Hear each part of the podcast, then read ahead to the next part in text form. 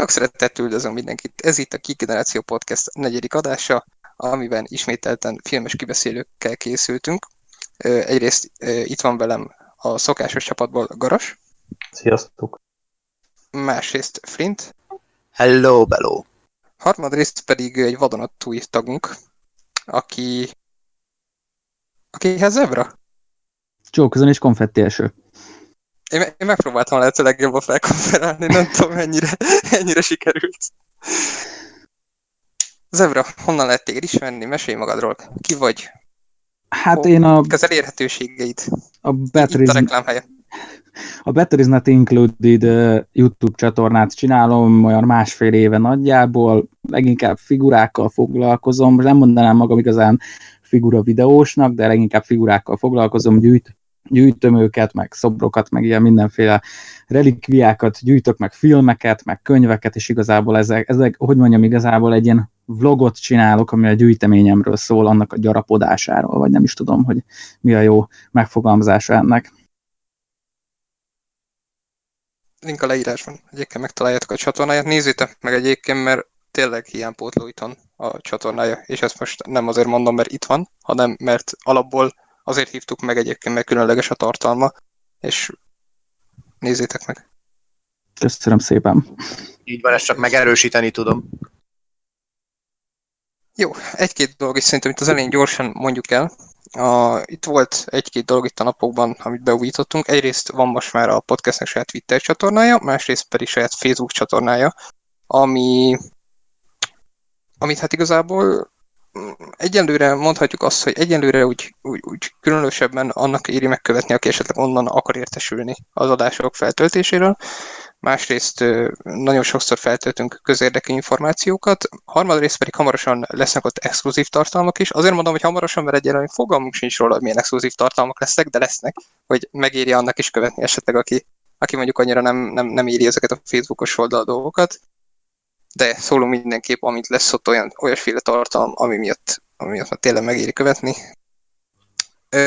Végezetül pedig van egy nagyon-nagyon király kis új thumbnailünk, amit már a múlt heti adásban is láthattunk. Ezt Péter Anasztáziának köszönhettük. A borítóképünket is neki köszönhetjük egyébként itt a csatornánkon. Hogyha megnyitjátok, akkor láthatjátok felül. És ja, szerintem mindent elmondtam, nem? Kihagytam valamit esetleg, amit volt a napokban, és olyan, hogy... Nem, szerintem a többit azt megmutatjuk. Jó, okés. Jó, akkor szerintem kezdjük el itt a napokban, hogy fölmerült egy-két olyan hír, amiről megéri abszolút beszélni. Úgyhogy még mert rátérjünk a filmekre, amikből egyébként most több lesz, mint múltkor. Tehát múltkor azt hiszem 2 filmről, meg egy sorozatról beszéltünk, most kapásból 5 filmmel készültünk. Viszont annyit, mert most így előjáróban, hogy én a hírek után az adásról le fogok csatlakozni, mivel időhiány tekintetében nem volt lehetőségem megnézni a filmeket, kivéve az elsőt, de majd ha oda kerülünk, akkor majd erről úgyis értekezünk bővebben. Viszont akkor kezdjük a hírekkel.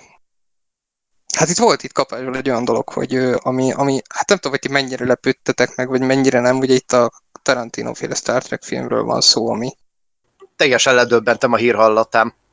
Na de igen, de hogy melyik aspektusán? Tehát itt az a hír járja, hogy Tarantino megint megerősítette, hogy 10 filmet fog csinálni, és a 10. a Star Trek az utolsó, és utána leteszi a lantot, amivel végül is tartja magát az eddigi állításaihoz, hogy ő igazából végez a 10. filmjével. Csak ugye itt most felmerül a kérdés, hogy mi lesz mondjuk a Kill Bill 3-mal, ami egyesek szerint mondjuk felesleges, de ugye Tarantino nagyon régóta tervezni megcsinálni.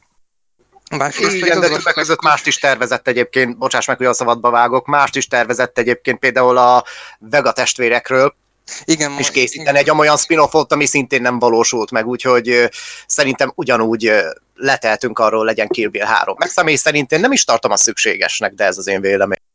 Mondjuk a szükségességről az arra majd beszélhetünk mindjárt, ugyan szerintem sincs rá sok szükség, csak ugye nagyon régóta tervben van, tehát hogy Tarantino szerintem a második rész kijövetele óta rebesgette egyébként, hogy hogy készül vele, de majd erre akkor mindjárt átérünk. A másik aspektus, ami miatt furcsa lett az a hír, hogy Tarantino és a Star Trek, mert ugye Tarantino azóta lenyilatkozta, hogy ez egy ponyvaregény lesz az űrben gyakorlatilag, ami jelenleg egy ilyen összeegyeztetetlen formulának tűnik.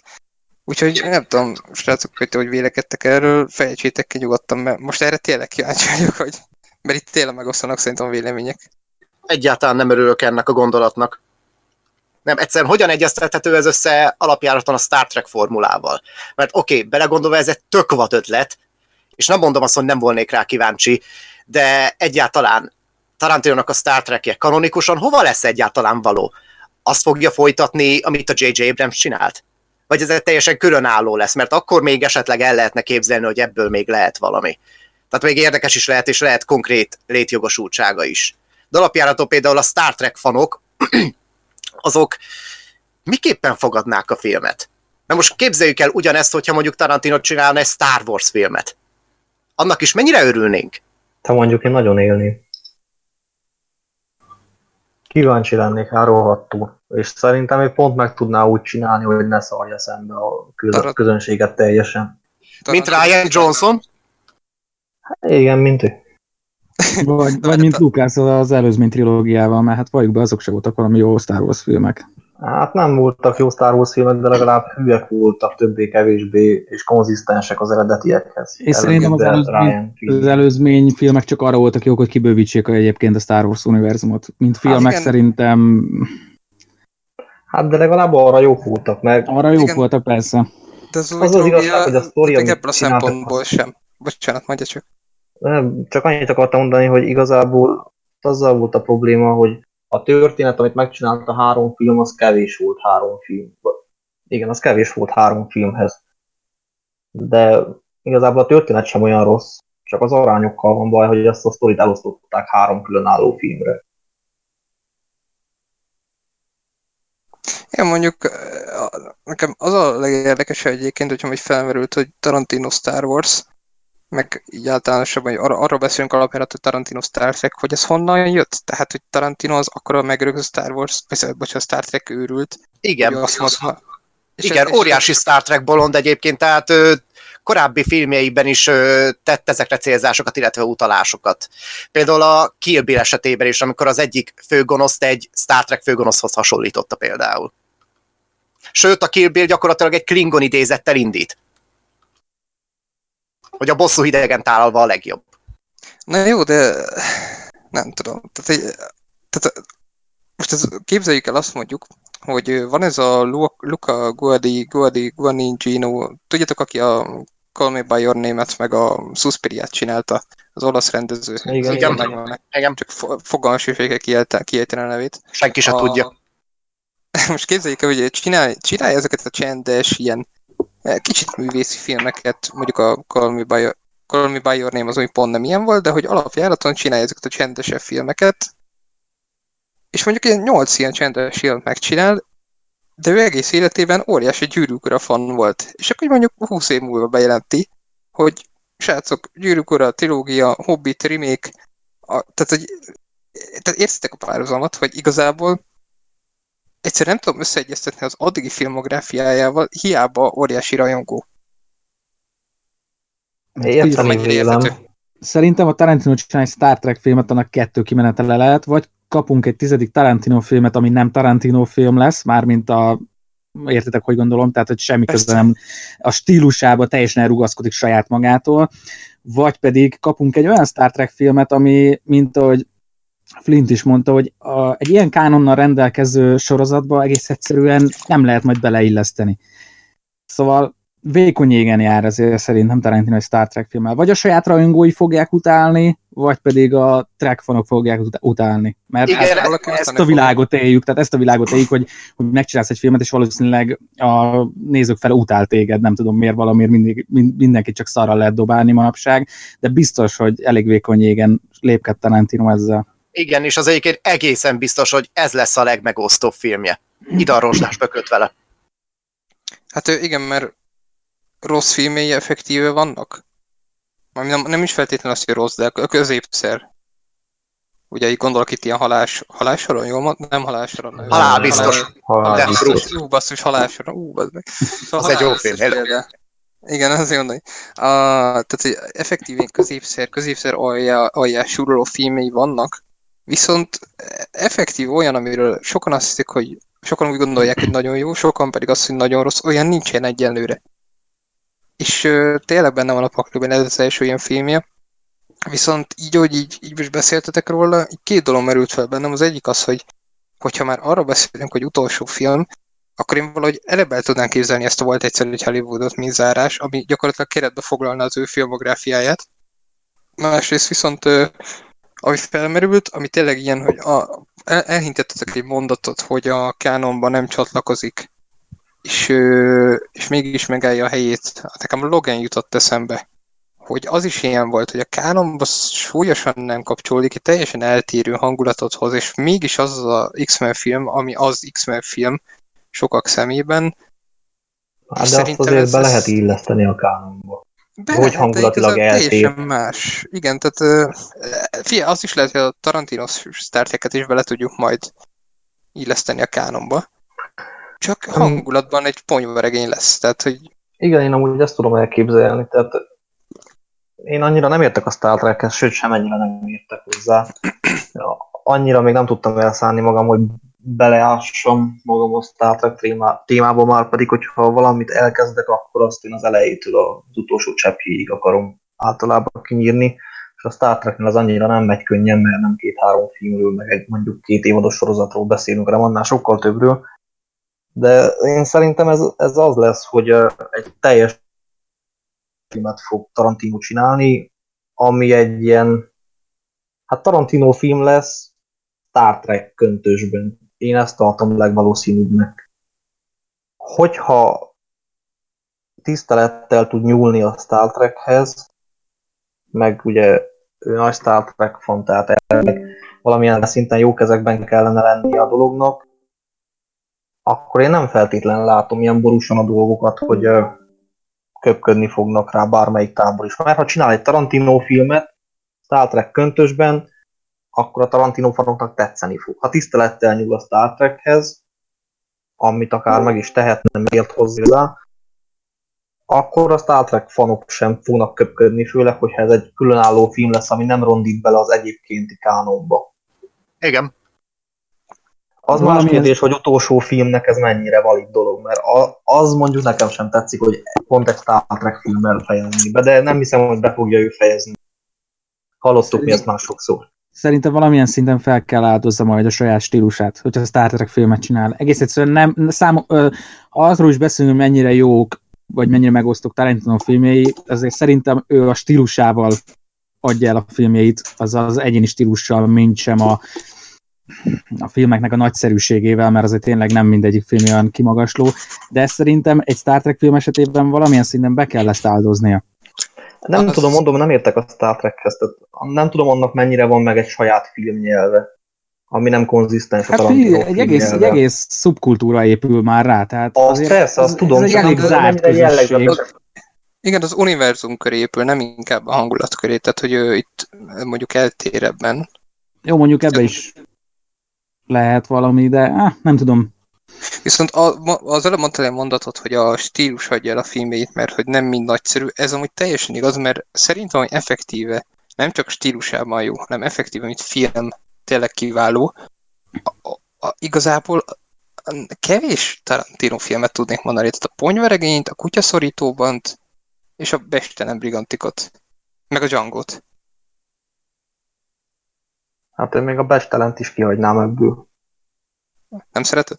De szeretem, csak, sőt, nagyon-nagyon szeretem, de a gyengébb filmjei közé sorolom. Nem nem a középszerű filmjei közé, hanem a gyengébb becskék közé. Tehát egy Tarantino skálán mondta. Igen, tehát a Halálbiztos és mondjuk a Kutyaszorítóban közötti skálán valahol középen helyezném el a Bestelen Brigantikot. Meg érdekességem, hogy pont a Bestelen Brigantik a kedvenc filmem, egyébként sokáig a Ponyveregény volt. Aztán a Bestelen Brigantiknek a hangulata valahogy jobban megfogott. Ott a Bestelen Brigantikban Bruce Willis-es száll, az valahogy mindig így lehangol. De a Bestelen Brigantikban nem volt ilyen. Mármint a Ponyvaregényben. Mármint nem, várj, a ponyveregényben van a Bruce Willis összeáll, ami lehangol, és a Bechdel viszont nem volt ilyen, ami lehúzott volna. De nem tudom egyébként, lehet, hogy ha újra nézném én most az összeset, akkor más lenne a véleményem, mert a kutyaszorítóban is nagyon másképp láttam, de hogyha visszagondolok rájuk, akkor azt teljesen egyetértek az Zebrával abban, hogy tényleg ha arról beszélünk, hogy kiváló film, akkor nem, tehát akkor 3-4 jut eszembe. Jó indulattal még az aljas 8-as is ide tudnám csapni, amit nagyon szeretek, de hogyha őszinte akarok lenni magammal, akkor az egy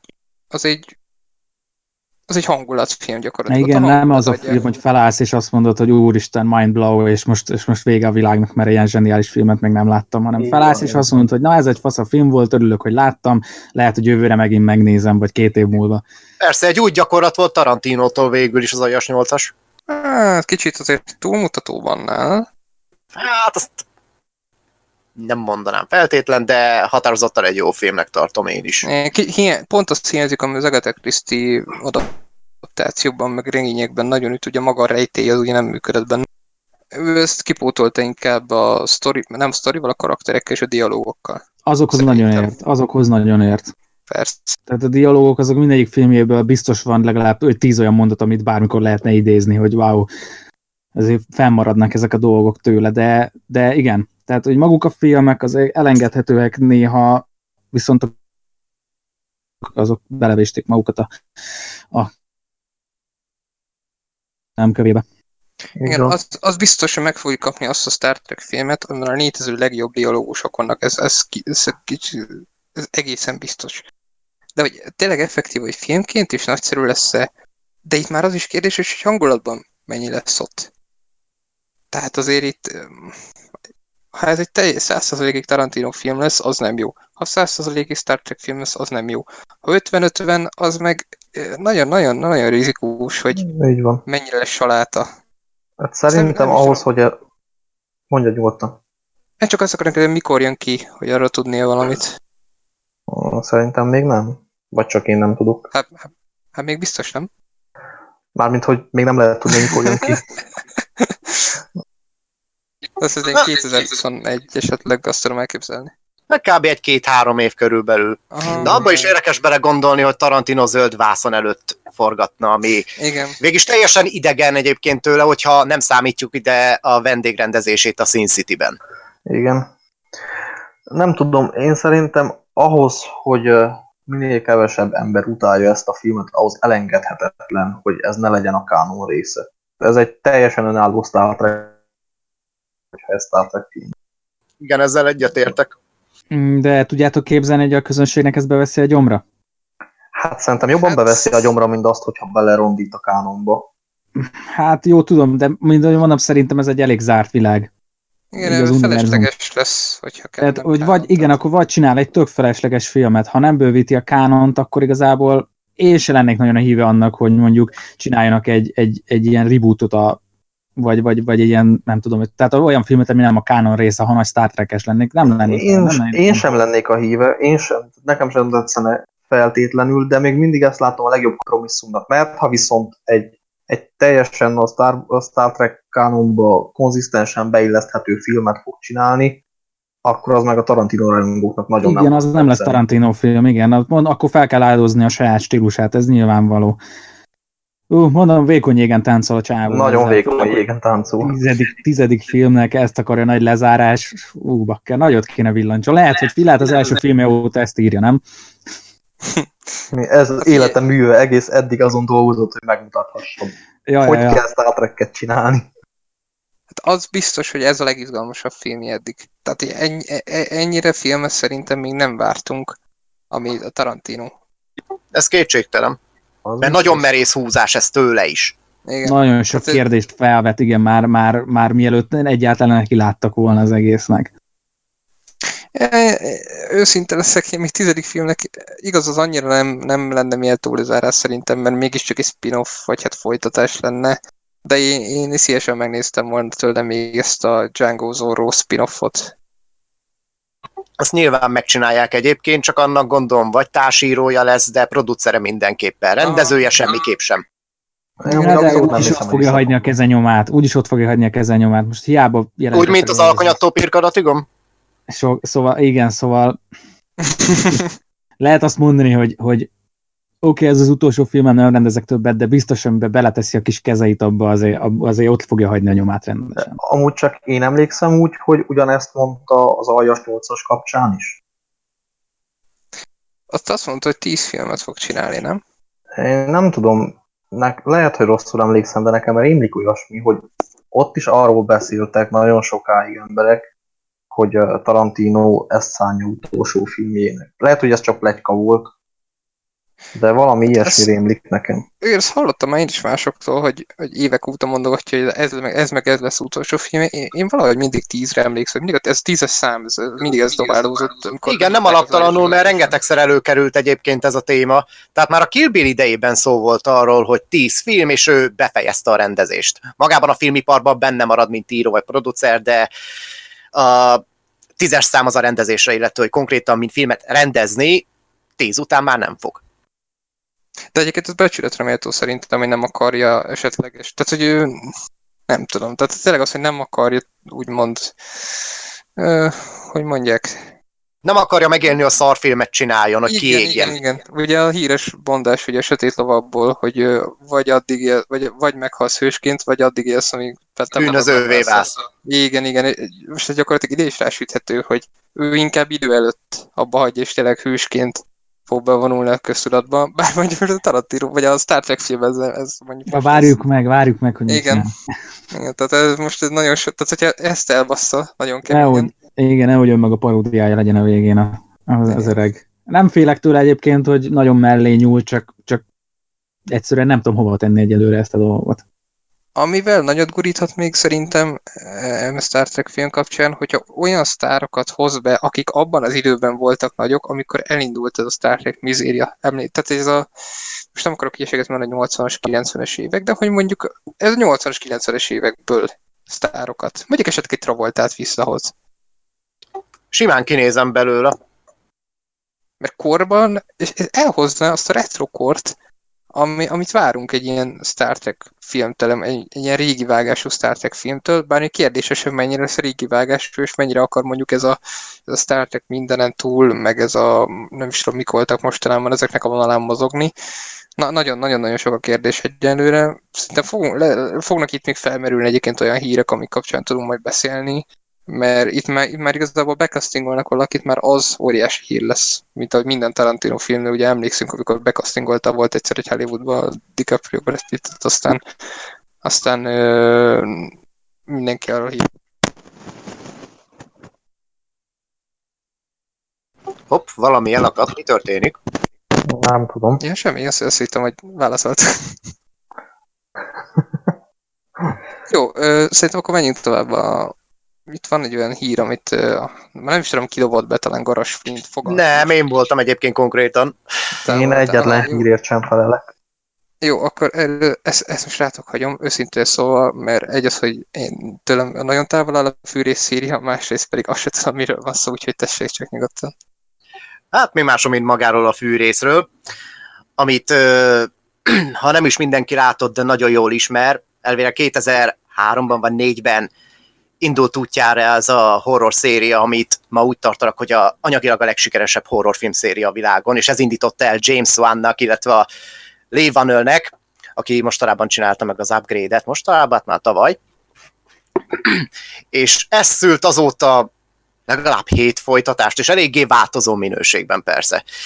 Én alapjáraton mindig is kedveltem a fűrész szériát, mivel iszonyú jó buli volt egyébként beülni az aktuális részre, utána haverokkal kibeszélni, hogy mik voltak az utalások, mi más egyéb. Azóta kicsit romlott jó pár epizódnak a minősége, de ettől függetlenül én a mai napig azért így a gyermeki lelkesedésem, ugye a gyermeki szívem megdobban, amikor meghallom, hogy új a fűrészfilm. Tehát azért van egy bizonyos fokú kötődésem a fűrész széria iránt, még a jóval gyengébb részekkel szemben is, kivéve a 3D-s 7. rész, amire jobb nem is beszélni azon kívül, hogy egy rakás szar volt. Na, és abban a szempontból nagyon izgalmasnak tűnik, hogy a vígjátékairól ismert Chris Rock, aki legutóbb azt hiszem a színvonalas vígjátékok atya úristenével, Adam Sandlerrel parolázott a filmjeiben, igen. Nagyon érdekes egyébként, hogy beugrott, mint társíró, producer, és mint kiderült színészként is az új fűrészfilmbe, ami részben úgy tűnik, hogy a reboot lesz. De hát abban az értelemben, hogy nem törli ki a kánonból a korábbi filmeket, hanem próbál egy sokkal önállóbb, lábakon álló filmet létrehozni. Hát ez soft reboot.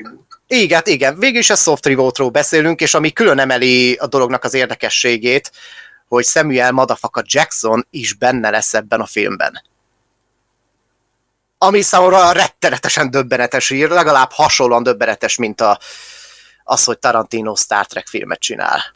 Nem tudom, ezzel ti, Zebra vagy például Garas, hogyan álltok? Zebra? Hát én a fűrészt a második résznél elengedtem. Az első rész az szerintem zseniális, mérföldkő a horrorfilmek történelmében, ebben biztos vagyok, de... Talán a harmadik részt a feléig néztem. Nem, egyszerűen nem veszi be a gyomrom. Nem tudom, hogy hova lehet ezt, vagy hova kellett ezt az egészet ragozni. És az, hogy most ebből még egy újabbat csinálni, nem tudom, ennyire kifogyott Hollywood az ötletekből?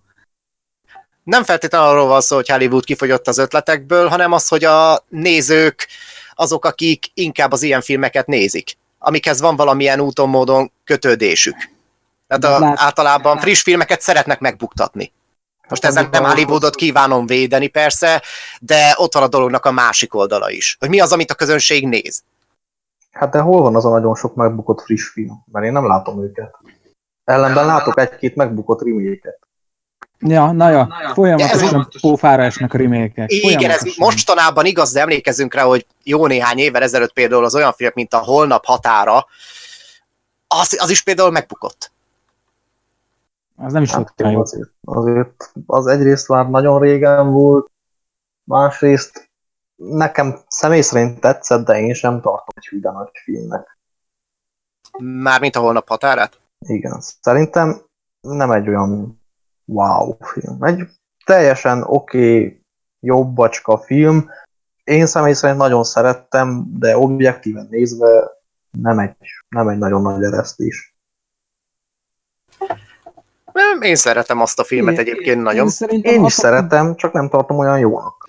Attól függetlenül, hogy most hogy az új filmek, nagyon sok negatív hang van az új filmekkel kapcsolatban, de szerintem ezeket előbb meghalljuk, mint a pozitív kritikákat. Én is látok egy csomószor olyan kommenteket, hogy minősíthetetlen hangnemben írnak bizonyos filmekről, de szerintem ez még mindig csak a kisebb réteg, tehát szeretik az emberek az új filmeket, az új ötleteket.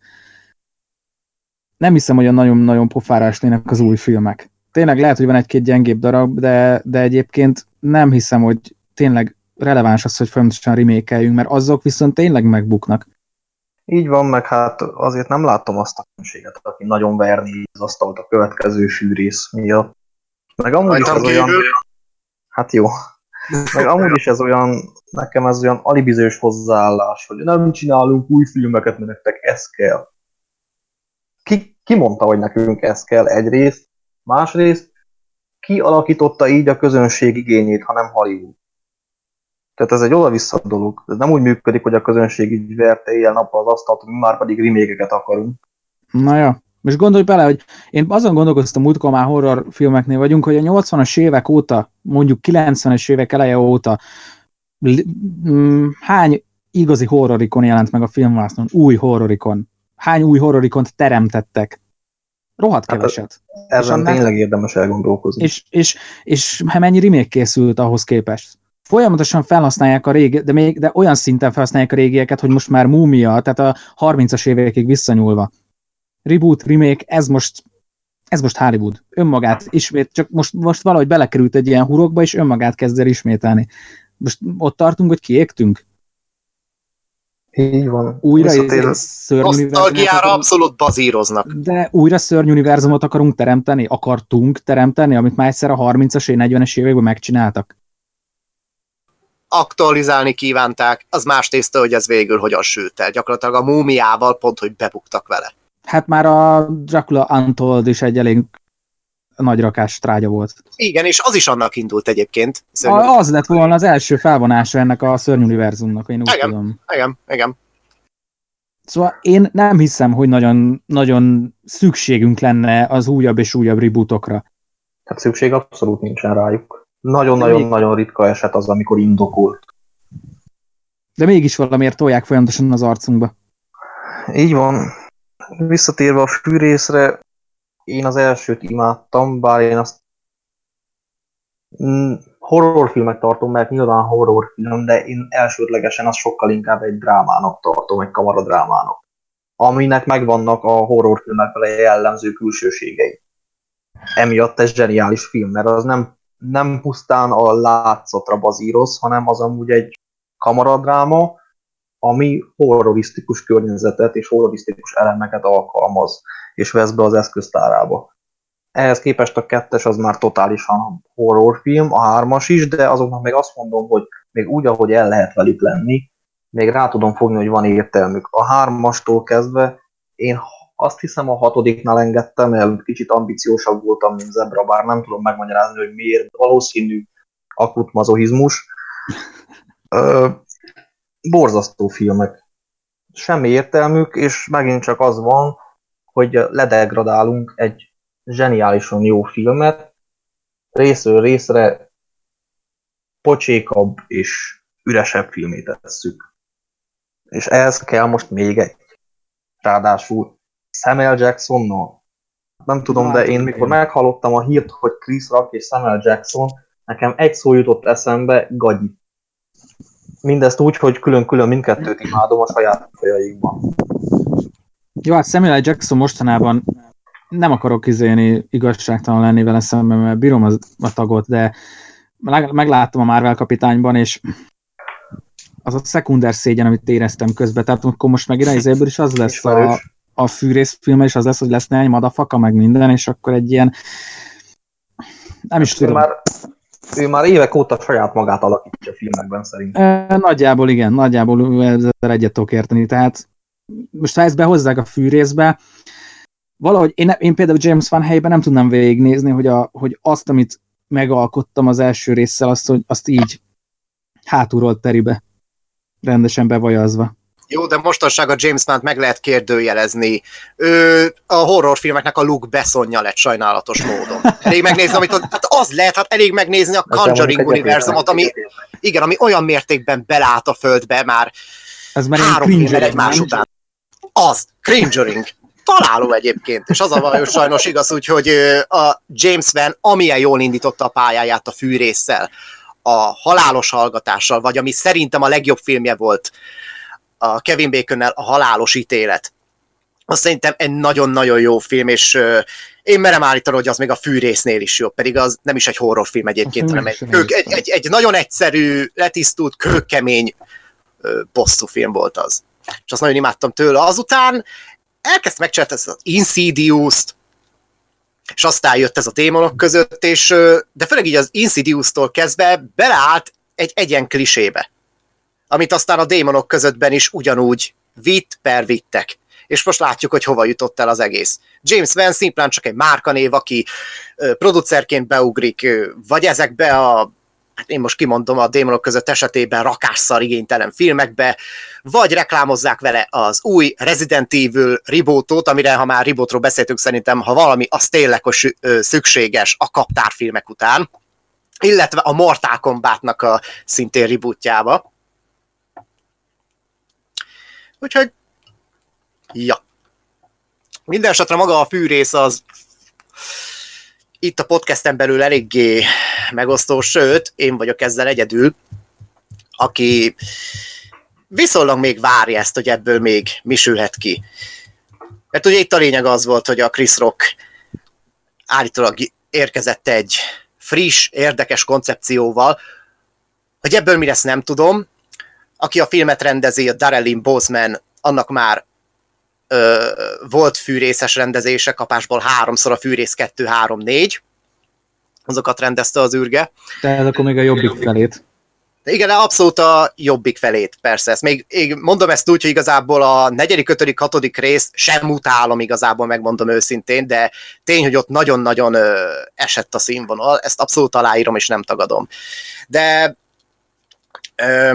mint rendező, egyébként nagyon korrekt rendezőnek tartom, és mivel a Fűrész 2 és 3, azt szerintem rendezésben kimondottan jó volt, még ha esetleg beleköthetünk abba, hogy mennyire is volt létjogosultsága azoknak, vagy hogy miképpen voltak megírva, azok rendezések össze voltak rakva szerintem mindenképpen. Talán még a 4. rész, ott tényleg a forgatókönyv volt az, ami nagyon-nagyon alátett a dolgoknak, nem is kimondottan a rendezés. Szóval az, hogy ő visszatért a szériához egy ilyen állítólag friss koncepcióval, gondolattal, ez teljesen érthető egyébként így a részletekről, hogy ez így minek, és ezáltal az a gondolat nem is tűnik inkább merészek, inkább nevetségesnek, hogy Samuel L. Jackson, aki ugye saját magát játszotta, hogy mondtátok így az utóbbi évek filmjeiben, illetve a megemlített Captain Marvelben, amiben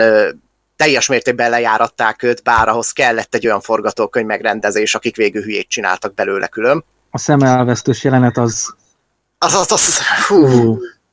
Az komolyan mondom, az egész Marvel univerzumnak a mélypontja volt. Főleg, hogy az Avengers-ben hogy benyomta, hogy egyszer bízott meg valakiben, és akkor elvesztette a szemét. Hát, igen, és ki volt az, mi volt az? Egy kurva macska.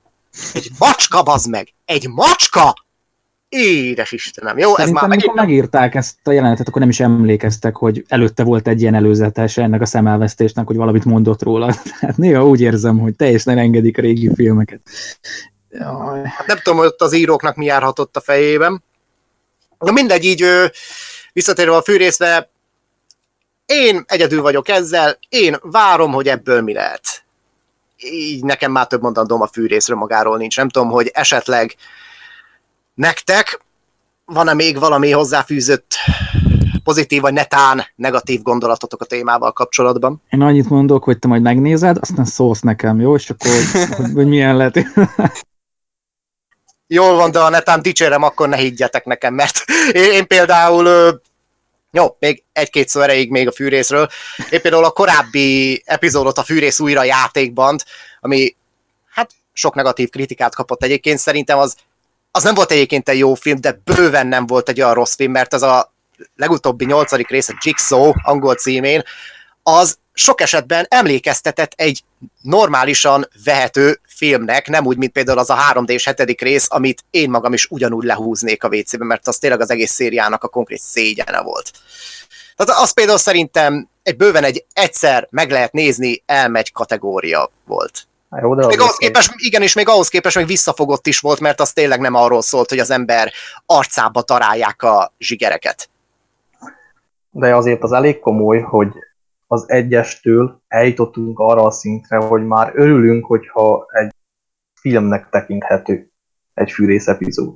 Igen, de én úgy érzem, hogy egyrészt vastagon közre játszott a 3D-s 7. rész, ami tényleg csak egy 3D-s daraboló cirkusz volt, semmi más, ráadásul olyan ótvarul nézett ki. Hát most de már a többi is totál fölösleges volt. Tehát lassan ott tartottunk, hogy ilyen családi vállalkozás lett ebből. Már így a testvérem kutyájának a macskája is fűrész volt. De persze, igen, persze ez jogos egyébként. De mondom ezt úgy, hogy azért, ha a második trilógia, a 4, 5, 6, ha valamire esetleg jó volt, az arra, hogy betömje az első 3 résznek a konkrét hiányát, amit még ha egyöntetően azt mondjuk, hogy a Fűrész 4. része felesleges és úgy szara, hogy van, de abban legalább megfogalmazták azt, hogy egy haldokló rákos ember, ugye a John Kramer, a Jigsaw, illetve a tanítványa, az Amanda, hogy egy rákos ember és egy 40 kilós csaj nem fog csak úgy embereket összerabolgatni és komplex gépezeteket tervezni, úgyhogy közben észrevétlenek maradjanak. Egyébként most ezt teljesen laikusan kérdezem, tehát én nem láttam egy fűrészfilmet, és én egyszer láttam nagyjából ezt az ominózus elején, az első részben ezt a térlevágós jelenet, vagy nem is tudom, hogy mi az. Térlevágós. És valamit levágnak benne. Levágja a lábát a tag a végén. Láblevágós. Ja, igen, az. Igen, arra van felfűzve az első fűrészkorét az egész film. Igen, az arra a robbanás pontig konkrétan, hogyan levágja a lábát. Nem értem egyébként, hogy így, tehát hogy az nekem mindig egy ilyen, tehát mondom, nem láttam a filmet, mert nekem nem veszi be a gyomrom ezt a fajta brutalitást, amit én itt hallottam a fűrészfilmekből, tehát mondjuk hallottam például, hogy van ilyen, hogy a szemem mögé rejtik a dolgot, és engem mondjuk az ilyen szemes dolgokkal engem ki lehet kergetni a világból. Ezzel indul a Fűrész 2. Igen, szerintem ezért nem nézem őket. Tehát, hogy az első részben például soha nem értettem azt, hogy ez a földön fekvős dolog, hogy ezt így hogy ennek mi a funkcionalitása, hogy ott fekszik. Tehát, hogy ez így, mondom, ezt teljesen laikusként kérdezem, hogy ez amúgy, ez csak laikusként nincs értelme, vagy a filmben sem nagyon van értelme? Mármint, hogy ott lapítanak a földön a fürdőszobában? Hát ugye az első részben... Ugye nem, hogy a gyilkos ott van a végig igen, a szobában velük. Igen, ott az egész kvázi logikai játékra épül. Ja, igen, azt értem. Hogy cselekszenek, akkor próbálják megkerülni a Jigsaw által felállított szabályokat. Illetve megtalálni a rejtett kulcsot, vagy bármi hasonlót egyébként, ami végül segítséget nyújt a szabadulásukhoz esetleg. Mielőtt még lejárna az a 12 órás mandátum, ami alapján az egyiknek meg kell ölni a másikat. És hogy ezt hogy tudják elkerülni. Igen, tehát okosan van az egyébként kitalálva.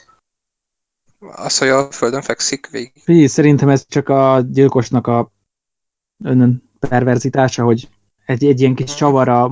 Csak egy ilyen dramaturgiai elmény. Igen, hogy ott nekem van, és így tűnt. Hogy igazából végig ott van előttük az, aki tönkre cseszte az életüket, úgymond idézőjelesen, mert ők cseszték tönkre a saját életüket, azért kerültek oda. Uh-huh. De ez csak egy ilyen kis csavar a végén, az, hogy most ő ott fekszik. Persze, ráadásul ennek még... Persze, meg nem az ennek még meg is alapozta konkrétan, hogy ő miért van ott végig, mert az egész filmben, meg alapjától a sorozatban is végig arról van szó, hogy a Jigsaw, vagy az aktuális Jigsaw játékmester, aki irányítja a játékot, az mindig figyeli őket. Uh-huh. És sokszor van az, hogy mindig ott van a játék közben is, tehát hogy van, hogy ott van a játékosok között. Igen, azt akartam még mondani, most ezt tök ezt felhoztad, hogy attól függetlenül, hogy ezt laikusként látom, laikusként tök vonzó az, hogy lehet, hogy egy horror szériáról van szó, ami sokak szemében trash, de én mindig azt hallom, hogy ez egy komplex sztori. És ez nagyon vonzó igazából. Az első az. Én szerintem az elsőn ezt az egészet abba kellett volna hagyni. Úgy vagyok vele, mint a texasi láncfűrészes mészárlással, hogy az 74-es egy zseniális film, és ott abba kellett volna hagyni. Én ezt a Fűrész esetében nem mondanám, mert igazából minden egyes epizód, még a leggyengébbek, vagy uram bocsán, a létező legrosszabb darabok is valamit hozzá tudtak adni a kirakóshoz. És én ezeket nem az meg... Hát persze, ez is kérdéses egyébként. Én, mint aki éveken keresztül nézte ezeket, és követte a Fűrész szériát, minden egyes epizódját. Én magam speciál nem találtam semmiféle logikai ellentmondást a dolgokban, meg számomra igazából egyetlen egyszer sem sikerült lerombolni az első résznek a nimbuszát, de ez mondjuk én vagyok. Számomra legalábbis éveken keresztül, amikor ezek a filmek mentek aktív, vagy évente jött az aktuális Fűrész epizód, mindig tök jó dolog volt így össze-össze rakosgatni a kirakósokat. Tehát mondom, ez is úgy ment, hogy haverokkal néztük, aztán beültünk egy sör, aztán így kitárgyaltuk a különböző összefüggéseket. És ez így tök fán volt, és emiatt van egyfajta nosztalgia így a filmmel szemben részemről. Jó, emiatt talán még elnézőbb is vagyok a kelleténél, tehát ezt egyébként el is ismerem, hogy kicsit elnéző is vagyok velük, noha tisztában vagyok vele, hogy igazából a harmadik rész után azért esett a színvonal egyébként. Ami végül elérte a sokszor említett 3D-s hetedik részek a mélypontját, ami tényleg gyalázatosan szar, idézőjelben film voltam, az még nem is film volt, hanem egy 3D-s kínpornó. Hát alapjáraton, hogyha az ember szereti az ilyen típusú filmeket, el lehet rajtuk szórakozni, nem igaz, hogy nem.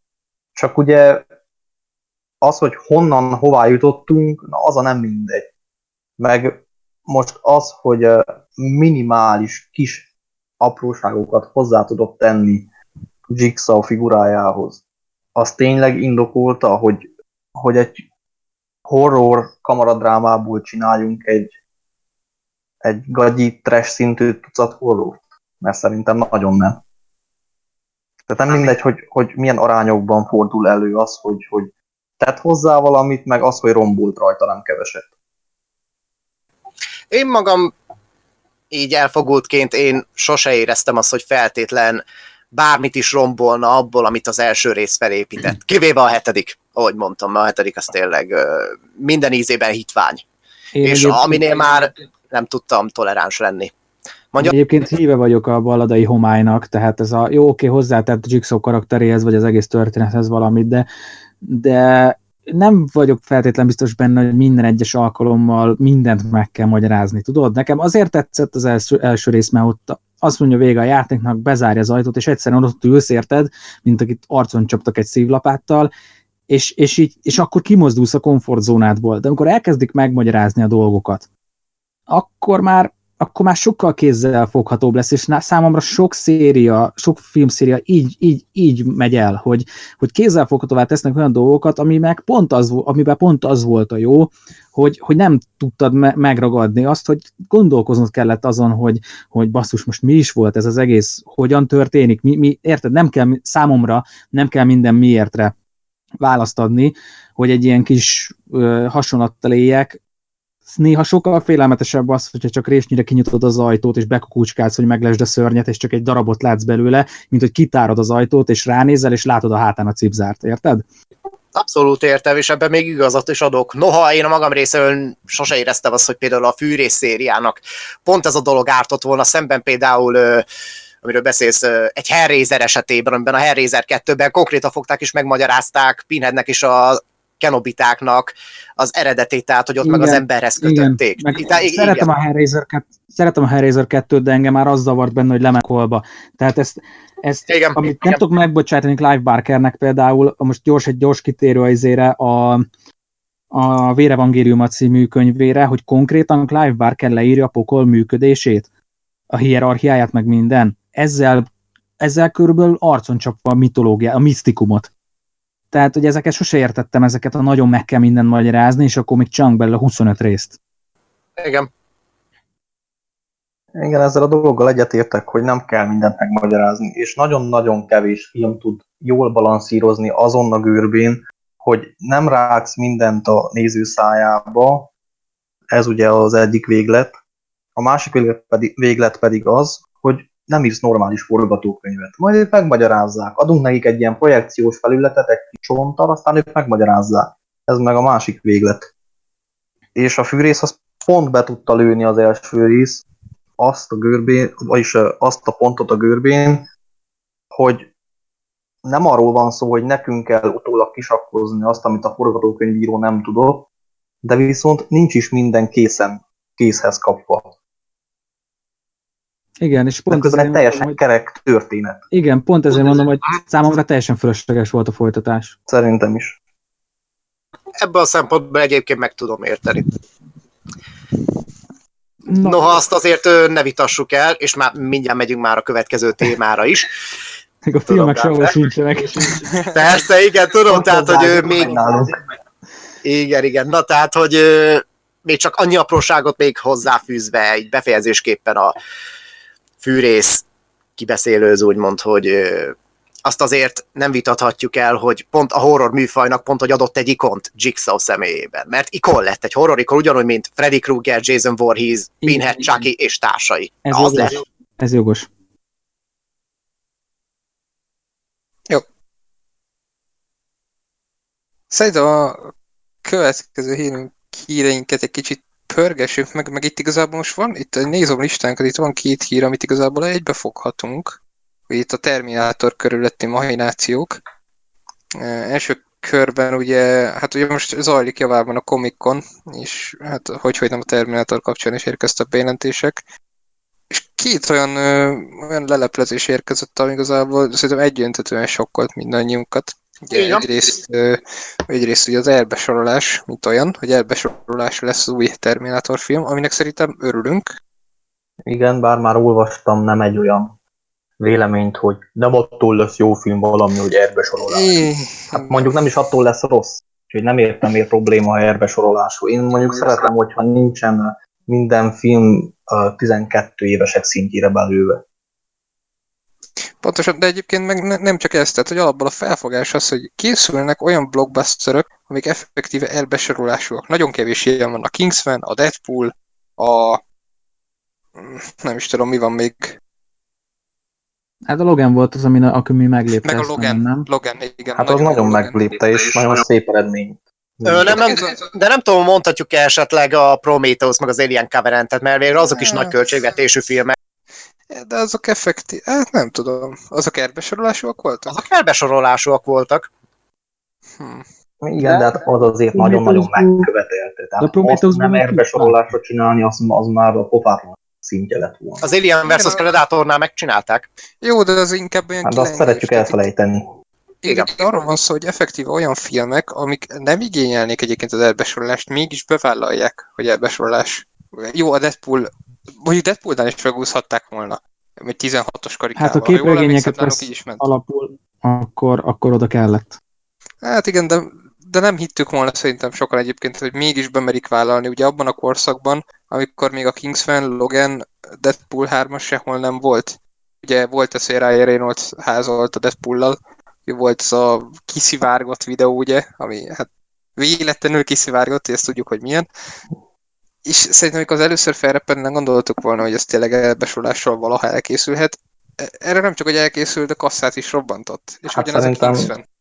Szerintem az nagyon, nagyon is sokat tett a robbantáshoz, hogy elbesorolású lett. Pont emiatt, mert nem sokan hitték, és mindenki szerette volna, csak nem nagyon merték elhinni, hogy ez lehet. És tegyük hozzá, kurva jó volt a marketingje annak a filmnek. Persze. Így van. Mondjuk az első filmmel, másodikkal sem nagyon vagyok kibékülve. Nekem az tény, hogy... Nagyon bejönnek, vagy nagyon nem jönnek Nekem se nagyon. Én sem vagyok odaér.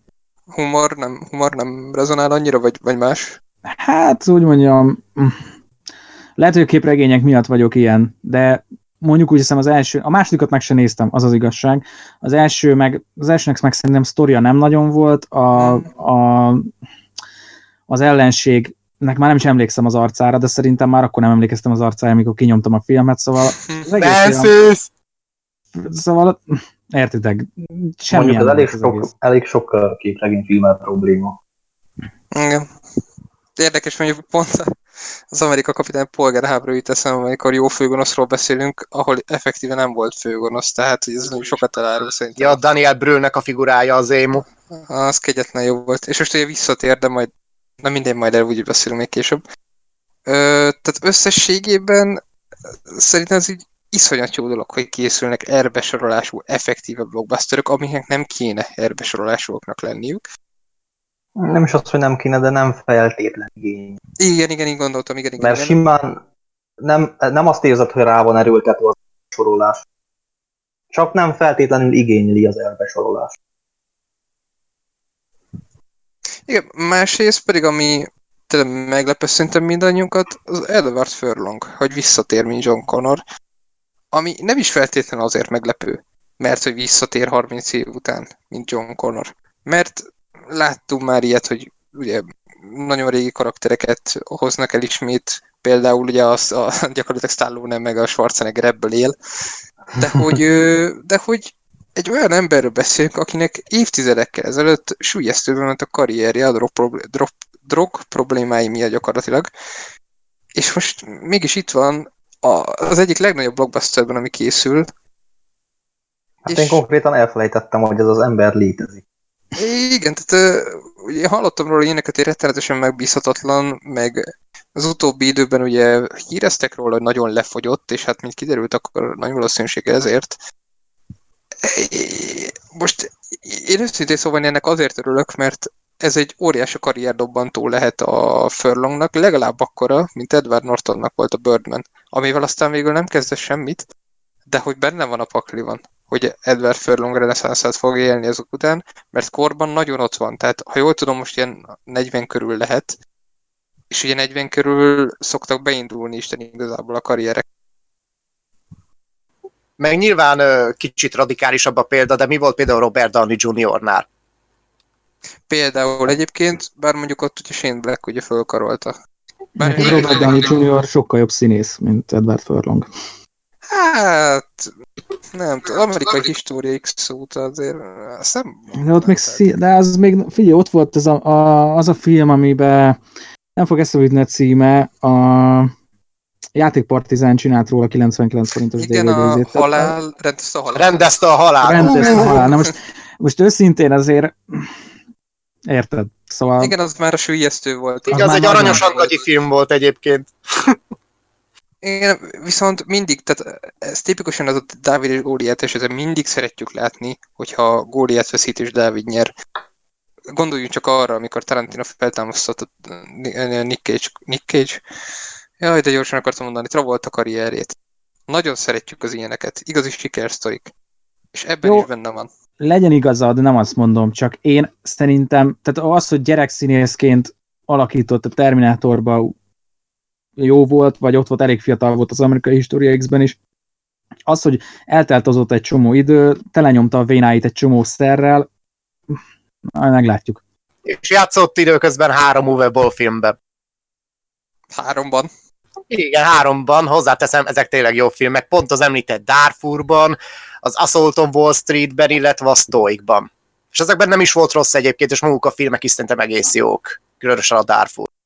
Igen, valami biztosan, tehát hogy most vagy az van, hogy Tim Miller és Edward Furlong mind a ketten egyaránt rógerek, és így megtalálták a közös hangot, mert Tim Millerről nagyon megoszlanak most a vélemények, hogy emberileg milyen, de igazából az mellékes, ugye nyilván azt számít, hogy rendez, de lehet, hogy pont ez volt az aspektus, hogy nagyon jól kijönnek a Furlonggal, vagy az van, hogy a Tim Miller mint szakmai szemmel meglátta azt Edward Furlongban, hogy itt ő most hatalmasat guríthat valamilyen aspektusból, amit mi még nem tudunk. Lehet, hogy ott villantott, esetleg bement, esetleg castingoltatta magát, ki tudja, tehát hogy benne van a pakliban, és olyat mutatott, ami alapján azt mondták, hogy jó, akkor belerakjuk John Connort utólag, mondjuk a forgatók, hogy most mondtam egy példát. Tehát, hogy itt nem biztos, hogy az volt eredetileg a terv, hogy Furlonggal a fedélzeten indul útjára a projekt, de lehet, hogy mutatott útközben valamit, ami miatt meggyőzte mondjuk a Cameront meg a Tim Millert. Ahogy őszinte legyek, én ezt nem igazán hiszem, bár kívánom, hogy egyébként ez így legyen, hogy ez így történt. Tehát őszintén remélem, tehát én az Edward Furlongnak én szurkolok egyébként, mert vele igazából sosem volt bajom, de főleg az, amit mondasz, hogy ő Tim Miller meglátta benne az újbóli szárnyalást, az újfajta potenciált, hogy úgy mondjuk, ezt valahogy azért nem hiszem el, mert ott van az a szó fanservice. A fanservice meg divat. Uh-huh. Én is szeretném ezt hinni, amit Dante mond, de sokkal inkább hiszem azt, hogy ez egy clickbait. Idézőjelesen clickbait. Igen. Semmi erős. Itt hallottuk először, Edward Furlong a Terminátor sötét sorsban, vagy sötét végzetben egy clickbait. Köszönjük! Ez is mehet a best of-ba.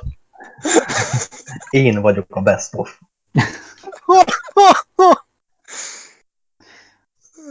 Szegény Edward Furlongot le-clickbaitezték, az kevés.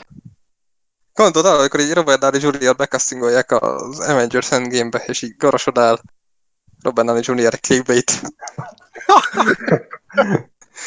Tényleg, Zebra, te mit gondolsz még a Terminátorról? Őszintén engem a trélerek nem nagyon győztek meg.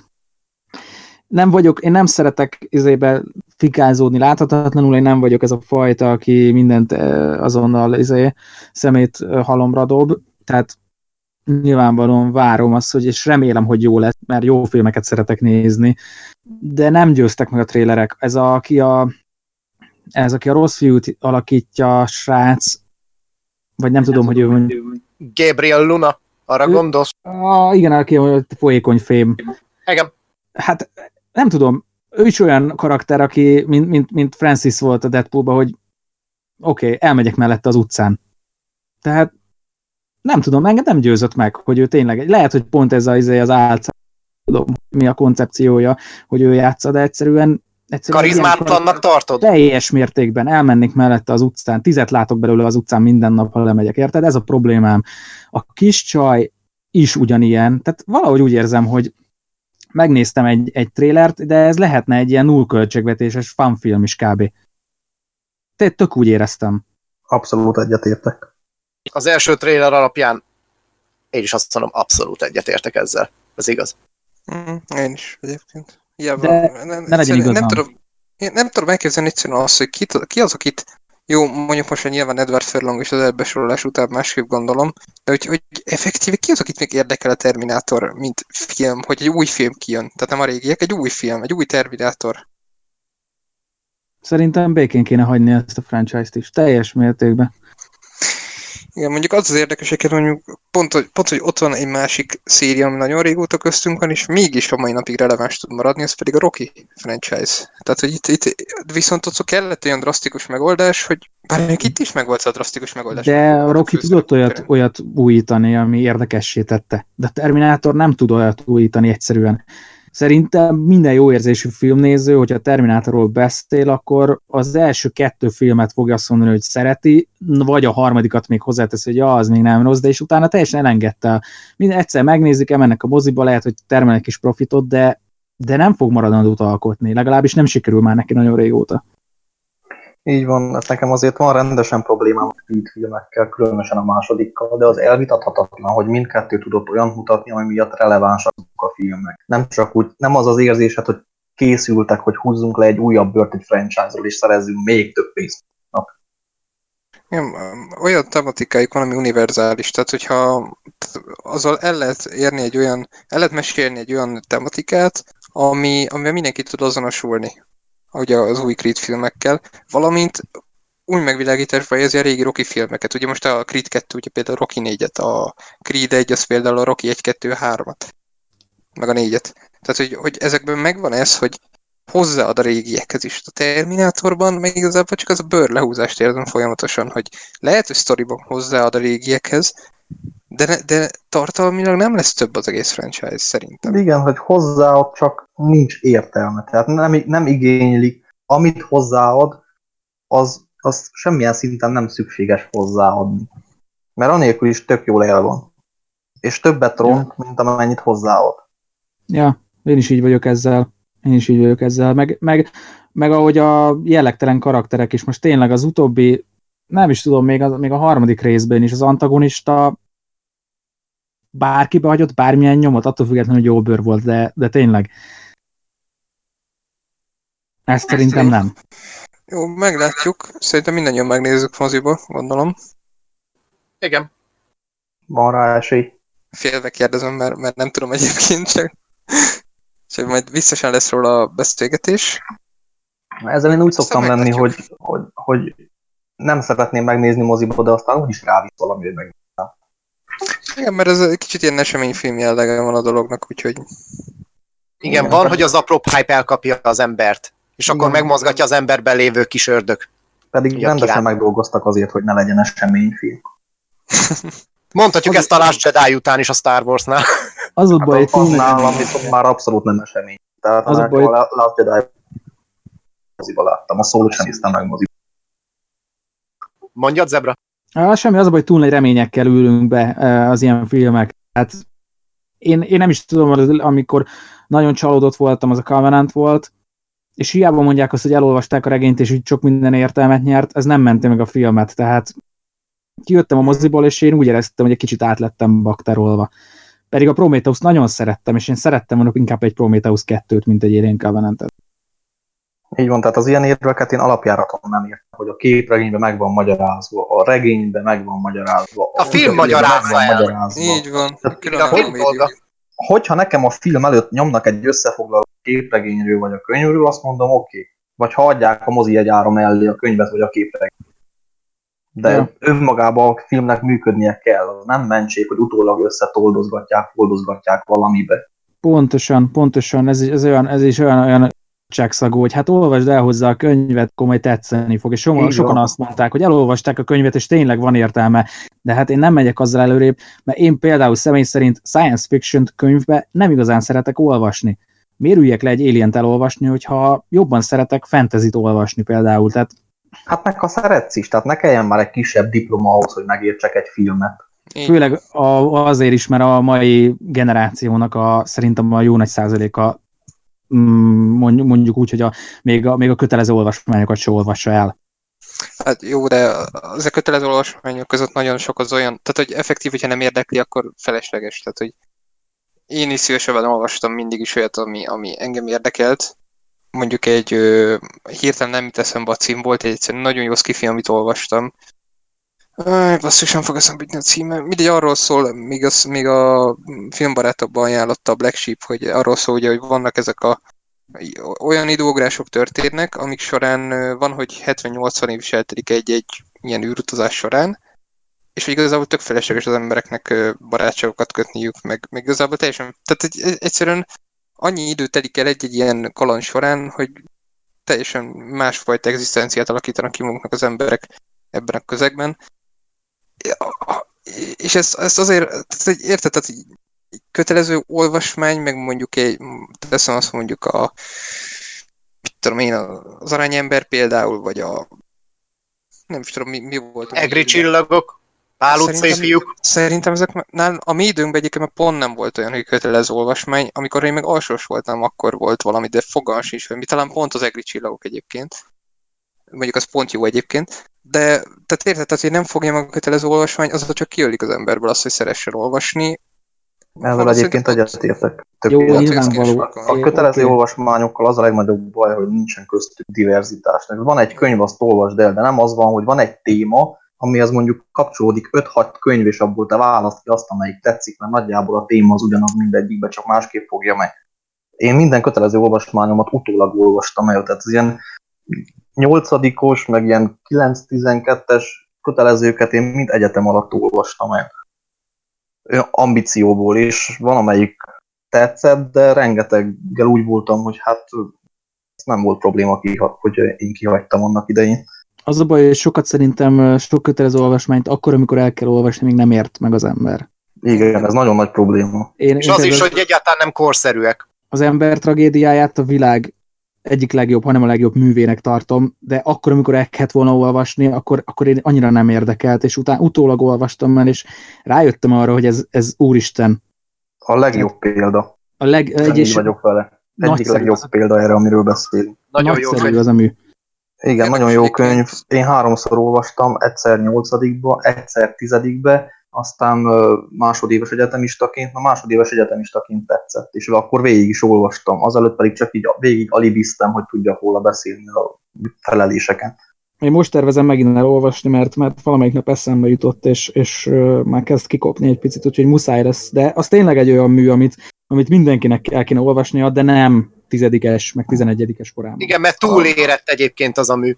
Így van, az mondjuk más kérdés, hogy elég rendesen kopint Miltontól, de érdekes egyébként, mert én pont, hogy amikor igazából volt ugye iskolában ezek az elemzések, hogy átrágtuk magunkat azon, hogy mit jelent, mit szimbolizál, mi a tematikája az ember tragédiájának, engem az nagyon megfogott, ellenben, tehát hogyha beszélni kell róla, én nagyon szeretek róla beszélni, nagyon szeretem a szimbolikáját, ellenben amikor effektíve el kell olvasni, akkor én kicsit túlhúzottnak érzem, tehát ez túl sokáig van, tehát nagyon sok benne a felesleges rész.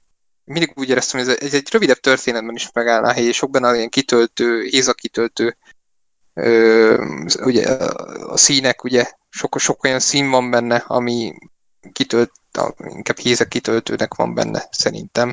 Viszont a tematika szerintem elképesztő. Nagyon jó vita alap egyébként, amit körbejár az egész.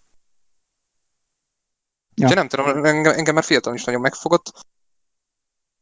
És ugye, vannak jók egyébként a mai napig ilyen nevező kötelező olvasmánynak, de mi lenne, hogyha csinálnának egy ilyen rebootot a Terminátorból, hogy végigjárja az ember tragédiának a színeit. Ez kemény lenne. Ha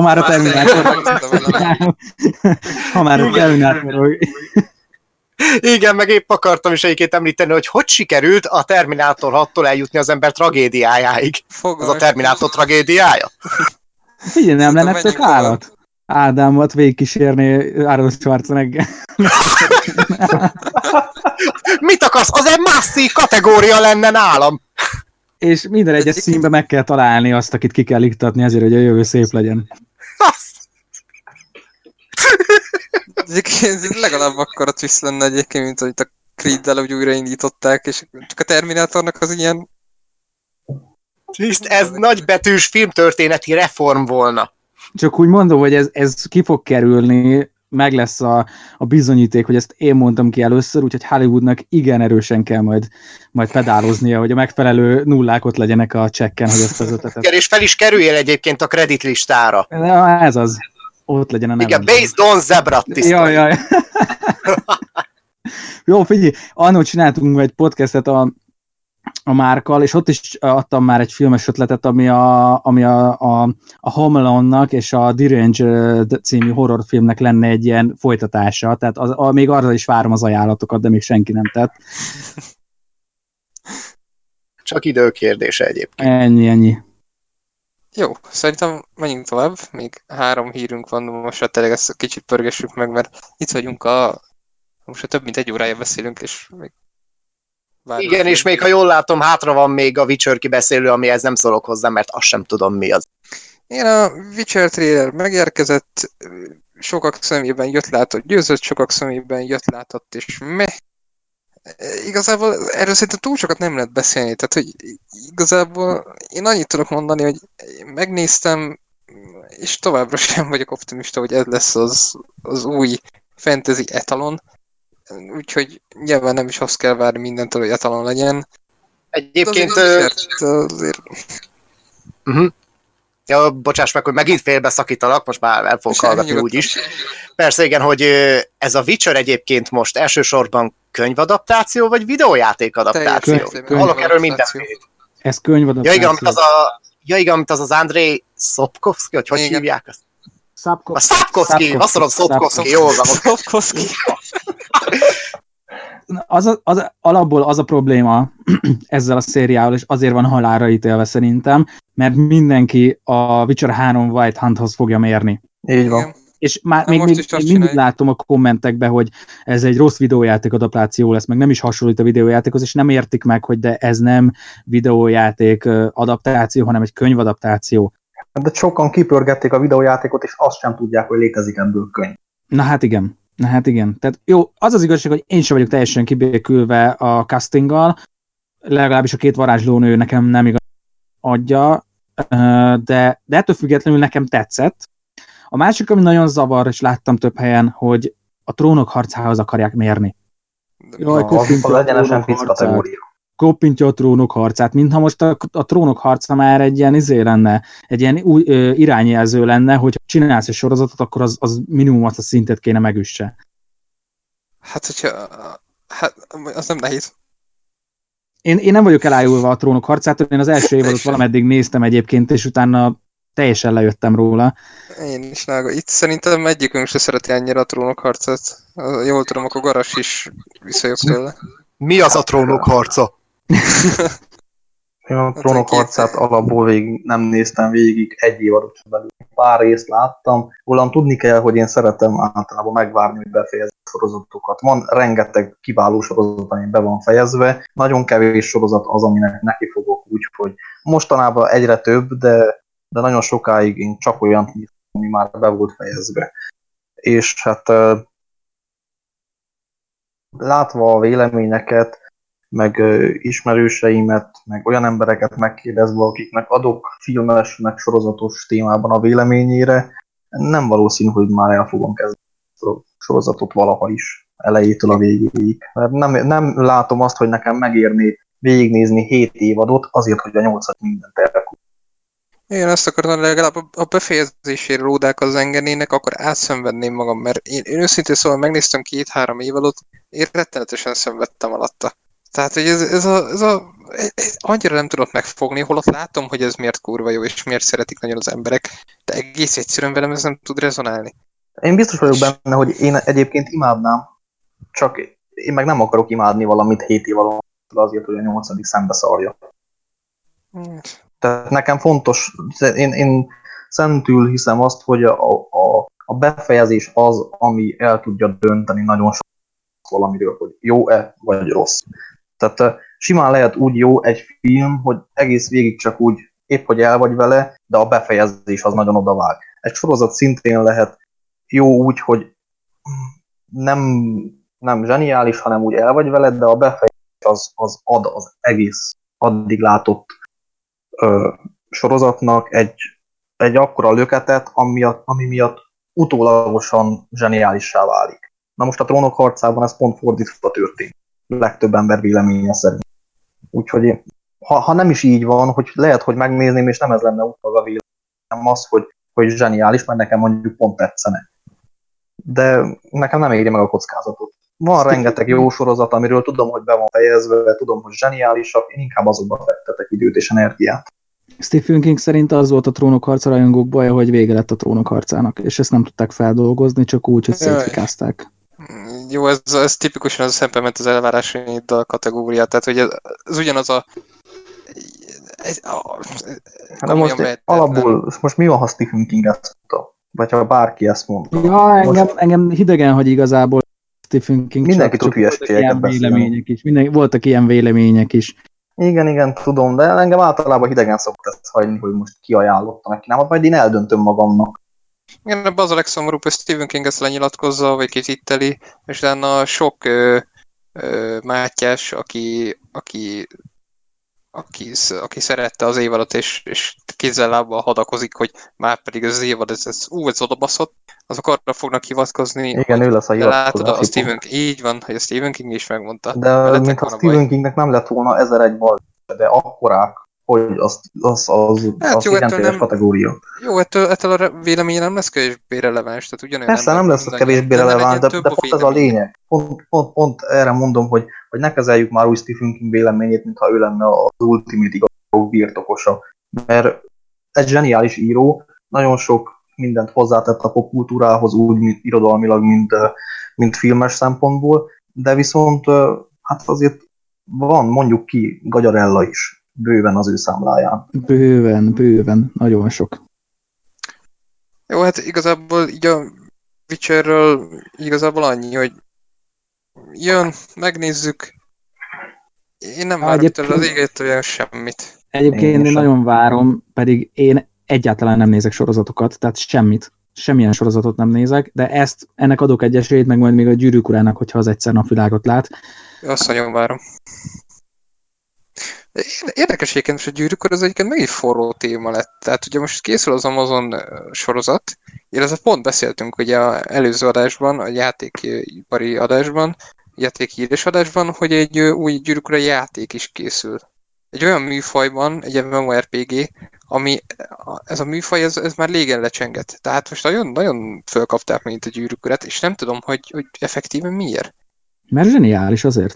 Persze, ez nem is kérdés, és szerintem a világ legjobb filmje a trilógia, tehát hogy effektív, hogy objektív. Nem. A világ legjobb filmzenéje van benne. Hát nem tudom, hogyha azt kéne mondani, hogy legjobb film a világon, én nekem egyből a Gyűrűk Ura trilógia jut eszembe, mert szerintem az, ami több rétegen működik, de azt hiszem ezt adásban beszéltük, nem? Vagy igen, beszéltük, ott is nevetségesnek tartottam ezt a kijelentést. Jó, nem baj. Együtt tudok élni vele. Nem baj, hát most figyelj, én ezt tudom mondani, hogy az igaz, hogyha effektív legjobb filmről beszélünk, akkor nekem akkor is a trilógia jut eszembe. Csak furcsa, hogy ennyi év távlatából egy Hobbit trilógia után is még ennyire forró téma tud lenni. Mert színes a világa, azért, mert olyan, mint a Star Wars, színes a világa, ki az, aki ne barangolna kicsit középföldén, érted, akár egy játék, vagy egy film alatt, érted. Tehát szerintem zseniás, én imádom az ilyen fantasy világokat, és nagyon örülök neki, bár mondjuk múltkor nekiálltam a Shadow of Mordor, azt hiszem annak a játéknak, és az kínos volt, nagyon kínos volt.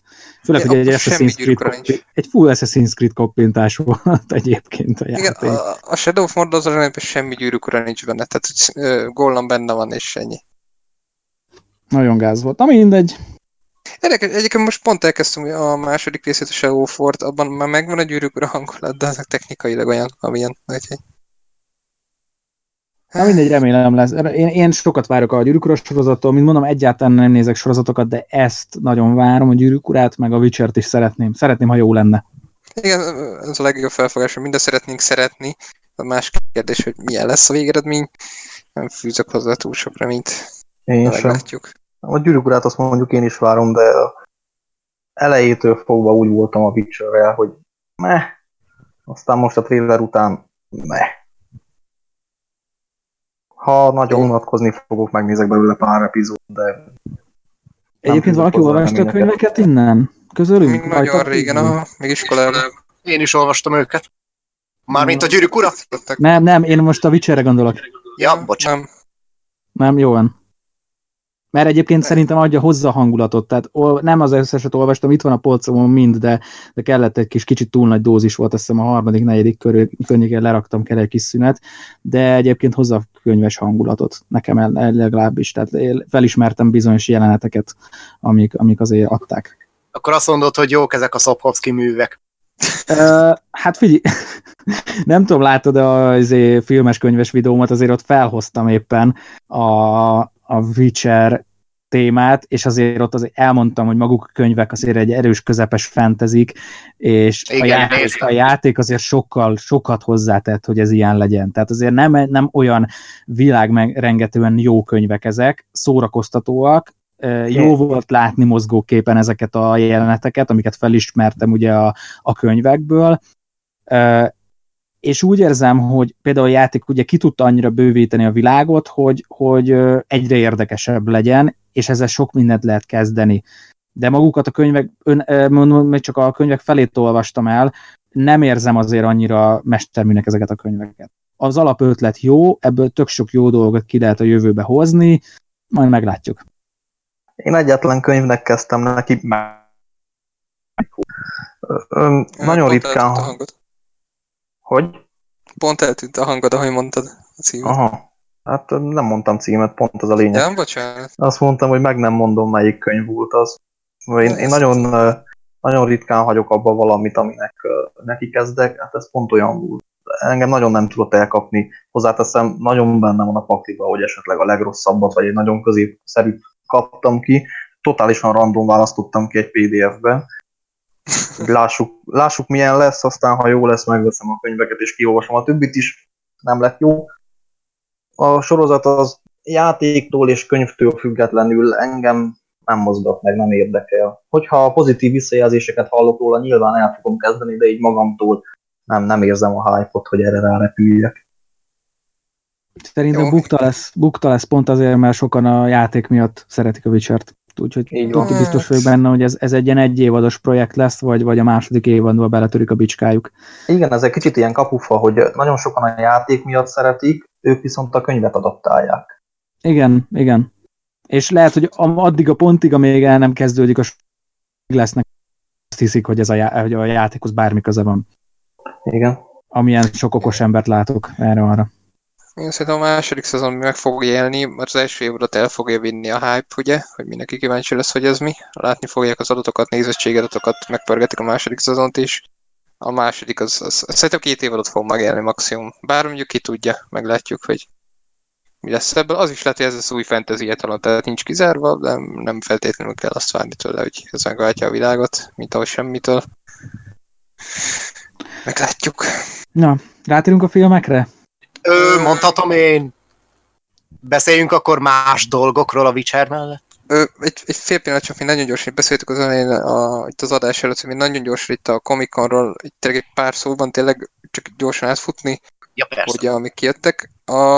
Kijött egy rakás sorozat előzetes, meg egy rakás Marvel-es bejelentés. Ezekről tényleg nem fogunk most bőszen beszélni, mert tényleg itt vagyunk már lassan másfél órája, és mi nem ejtettünk szót a filmekről. Meg is hittem itt a kis listámat, hogy milyen sorozat előzetesek jöttek. Igazából tényleg csak egy pár szóban mindegyikről, ugye megérkezett a Westworld 3. szezonjának a trailere. Én már a másodikat sem néztem végig, szóval fogalmam sincs, hogy itt a 3. év a trailerében konkrétan miért Los Angeles utcán játszódik a sztori, hogy kerül a képbe Aaron Paul. Én nagyon-nagyon nem értem itt a dolgokat, mert én amikor legutoljára néztem ezt a sorozatot, akkor gyakorlatilag egy videójáték volt, idézőjelesen, nagyon idézőjelesen videójáték, egy parkban, egy vadnyugati parkban. Jó, meg fogom nézni.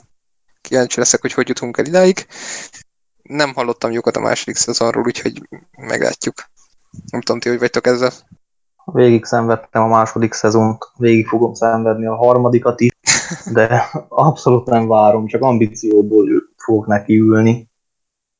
Én úgy vagyok a Westworld-del, hogy egy nagyon-nagyon potenciális sorozat, nagyon jó ötlettel, nagyon jól indult, de nekem az a bajom vele, hogy konkrétan 5-6 részen keresztül történik annyi dolog, ami simán elférne egy epizódba, aztán valahogy mindig az utolsó 2 epizódra bepörögnek az események. Hogyha legalább annak a felét sikerülne így elosztani a többi epizódra, azt mondanám, hogy jó, de ez így nekem nagyon karcsú. Tehát alig történik valami, epizódokon keresztül nyújtjuk mind a taknyot, aztán így a végére valamit összekapálózunk. Jó, igazából nem tudom, srácok, nektek még van-e valami hozzáfűzni valótok? Én nagyon szeretem az 1973-as Westworldot, ennyi. Ja, az újat akkor már nem is láttad. Nem, én az eredeti filmet ismerem, itt van a polcomon, nagyon szeretem, nagyon jó film, de mint mondom, sorozatokat nem nézek egyáltalán. Hát ne ezzel kezd, hogyha meggondolnám magad. Nem, valószínűleg. Nem, az első jó. Jó, csak minek, hogyha a többi utána egyre rosszabb. Egyébként nagyon sok sorozat rajongó ismerősöm van, és tudom, hogy mi a csavar az első évad végén, mert szoktam ezért érdeklődök, de nekem túl drága az időm. Néha úgy érzem, hogy nekiálljak egy sorozatnak, mert mindegy, hosszú, hogy miért nem nézek sorozatokat, megvan a magam hülyesége. Jó. Flint? Nem nézek sorozatokat. Ennyi. Te se ezzel kezd, ha meggondolod. Eszemben sincs, sose érdekelt a Westworld. Én is úgy vagyok vele, hogy kedvelem az eredetit. Úgyhogy Zebra álláspontját képviselem szegről. Szerintem borzasztóan túlértékelt sorozat. A film az viszont nagyon jó egyébként. A film az tényleg jó. A sorozat is jól indult, csak aztán kicsit elkapatta magát vadhajtások irányába. Viszont, hogyha már jó sorozatok, legalábbis jónak ígérkező sorozatok, akkor a Watchmen az azért kijött ugye az új trailer, már kaptunk korábban egy ilyen teaser jellegű megmozdulás, viszont most kaptunk egy bővebb, több betekintést nyújtó kis előzetest, és szerintem ezt megéri várni, tehát amit eddig láttunk belőle, szerintem bőven ígéretes. Holott én nem szeretem az eredeti filmet egyébként, annál jobban a képregényt. Szeretem az eredeti filmet, de úgy vagyok vele, hogy az nekem mindent elmondott, amit el kellett mondani. Láttam az előzetesét ennek a Watchmen sorozatnak, rossznak nem tűnik, de én nem érzem szükségét annak, hogy megnézzem. Amit akartam, én megkaptam a Watchmen filmtől. Én ugyanígy vagyok. Szeretem a képregényt, szeretem a filmet, ennyi. Nem vagyok többre kíváncsi. Én is így vagyok vele. Utólagosan olvastam a képregényt. Én nem szeretem hasonlítgatni az alapművet a film adaptációhoz, vagy sorozat adaptációhoz, vagy semmihez. Én ezeket szeretem különkezelni. Én a filmet erősen túlértékeltnek tartom. Nem rossz film, jó film, de túlértékeltnek tartom. A sorozat meg teljesen idegen hagy. Hát én a filmet szintén túlértékeltnek tartom, a képregényt nagyon szeretem, de a sorozat az rendkívül megfogott. Nem tudom, valahogy én Flinttel ellentétben érzem szükségét, tehát hogy ez egy olyan történet, amiben még van. Tehát, hogy egy olyan esemény hullám után, ami végigment a filmbe, utána még történnek dolgok, és örülök, hogy ezt megmutatják, hogy mik történnének ilyen esetben. Bocsi, nem láttam a trailerét, szóval ez ott veszi fel a fonalat, ahol véget ért a film? Később van egy masszív időugrás, de például a Rorschachnak vannak ugye már ilyen effektív szektája, hogy követik őt a halála után, vagy például benne van nem akarok hülyeséget mondani, talán az Ozymandias öregen benne van, de most tényleg nem akarok hülyeséget mondani, azt hiszem az Ozymandias van benne idősen. Jó, van egy ilyen masszív időugrás. Nem hiszem, hogy nagyon, bár nem, pont azt hittem, hogy amikor hallottam már előle, lesz, nem láttam a trailer, de pont azt hittem, hogy a Watchmennek az aranykoráról fog szólni. Hogy a percre készek, meg ezek igen, a Minutemanről fog szólni, vagy valami ilyesmi koncepciója lesz, de mindegy, nem vágtam eddig, hogy ez így később fog játszódni a sztori. Érdekes egyébként, mert jól emlékszem, az egyik percre kész tag, a Dollárbankó talán benne van a trailerben, vagy de valamelyik benne van, biztos. Hát nem ez az, hogy... Még a képregénynek egy visszaemlékezésébe. A forgóájról elkapja a köpenyét. Igen, azaz, igen. Nyilván utólag bele fogják azt huszakolni, hogy mégse halt meg, hupp. Hát felvette valaki az identitást. Igen, mint a íbagoly. Ja. Mint az éjbagolynak, ha meglátjuk. Én nagyon várom. Pedig Damon Lindelof a Leftovers-szel azért tett érte, hogy annyira ne várjon. Meglátjuk. A Star Trek Picard, hogyha már itt Star Trekről van szó, hát Patrick Stewart úgy festse lezár Big egyik ikonikus karakterének a sztoriát utolsó kalanddal, ugye kezdte X-professzorral az X-Menbe, most pedig Picard történetét is végérvényesen búcsúba vonultatja a Star Trek Picarddal, ami egy különálló sorozat. Nem tudom, van esetleg valakinek hozzáfűzni valója, megnézte a trailert, tetszik neki, Star Trek rajongó, bármi ilyesmi? Nem tűnik egyébként rossznak. Én még annó néztem is a Picardos sorozatot. Nem olyan intenzíven, de azok is úgy álltam hozzá, hogy nem volt más a tévében, és ilyen kellemes nézni való volt igazából. Jó. Rendben.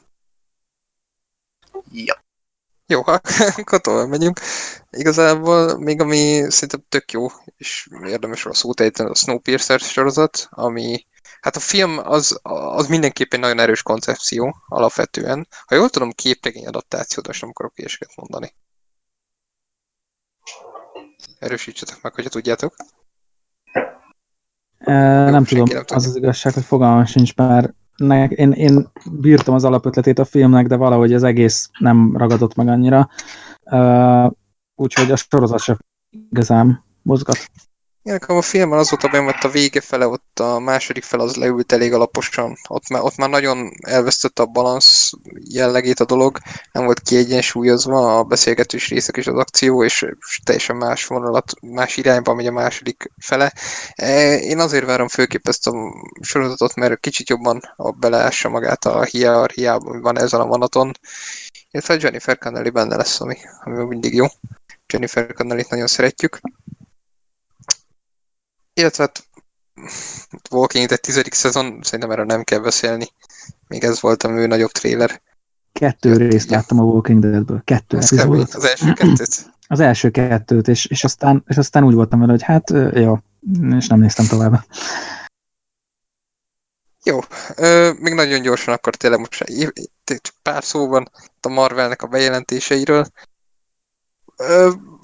Nagyon megpörgették, tehát talán ők villantották a legnagyobbat a Comic-Conon. Egyrészt bejelentették a The Eternals filmet, ami tudtuk, hogy jön, de hogy 2020. november 6-án fogunk debütálni a mozikban. Premier dátumot rengeteget kaptunk egyébként.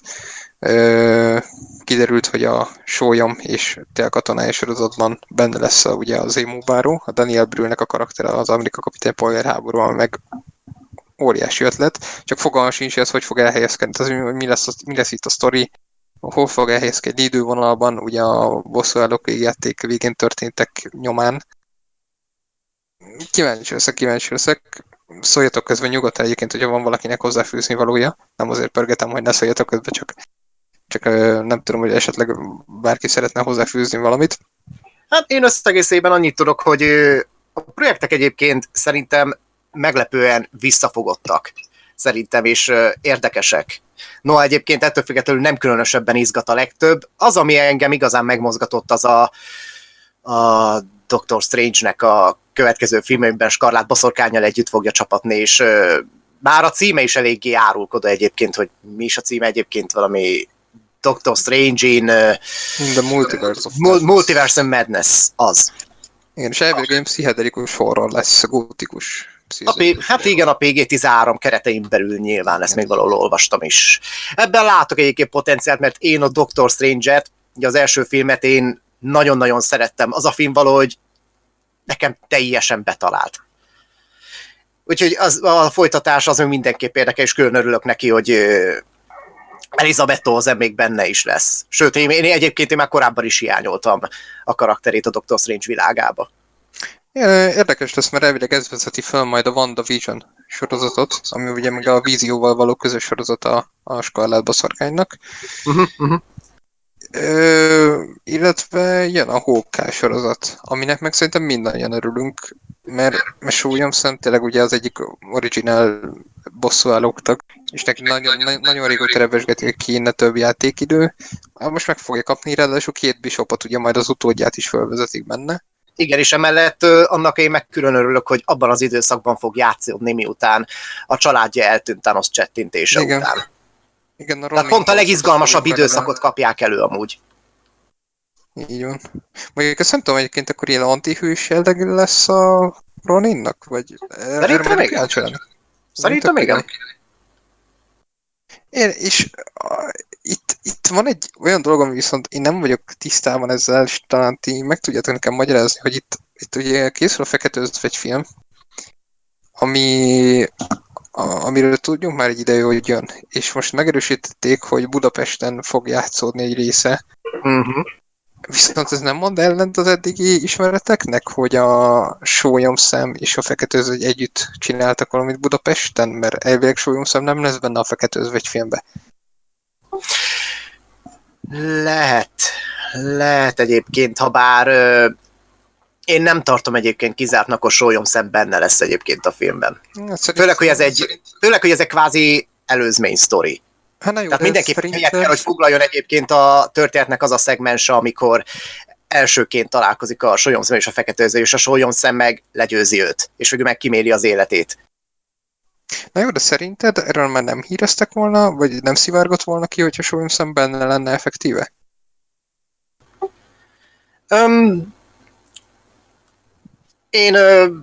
Hogy mondjam neked, én ezzel kapcsolatban inkább akkor visszatérnék a Terminátoros témához, hogy eddig sem szivárogtak arról, hogy Eddie Furlong visszatért John Connorként. Hát lehet, hogy egy hete hívták be, tehát hogy nincs kizárva, hogy a jelenetét legvégére tartogatták. Persze, csak én mondom, ezt nem tartom kizártnak, noha egyébként jogos, amit mondasz, hogy kiszivárogtatták volna esetleg, de nem tudom. Jó, igazából ugye jön az a sorozat, amiben főként ázsiai főszereplők lesznek, ez a, most akkor próbáljunk kimondani, ez a... Shang-Chi? Igen, ami egy film lesz, és aminek külön érdekessége, mert igen, már csak az alcímét nézve, hogy mi az úristen volt a... Legend of tehát hogy az ominózus 10 gyűrű, amit már a Vasemberben felvezettek, igen, és ami kapcsolata egyébként a képregénybeli Vasember legnagyobb nemeziséhez, Mandarinhoz. És itt előkerül a valódi Mandarin, ami, igen, ami szerintem izgalmassá teszi a dolgot, most függetlenül attól, hogy most meg lehet esetleg vádolni azzal a Marvelt, hogy a Vasember 3-mal gyakorlatilag betettek ennek a nagy találkozásnak, hogy a valódi Mandarin és Tony Stark, mert ez olyan, mint Batmannek Joker például. Uh-huh. Aztól igen, az addig Vasembernek a Mandarin egyébként. Tehát én is inkább arra számítottam amúgy, bocsáss meg, megint. Félbeszakítalak, mert ez mostanság rossz szokásom, erről igyekszem leszokni. Tehát, hogy én is elsősorban inkább arra számítottam, hogy a Vasember 3-ból ismert kisrác, aki felbukkan az Endgame-nek a temetési jelenetén, tehát hogy a Harley, hogy egy Harley-ban leforgatott Vasember 4-ben fog felbukkanni a karakter. Ami egyébként ami egyébként nem kizárt, hogy megtörténik, és ezáltal ez nem is hülye ötlet, hogy a Shang-Chi-ben megkapja Mandarin, úgymond a valódi Mandarin az első nagy megjelenését, mert én szerintem a Mandarin karakterét a Shang-Chin túl tovább is fogják még vinni, szerintem. Igen, mert ugye most itt nem a Ben Kingsley fog értelemszerűen játszani a Mandarint, hanem a Tony Leung, igen. És amúgy hozzátenem, hogy szerintem a Ben Kingsley benne lesz egyébként, még ha csak egy cameo erejéig igen, is. A Shang-Chi-ben biztos, főleg, hogy igen, főleg azért, mert nem tudom, látta, de a Hail the King című Marvel short filmet, ami ennek ráadásul nagyon jól meg is ágyaz. Nem, abban röviden annyi a sztori, hogy meginterjúvolják Ben Kingsley-nek a karakterét, a Trevor Slater-it a börtönben, és kiderül, ugye most ezt ne is nevezzük igazából csattanónak, mert mindenki tudja, hogy aki őt meginterjúvoztatja, az valójában a valódi Mandarinnak az egyik embere. Konkrétan, és onnan elrabolják őt, és mindenki más meg kinyírnak. És abban egyébként még cameózik a Punisherből pár rossz fiú például a börtönben, illetve még cameózik benne szintén, de a stáblista után jelenetében, mert még a shortfilmek is van olyanja. Igen, van olyanja. A Vasember 2-ből a Sam Rockwell karaktere, a Justin Hammer, ami egyébként egy kurva jó poén volt. Tehát azt érdemes azt a kb. 10 percet megnézni, mert az már alapból lefektette annak az alapját, hogy igenis létezik egy valódi Mandarin. Tehát ez nem légből kapott dolog. Az biztos egyébként a torni, vagyis hogyha a Vasember 4-be előkerül, tehát lesz Vasember 4 effektív új főszereplő, akkor abban biztosan Mandarin lesz a főgonosz. Igen. Meglátjuk. Egyről nem vagyok felhájpolódva erre a dologra, vagy nyilván, hogyha kijön, akkor majd változni fog ez. Végezetül pedig két dolog, egyrészt a Thor Love and Thunder című negyedik Thor film, amit Taika Waititi fog rendezni, és Natalie Portman a... Nem is tudom, villámistennő, vagy nem is akarok ilyeséget mondani. Az a képregényben úgy hívják, hogy Torita egyébként. Torita, fantasztikus. Úristen, ebből milyen balhé lesz. Valami gyors kaja. Ebből miért, igen, de várjál, ebből pont, hogy miért volna balhé, amikor évek óta létezik képregényben is ez a sztori, hogy a Jane Foster lesz Torita. Hát, sokan nem tudják. Ja, de jó nagyot bukott is ez a képregény. Hát a film értelemszerűen nem fog. Hát bukni nem fog, de... Mennyi, 24 számot élt meg talán ez a képregény összesen? Na látod, ezt mondjuk nem tudom. Valami ilyesmit olvastam. Tehát, hogy, hát figyelj, most gondolod, egy karakternek egy 24 szám, szerintem. Nem hiszem, hogy azért nem folytatták, mert végére értek volna a történetnek, hanem nem vette senki sem. Mindannyian tudjuk, hogy addig ütik a vasat, amíg meleg. A képregény szám nem olyan sok.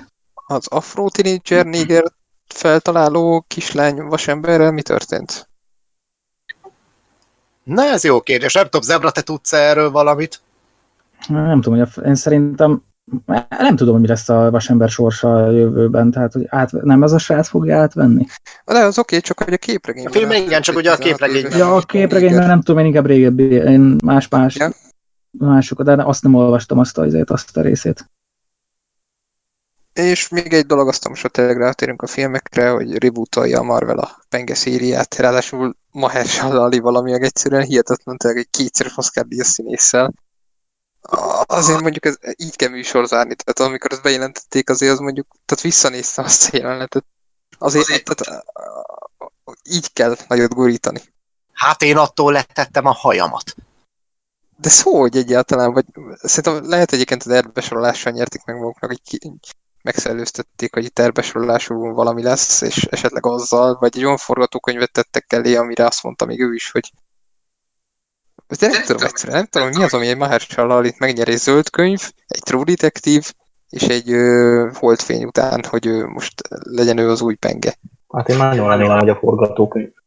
Hát én is, mindenki szerintem. Igen, meg azt is tegyük hozzá, hogy sok olyan színész létezik egyébként, az ilyen jóval komolyabb gárdából, akik ilyen kis, mondjuk azt, hogy művészfilmekben vagy független filmekben szeretnek játszani, akik sok esetben buliból is beszállnak egy ilyen filmbe például. Igen, az itt benne van. Jó, persze a forgatókönyv is ugyanúgy közre játszik, tehát most nem akarok erre külön kitérni, csak például előhozakodni a mostani Pókember esetében Jake Gyllenhaal-lal. Uh-huh. Jó, kíváncsian várjuk, igazából ehhez még nincs mondjuk premier dátumunk legjobb tudomásom szerint, úgyhogy ez még nagy valószínűséggel nem mostanában fog enni, viszont akkor vége valahára. Térjük rá. Más dolgokról beszélünk. Más dolgokról. Égessünk felnőtteknek szóló tartalmakról, sok már után. Igen, tegyük ki a 18 pluszt, azzal csalogatjuk a nézőközönséget, mármint a hallgatóságot. Na, tehát itt most azt kell tudni, hogy első körben beszélni fogunk a három dologfilmről, az 1951-esről, aztán az 1988-es. Három dologról fogunk beszélni. Lényegében igen. Tehát az 51-es The Thing from Another World. Igen, The Thing from Another World című eredetiről, ami hát nyilván egy könyvadaptáció, de eredeti, tehát az volt az első filmadaptáció. Aztán a 88-as Carpenter féléről, 82. Igen. A 82-es Carpenter féle a dologfilmről, aztán pedig a 2011-es remake-ről. Úgyhogy... remake. Hát igen, csak... Az prequel, nem remake, prequel volt. Igen. Hát... megbeszéljük. Igen, itt eltérnek a vélemények. Na mindegy, majd... Utána pedig beszélni fogunk, most hát én már nem, de a srácok beszélni fognak meg a 12 majomról, illetve a valami követről. És Hát megbeszéltük itt előre, hogy én itt csak az 1951-es The Thing from Another World azt láttam. Sajnos, mint említettem, időhiány tekintetében nem volt lehetőségem többit megnézni, holott nagyon szerettem volna, egyébként nagyon érdekelne, nagyon régóta, mint a 12 majom egyébként, főleg miután beszélgettek előzetesen itt adását a srácokról, a valami követ is érdekel a Carpenter-féle The Thing, meg aztán végképp, de sajnos erre most nem volt lehetőségem, viszont az 51-est megnéztem, úgyhogy miután annak a kibeszélő véget ért, én le fogok csatlakozni, és a srácok folytatják a műsort. Úgyhogy szerintem, hogyha már itt van velünk Zebra, mint friss újonc, szerintem engedjük meg neki, hogy itt beszéljen arról, mert itt tudni kell egyébként, hogy itt ez úgy nézett ki, hogy Zebrában elkezdtünk beszélni, és ő konkrétan rittjentett nekünk ide egy The Thing trilógia kiveszélőt, tehát itt az ő műsorterve gyakorlatilag, viszont mindenféleképpen ötletnek tartottuk, hogy beszéljünk ezekről. Úgyhogy szerintem Zebra, vezess föl te, hogy gyakorlatilag miért szeretted volna, hogy beszéljünk erről, mit jelent neked ez a széria, és szerintem így félig meddig elkezdheted fölvezetni az 51-est is, és akkor első körben erről beszéljünk. Jó, köszönöm szépen. Azért szerettem valami, dobtam be egyből a The Thing-et, mert a 82-es film az számomra mindig benne lesz a top 3 filmben, most kettől függen, melyik hányadik helyen áll a listámon, de egyébként a világ egyik legjobb filmének tartom a maga kategóriájában, és hát John Carpenter munkásságát nagyon-nagyon szeretem, és én a dolgot érzem a csúcsának, az ő munkásságának, úgyhogy szerintem egy nagyon izgalmas téma, én nagyon szeretek róla beszélgetni, és hát akkor már adta evidensen, hogy akkor beszélünk mind a három filmről. Mind a három film változó minőségét képvisel, de szerintem nem kéne kihagyni egyet se. Ugye egy könyvadaptációról beszélünk, ha jól nem egy 38-as Who Goes Out There című könyv adaptációja az első és a második film. Hát akkor is az 51-es a fantasztikus répaember kalandjai, kb. Így tudnám jellemezni leginkább ezt a filmet, mert mindent elkövettek, hogy ne adaptálják jól a könyvet. Ami még nem is lenne baj, az az igazság, mert én nem szoktam kötni ezzel a karóhoz, hogyha valamit filmvászonra visztek, nem kell kövessék az eredeti receptet, ami alapján készül, de legalább jót csináljanak belőle. És úgy érzem, hogy azért az 51-es dologba hát bele lehet kötni sok szempontból. Mindemellett azért azt hozzáteszem, hogy valószínűleg azért érzem így, mert nem az 50-es években élek, és nem vagyok amerikai. De erről majd később, hogy miért gondolom így. De szerintem sok sebből vérzik ez a film, viszont megértem azt, hogy miért, amikor elkészült, akkor miért így készült el.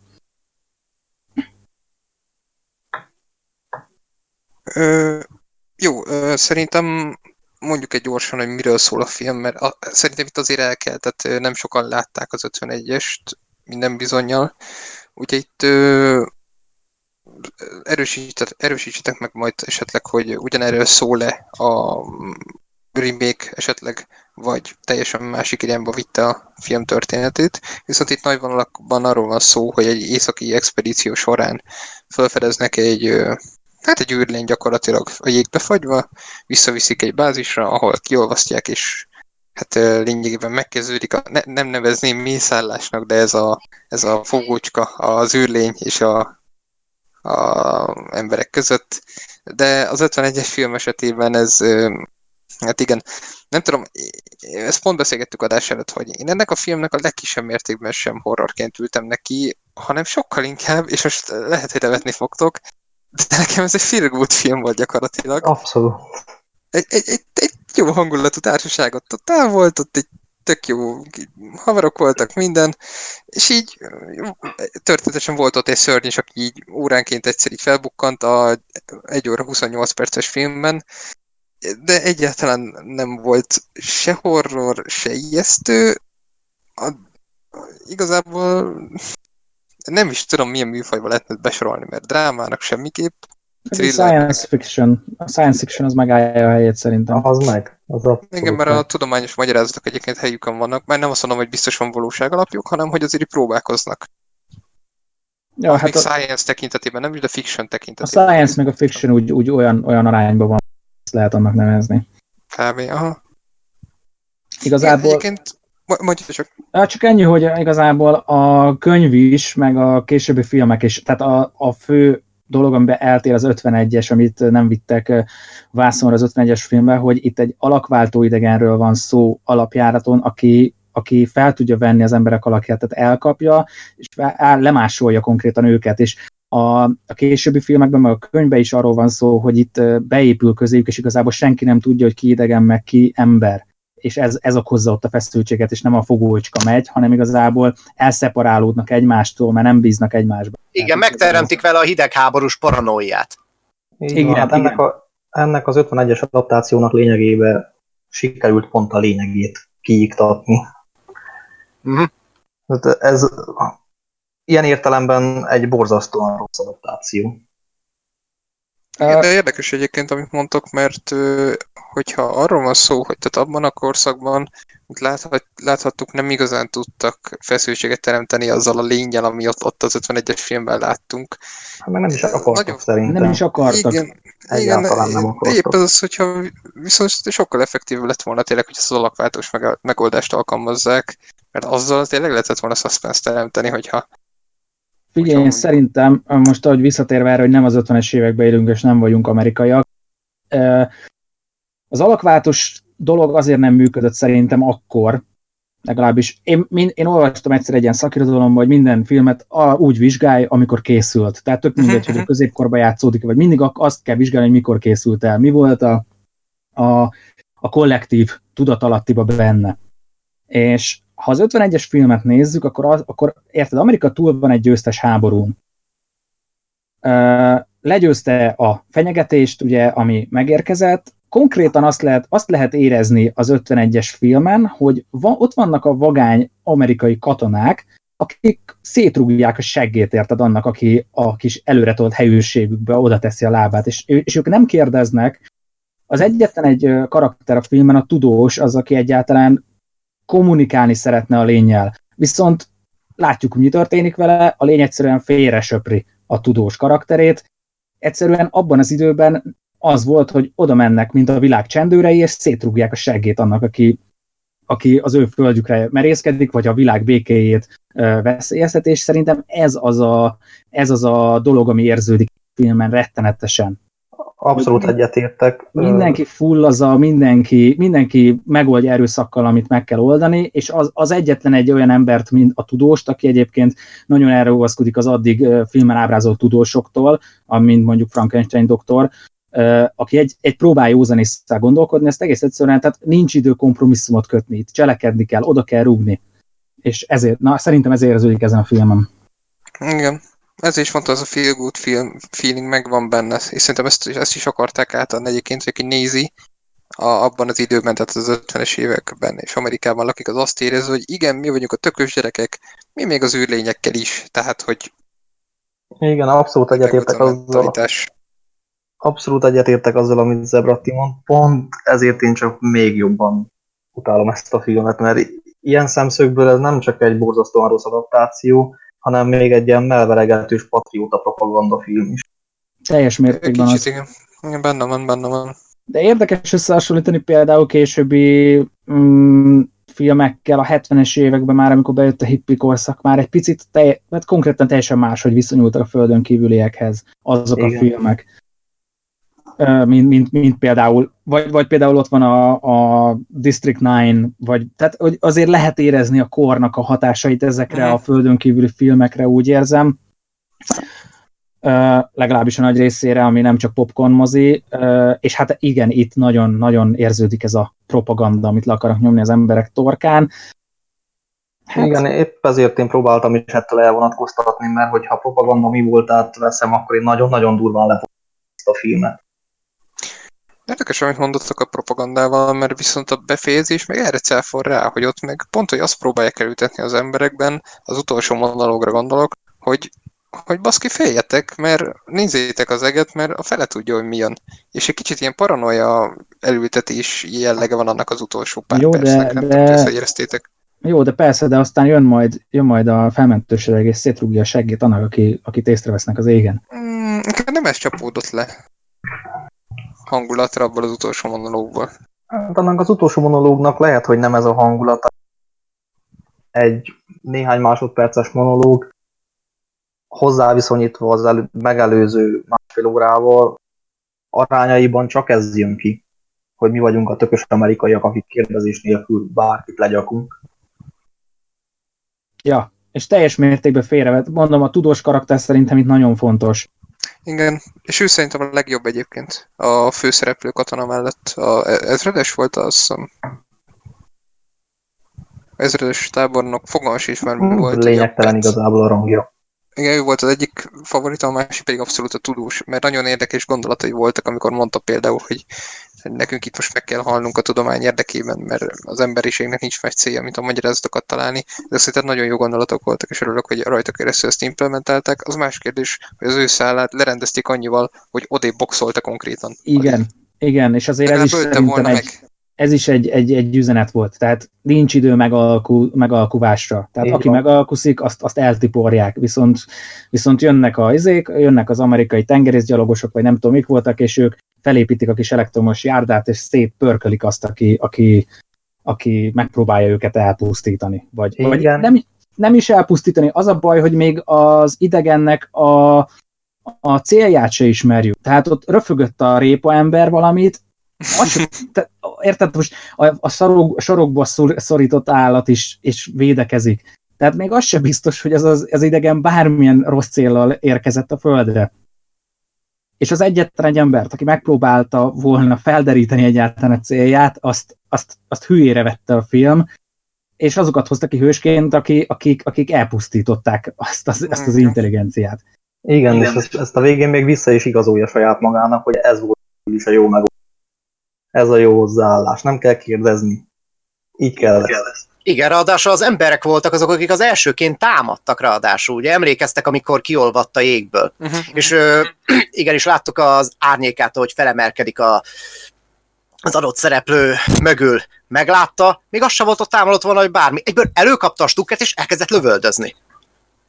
Tehát lényegében nekem is úgy jött le a filmben, hogy ez a lény, ez a dolog, ez végül is csak reagált.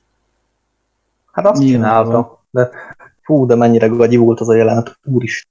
Nekem amúgy ez a legnagyobb problémám ezzel a filmmel, hogy oké, hogy régen készült, de basszus, nézzétek meg a 22-es Robin Hoodot. Az nem mentség a gagyiságra, hogy régen készült. Megjelenik az a Tesco-s Hulk Hogan, mint lény. Szétrugja a kifele nyíló belülről bedeszkázott ajtót. A legjobb jelenet a filmben. Összerakják azt a csapdát, azt mondja a srác, hogy mi a baj? Csak azon gondolkozom, hogy lehet nem ártott volna előtte kipróbálni. Esküszöm vígjátéknak, ez zseniális az a film. Igen. Igen, meg egyiket a lény az nekem olyan volt, mint hogy ilyen latex rendőrruhába bújt ilyen. Igen. Nagyon durva. Hát megfelelt Frankenstein szörnyének egyébként. De nekem lett volna ijesztő, tehát nekem ez volt a legnagyobb baj, hogy minden jelenetemben benne volt a lény, és szakadtam a röhögéstől, hogy azt látom, hogy egy rendőrruhás emberke ott rohangál fel alá, és akkor boxolják őket, és szétboxolja a többi kutyát ellen. Hát amikor a doki meghallgatja a szívverését azoknak a nagyra nőtt hóvirágok. Azaz! Mondjuk egyébként azok a nagyra nőtt hóvirágok. Egy az egyben úgy néznek ki, mint a hóvirágok. Jó, mondjuk egyébként az tök jól nézett ki szerintem azok a lélegző répák ott. Viszont amit olyan meg volt csinálva, hogy ott látta rendesen, hogy itt ugye lélegeznének. Viszont én ott azt hittem, hogy ott kihoznak majd valamit abból, hogy ott mondja egy csávó, hogy meghallgatja a szívverését, hogy ez olyan, mint hogy egy kisgyerek bömbölne. És én azt hittem, hogy ebből lesz majd valami, hogy így nem tudom, egy kicsit túlmutatnak, hogy lehet, hogy... Tehát így, ez a fura nekem, hogy egyrészt próbálták itt megmagyarázni a űrlénynek a motivációit esetleg, próbálták neki kicsit hátteret adni, próbálták megérteni, másrészt meg itt voltak az amerikaiak, akik meg seket rúgtak. Igen, de a kedvencem, hogy úgy elmagyarázzák, hogy ezek mind ugyanolyan lények. És akkor így fél másodperccel később ott hagyják a francba az egészet az asztalon, az jól van. Igen, én azt hittem, hogy lesz a befejezés egyébként, ezek a répák által elszaporodnak, és hogy majd itt az történik, hogy tehát érted, mint az ilyen legtöbb horrorban szokott lenni, tudod, hogy az a végső kép, hogy de nincsenek egyedül, és akkor látod, hogy felélednek a répa emberek. De általában a korban nem lehetett ez a befejezés. Meg kellett nyugtatni az amerikai társadalmat, hogy itt minden rendben van, és mindenkit megvédünk. Igen, meg egyébként is nagyon rányomja a bélyegét a filmre ez a fajta mentalitás, amiről beszéltek, mert elég megnézni, a film a konfliktusokkal lényegében hogyan bánik. Mindig beszélek egy adott jelenetről, fennáll egy adott probléma, mint például az emlegetett virágok, vagy az, amikor be volt zárva abba a házba, tudjátok. Ez a lény. Igen. Akkor mondják, hogy rendben, de akkor fel kéne égetni azokat, különben szaporodni fog. És ezt nem látjuk. De azért egyszer magukra gyújtják a házat. Hát jó, egyszer, de érted, mindig amikor jönne egy megoldandó konfliktus, azt nem látjuk, hanem aktuális szereplő bejön a kamera elé, és azt mondja, már felégettük, már megoldottuk, megyünk tovább.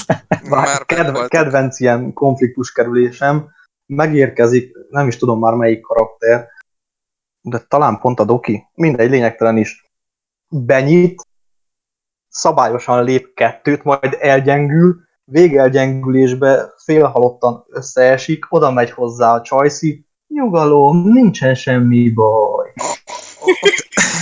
Azt a jelenetet imádta. Ő ott meg van sebesítve egyébként.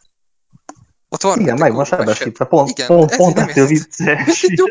Jó van, semmi baj, jó van, jó fasz. Úgyhogy igen, egyébként nem tudom, hogy voltatok vele, nagyon sok rossz színészi játék volt ebben a filmben, viszont legrosszabb. Nem mindegyik egyébként, erre van így elátérhetünk, mert még egy fontos aspektus ki akarok majd emelni, viszont előtte a legborzasztóbb szerint az összes közül az újságíró volt.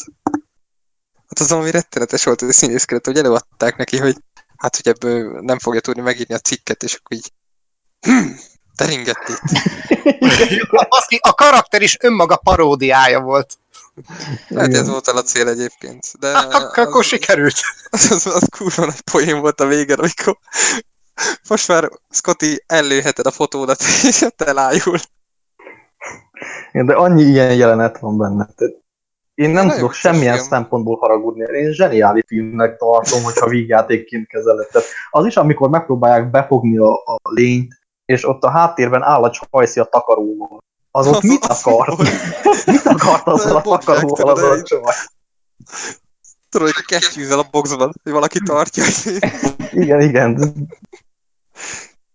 Igen, amit mindenki ki akartam emelni, hogy a forgatókönyv kapcsán nekem nagyon-nagyon durván ambivalens érzéseim voltak, hogy egyrészt, most itt a dialógokra gondolok, nagyon-nagyon jók a dialógok, másrészt nagyon szörnyűek a dialógok. Mire gondolok? Nagyon ritmikusak, nagyon pörgősek, nagyon emberiek, ami nagyon ritka a régi filmeknél, legalábbis azok között, amiket én láttam. Tehát többnyire ezek az eltúlzások vannak. Igen, a színpadiasság nagyon jellemző. Igen, pontosan. Így viszont ez a kicsit ilyen Tarantino-séként, mint hogy a Kora Tarantinoja írta volna meg ezt a forgatókönyvet, és Kora Tarantinoja rendezte volna meg őket, ugyanakkor, mint hogy a Kora Tommy Wiseau rendezte volna és írta meg volna, mert annyira ez tudom, hogy nagyon ambivalensen hangzik, de egyaránt van nagyon jó ritmizálva, és nagyon rosszul ritmizálva a dialógok. Tehát, hogy nagyon jó az, hogy egymás szavába vágnak, és így olyan dolgokra beszélnek, amik nem odaillenek néha, vagy egyszerűen háromfajta dialógot folytatnak egyszerre párhuzamosan egymás mellett, de ezek nagyon rosszul vannak, nem is tudom, időzítve, rosszul vannak ritmizálva, tehát nehéz ezt megfogalmazni, ezt látni kell. Én ezt úgy fogalmaznám meg, hogy zseniálisak a dialógusok, csak más filmbe kell lennének. Tehát, hogy így érted, ahol feszültségnek kellene lennie legalább egy szinten, akik jópofáskodnak egymással. Viccelődnek, heccelik egymást, ugye elvannak, mindenki tök laza. Igen, és ezzel önmagában nem is volna gond, csak a film ezt túl sokszor játssza el, és folyton megbontják a feszültséget. Mindig terengedik ezekkel. Igen, közben meg a film igényli azt, hogy komolyan vett. Tehát, hogyha erre lenne ráhúzva, nem lenne semmi probléma, csak a film az igényli a komolyan vételt, közben meg ilyen lazák vagyunk, ilyen jópofák, ilyen feel good. Mondhatjuk azt is, hogy ez a Carpenter dologjának a családbarát verziója, aki még nem látta. Így van. Én mondjuk összességem szerintem egyáltalán nem egy rossz film. Tehát én mondjuk 10/6-ra mondanám. Nekem effektíve tetszett, soha az életben nem nézni meg újra. Egy tök érdekes kis film, hogy ilyen is nézek, és amit ki akartam el mindenképp, hogy nagyon szép a film. Tehát nagyon jó, nem az, hogy felvéve, hanem inkább nagyon jó vannak megkomponálva azok a képek, amiket látunk. Nekem 2 kedvencem azok az a sötétített jelenetek voltak, amikor lenyomják a villanyokat, és az egyik ugyankor felgyújtják maguk körül az egész bázis kb. A másik pedig ott a végén, amikor megrázzák, és ott is lenyomják a villanyokat. Azok nagyon szépen vannak felvéve. Igen, meg ami nekem nagyon tetszett, hosszú idők óta végre láttam egy robbanást, ami nem CG. Melyikre gondolsz? Mikor kirobbantják. Hallod, arra én már nem is emlékszem, basszus. De nekem annyira megragadta a tekintetem, így instant. Basszus, ez robbanás, ez igazi. Lehet a Dante valami gyerekbarát verziót nézett, abban nem tudom. Abban már robbanás. Megmutatjuk az amerikai nép lelki világát. Nem kell látni, hogy hogyan történnek ezek a dolgok, csak fogadják el, hogy van. Így van. Mondjuk, hogyha abból indulunk ki, hogy milyen az egyébkénti film, szerintem az egész egy PG-13, nem most nem menjünk vele. Egyébként azt szerettem volna hozzátenni, hogy csak ötletként bedobom, miatt elfelejtem, mert amikor ezt a filmet vesézgettem magamba, akkor nem tudtam elmenni egy 5 évvel későbbi film mellett, aminek ugyanúgy van egy remake, és a következő adásba talán be is dobhatnánk, ha már friss az 51-es filmnek az emléke. Összehasonlíthatnánk már így az amerikai lélekkel a Testrablók támadása című filmet. Inversion of Body Snatchers, bezony. Igen, és annak a remake-ét, mert van párhuzam a 2 film között, de teljesen más lelki állapotra utal a 2 film. És egy évtizedben csinálták a 2 filmet, mind a 2 könyvadaptáció, és szerintem erről a következőben beszélhetnénk, ha már, és párhuzamba állíthatnánk ezzel a filmmel. Jó, én benne vagyok, de nekem valahol ismerős ez a cím, és nem tudom, hogy honnan. 4-féle feldolgozás létezik. 3. részét, azt nem láttam. Invasion of the Body Snatchers. Hát az első az 56-os, azt hiszem. Igen, 56, a második 78. Az, igen, 78. A harmadik az 90-es években készült Igen, az Abel Ferrara csinálta, illetve a Nicole Kidman-nel és a Daniel Craig-gel Invázió címen megcsinálták. Tehát azt lehet, hogy akkor berakhatnánk azt a következő adásba, ezt a trilógiát. Részemről mehet. Mert szerintem érdekes lenne összehasonlítani, legalább csak a 2 első filmet, mert már nagyon közel vannak egymáshoz, és igen, tehát ugye 51-56, a remake-ek pedig 82 és 78, igen. Az, mennyire van ebből? Mert az 51-es téken nem tudom. És mind a 2-ben hatalmasat változik, tehát ahogy átkerül, jó mondjuk a dologban nem változik meg a helyszín, de például érdekes, hogy az Invasion of the Body Snatchers-ben egy kisvárosból átkerülünk a nagyvárosba, és mennyivel másabb képet ad az egész történetnek, az egész, szóval érdemes lenne szerintem róla majd beszélnünk. Jó, mindenképp. Előbb-utóbb mindenképp érdemes elővenni, szerintem is. Abszolút. Jó. Viszont akkor, srácok, szerintem ezt kibeszéltük. Most jön az a pont, ahol én itt hagylak titeket. És akkor folytassátok a másik 2 dötén kibeszélővel, valamint a másik 2 filmmel. Remélem, hogy ilyen 4 órás beszélgetések fognak itt kisülni ebben, mert most ilyen 3 órához közelítünk, és még sehol nem vagytok. Holnap reggel 10-kor majd szólunk neked, hogy befejeztük. Jó van. Egyébként egészen biztos meg fogom nézni még a másik 2 dötén filmet, és vissza fogom hallgatni, mit beszéltek róla, úgyhogy kíváncsian várom én is. Úgyhogy srácok, nektek további jó beszélgetést. A kedves hallgatóknak köszönöm szépen a megtisztelő figyelmeteket. Legközelebb találkozunk. Úgyhogy sziasztok! Csákó! Csákó! Alého! Hát akkor köszönjük szépen Dantinak az eddigi részvételét, és én venném át, mint műsorvezető. Hát kiveséztük, úgyhogy most érjünk át a, ha nem is mindenki által látott, de mindenképp filmes körökben legalább hallott róla a méltán híres és legendás rengeteg science fictionnek azóta is alapot, vagy legalábbis inspirációt adó John Carpenter féle 82-es a Dolog The Thing filmjéről. Mivel Zebratti dobta be a témát, szerintem ezt is nyugodtan kezdheti ő, meg talán ő a legnagyobb fanja ennek a trilógiának, ha nem csalódom. Hármunk közül, bár szerintem mindannyian szeretjük, akik láttuk. Így van. Úgyhogy át is adnám a szót Zebra. Köszönöm szépen. Hát a 82-es film, mit is kell elmondani róla? Szerintem szinte minden szögből vizsgálva a film nagyszerű. Most mondhatnám azt, hogy tökéletes, de hát nem illik ilyet mondani filmre, mert semmi sem tökéletes. Nekem is van vele egy hatalmas nagy problémám, de ezt majd később. Nagyon a klausztrofób élményt nagyon átadja. Itt azt hiszem Flint ugye rá kontrázott az Aliennel. Még tegnap. Egyébként ott is jelen van, de valamiért itt talán az antarktiszi közeg az, ami engem teljes mértékben, meg hát a filmnek a végkifejlete az, amit nem tudom, spoilerezhetünk most, vagy spoilerezzünk? Egyelőre hát, szerintem még ne. Szerintem beszéljük meg spoilermentesen, aztán később ráteszünk spoileresen is.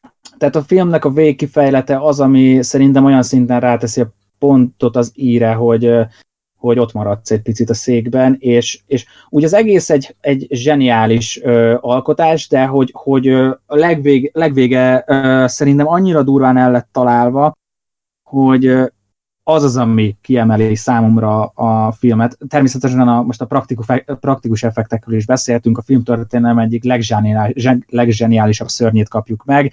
Gyönyörűek a praktikus effektek, nagyszerű színészi alakítás van benne, a klausztrofób hangulat nagyszerűen átjön, az, hogy nem bíznak egymásban az emberek, hogy nem tudják, hogy ki az idegen, és ki nem az, és az milyen konfliktusokat szül közöttük, az teljesen életszerű, teljesen emberi, mert olyan hibákat követnek el, főleg McCready, ugye, mint tudjuk, mire gondolok, ami megbocsájthatatlan lenne, de talán mi se cselekednénk másképpen egy adott szituációban, úgyhogy attól függetlenül, hogy egy science fictionről beszélünk, szerintem annyira emberi az egész, és annyira elesettek azok az emberek ebben a filmben, hogy nagyon közel hozza a nézőhöz a filmet, na szóval nagyon közel van a néző lelkivilága a film, szerintem nagyon el lett találva.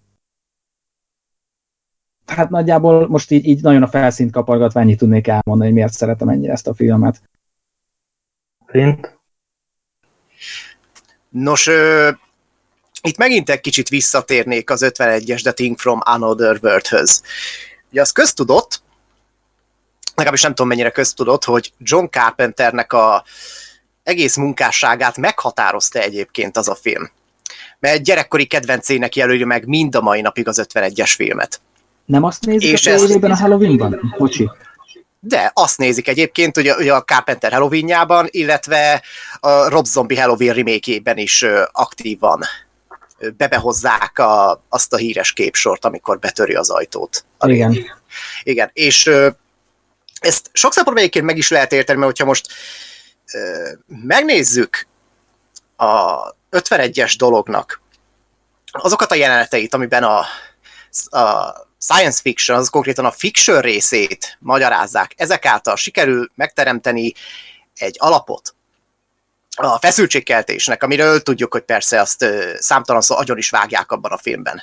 Viszont megvannak benne azok a fajta jelenetek vagy motívumok, amikre egyértelműen ki lehet mondani, hogy azok Carpenterre igenis hatással voltak. Elég belegondolt például arra a részre, amikor körbeállják a jég alá került csészaaljat. Gondolom emlékeztek arra a részre.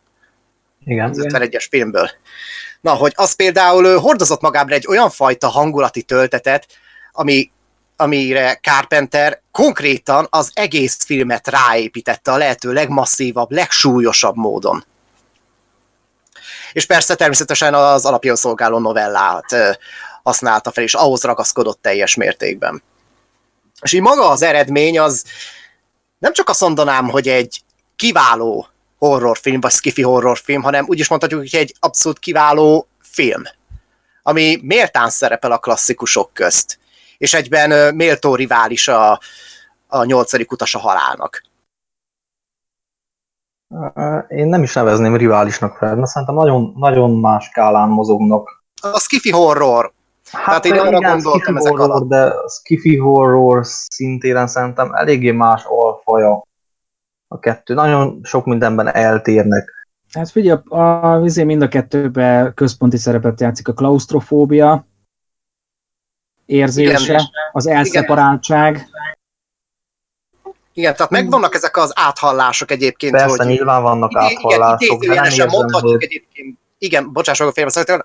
Idézőjelesen akár, de mondhatjuk, hogy idézőjelben ezek egy párt alkotnak valamilyen szinten egyébként. Igen, ezt viszont nyugodtan mondhatjuk.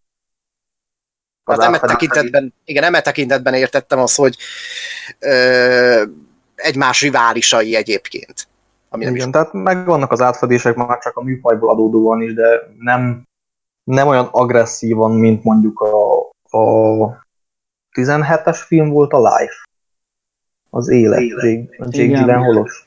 Azt hiszem, igen. Mint mondjuk az Alien és a Life. Igen, a Life az konkrétan egy Alien Ripoff film volt. Hát az abszolút az volt. Hát abban szerintem egyetértünk, hogy bár nem tudom, olvasta valaki a könyvet itt, mert én nem olvastam. Nem, én sem. Sajnos nem. Hogy ha valamit, akkor a feszültségteremtést az zseniális csinálja Carpenter ebben a filmben.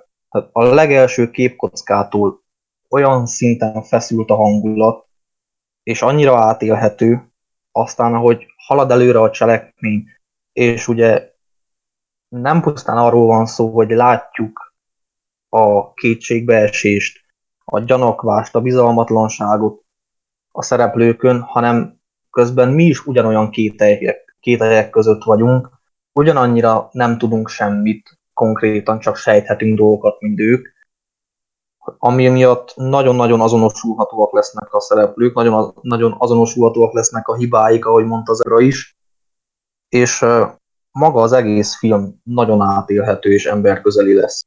Egyébként erre a dologra, hogy nem bíznak egymásba, azt hiszem úgy volt ez az egész, hogy maga Carpenter se tudja megmondani azt, hogy ki mikor alakul át.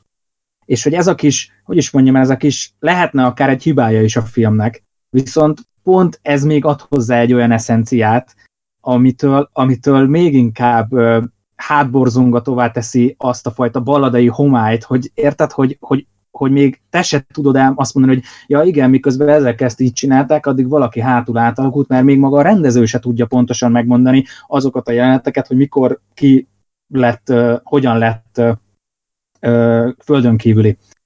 Szóval szerintem még ez is hozzáteszi kicsit a filmnek az eszenciájához, ez a fajta kis káosz, ami a háttérben van. Így van, hát ezt hibának felróni semmi esetben sem lehet. Ennek a filmnek a kapcsán. Ennek a filmnek a kapcsán nem, mert van, ahol elvárnák, de itt nem. Itt persze, nem. De hogyha ha van olyan film, ahol ez elfér, sőt szerintem igényli a környezet meg a téma, hogy abszolút zavarok közt és kétségek közt legyen tartva a néző is, akkor az ez a film. Igen. Mert itt ez nem egy forgatókönyvírói baki, vagy hanem itt ez szervesen beleépül az egész filmbe. Igen, és ez a koncepció része itt. Igen, viszont ha már agyon dicsértük a filmet, egyetlen egy dolgot ki szeretnék emelni, amit nem tudok lenyelni a film kapcsán. Az első jelenet, a legeslegelső jelenet nem az, amikor üldözik a kutyát, mert az már zseniális, hanem amikor kiírják a filmnek a címét, ugye? Mivel indít a film? Egy csészeaj lezvon a földre, ugye? Így van, ezt én szerettem volna emelni. Na, ez az az egy jelenet, amit egyszerűen nem tudok lenyelni, hogy adott a világ a filmes történelem egyik legkirályabb szörnyetege, ami bárkinek az alakját fel tudja venni, tehát egyszerűen zseniális, ahogy megoldották az egészet, és képesek voltak a világ leges-leges legbénább űrhajóját adni neki, egy csészealjat. Egyszerűen én úgy érzem, hogy inkább csak sugallniuk kellett volna azt, hogy érkezett az idegen a földre, esetleg részleteket mutatni magából a csészeajból, vagy hát a járműből. De az, hogy elénk raktak egy olyan csészeajat, amit már 50 filmben láttunk előtte, értettek, és a leges, tényleg annyira... Hát a legalapabb csésze. A legalapabb csésze. Még csészehaj mércével is egy ilyen low budget dolog. Igen, és ezt ráadásul az 51-es film még nem is mutatta meg konkrétan. Igen, én pont ezt az aspektusát szerettem volna kiemelni, hogy azon túl, hogy néz ki, és hogy egy egyszerű csészehaj, én meg sem mutattam volna még a film elején. Én sem. Én ezt nagy hibának tartom, és ezt viszont nagyon jól csinálta az első film, az 51-es, hogy az nagyon-nagyon földhözragadtan indul. Tehát én a Hitchcocknak a pszichójához tudnám hasonlítani, hogy az is egy totálisan átlagos földhözragadt mozinak indul. Nyilván ott nem rugaszkodik el annyira, mint itt, mert az nem egy science fiction, de hogy itt is, ameddig meg nem találják az űrlényt, meg az űrhajót, addig ott, ha nem tudod, hogy milyen filmet fogsz nézni, akkor az egy sima, egyszerű film, amiből lehet bármi, de nem feltétlenül gondolná azt az ember, hogy ebből egy science fiction lesz. És itt is, ha belegondoltok, hogy van tálalva az a jelenet, és szerintem a mai napig zseniális, mind látványilag, mind dramaturgiailag, amikor a lény először megmutatja magát, na az akkor ütött volna igazán nagyot, hogyha nem mutat űrhajót a filmnek a nyitó jelenetében. Igen. Egyetértek ezzel. Tényleg ez volt az egyetlen problémám, csak sugallni kellett volna, és szépen csepegtetni be az információt, de hát mindegy, ez legyen a legnagyobb hibája egyébként a filmnek. Így van, tehát ha minden filmmel lenne, akkor szerintem nem lenne.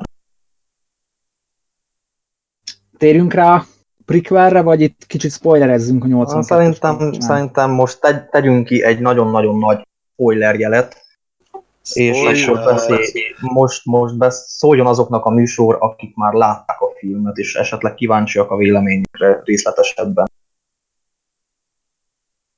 Oké, szóval a film végén van két túlélőnk, akik ugye magukra gyújtják a bázist, mert ráébrednek arra, hogy meg kell akadályozniuk, hogy ez a lény eljusson a Föld többi pontjára, mert nem is tudom hány hónap vagy nap alatt, vagy hét alatt ugye körülbelül az egész világot el tudná foglalni, és rájönnek erre, és hát nincs más megoldás felgyújtani a bázist, hogy a lényt újra a jég fogságába száműzzék, mert amit nem szeret az, nem az, hogy nem szeret, hanem, hogy akkor hibernálódik, de legalább nem tud eljutni sehova az Antarktiszról. És ott van két túlélő, akik a felgyújtott bázisnál. Hát igazából a halált várják, mert tudják, hogy nem fog senki értük menni egy jó ideig, és egymással farkasszemet néznek, előkapnak, nem is tudom, viszkit isznak a végén? Na, valami olyan. Valami erős töményet isznak. Valami töményet isznak a végén, hogy így nem is tudom. Beugrott. Jimbimet isznak. Jimbimet. És hát egész egyszerűen a film nem ad választ arra, hogy kettő közül bárki is átformálódott-e földön kívülévé, avagy sem, tehát, hogy túlélte-e, mert állítólag ugye ott van egy sikolya a végén, hogy felrobbantják a bázist, és ott elpusztul a lény a tűzben. Viszont arra nem adott választ a film, hogy a két ember közül valaki átalakult-e közben. Igen, hát szerintem első körben mindenki adjon egy rövid választ arra, hogy ezt problémának érzi-e, és hogy mi a véleménye, hogy ezt hogy kell értelmezni. Abszolút ezt tartom a legjobb megoldásnak egyébként, hogy nincs konkrét válasz erre se. Tehát, hogy fenntartják egyébként a bizonytalanságot. Mert végül is az ember bármilyen alternatívát köthet ez a záró képsorhoz, hogy vajon ki lehet a dolog, hogy van-e egyáltalán még dolog. És végig ez volt a filmnek a sok szerintett eszenciája, hogy sosem lehet tudni, hogy ez a dolog egyáltalán kicsoda-micsoda. Tehát ez a belső inváziótól való mélyből gyökeredző félelem. Ugye az ismeretlentől való félelem. És a vége pont, hogy erre teszi fel a koronát. Hogy változatlanul nem tudod, hogy most van-e egyáltalán, és hogyha van, akkor melyikük az? Van, a létező legjobb befejezést alkották meg ennek. Igen, én is egyetértek ezzel nagy részt, de mindjárt kifejtem először, szerintem hallgassuk meg Zebra véleményét is. Én is így vagyok ezzel, egyébként bocsánat, nem saját magamat, mert nem tudom, rosszul mondtam, tehát felgyújtják a bázist, hogy megöljék a lényt, nem azért, hogy a jégfogságába száműzzék, pont azt akarják elkerülni, hogy a jégfogságába kerüljön a lény.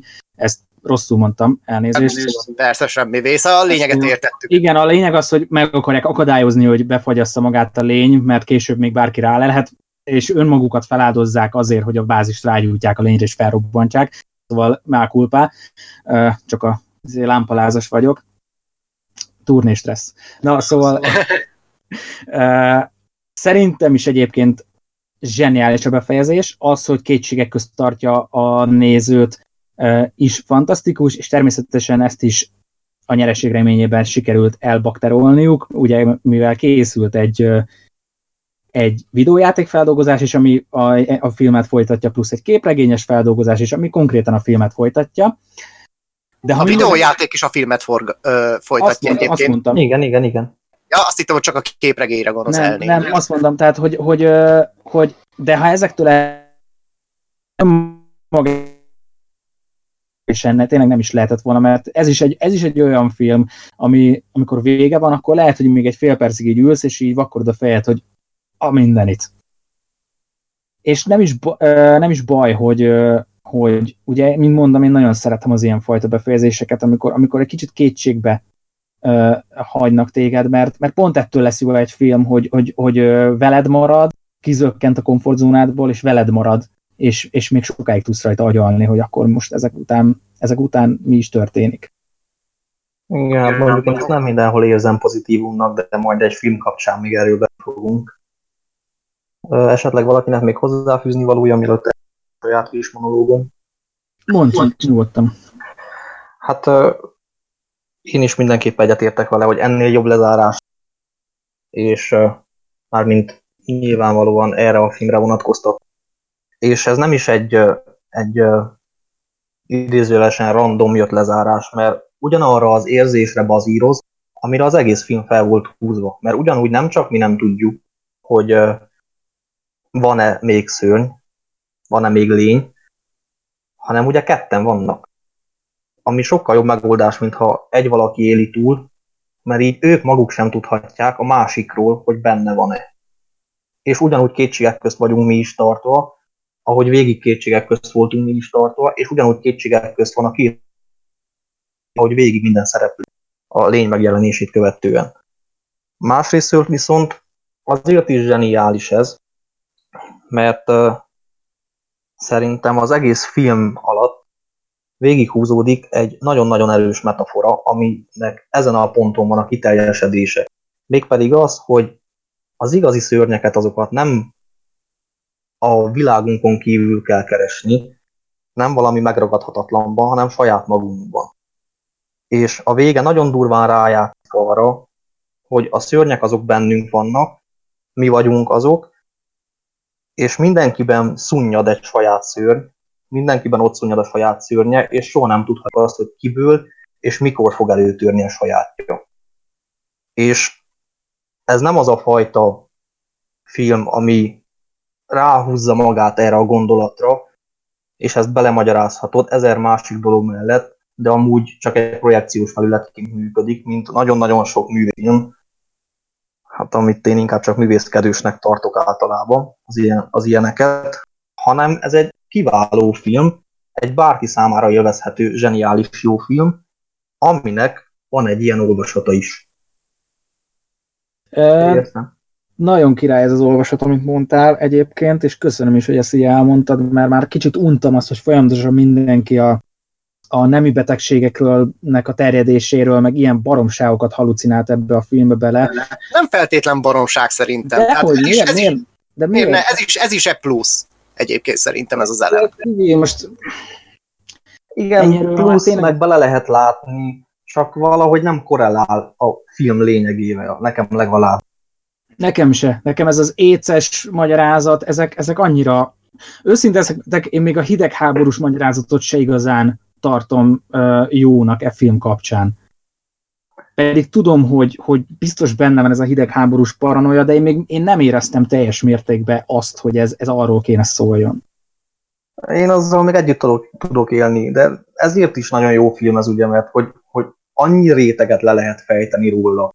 És nem úgy fejtjük le róla a rétegeket, ahogy mondtam, hogy ezt mind azért tesszük, hogy valami értelmet tudjunk adni a film, hanem ez egy egyébként teljesen bezárt és teljesen kerek történet, aminek és vannak egyébként rétegei. Igen, és igazából az is tudja élvezni, aki egyáltalán. Így van. Akkor jöhet a prequel. Még pár pillanat erejéig, ezt még semmiképp se adjuk ki, maga a maszkmesteri munka, amit itt alkottak. Hát az mindenki. Az szenzációs, és én állítom, hogy a korát megelőzte, amit ebben ábrázoltak. Itt minden téren kiérték a tehetségüket, a fantáziájukat, az, amit a Robotin alkotott ide, aki éjjel-nappal dolgozott ezen a filmen. És már végkimerülésig dolgozott ezeken a lényeken. Tehát magán az ominózus dolgon, annak minden formáján, hogy például Stan Winstonéknak kellett beugornia segíteni neki. Tehát Stan Winstonék alkották a kutyákat konkrétan. Tehát magát a kutya dolgot, ami legelőször megnyilvánul. Igen. Tehát, hogy az is milyen elképesztő, és mondom, mai szemmel is tökéletesen megállják a helyüket. Hát nagyon-nagyon sok film látványvilágára köröket ver a mai napig. Van egy-két hely, ahol mai szemmel kicsit gagyinak érződik.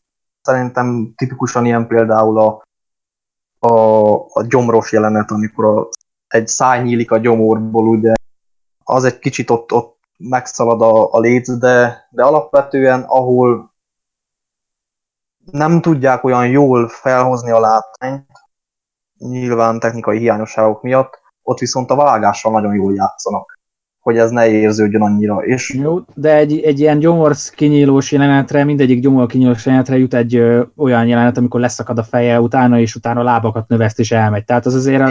Így van. Tehát ez csak a korrektség kedvéért mondtam el, hogy ne az legyen a filmet, de egyébként maximális elismerésem a látványért. Mind a mai napig pazarul néz ki. Igen, és nem pusztán...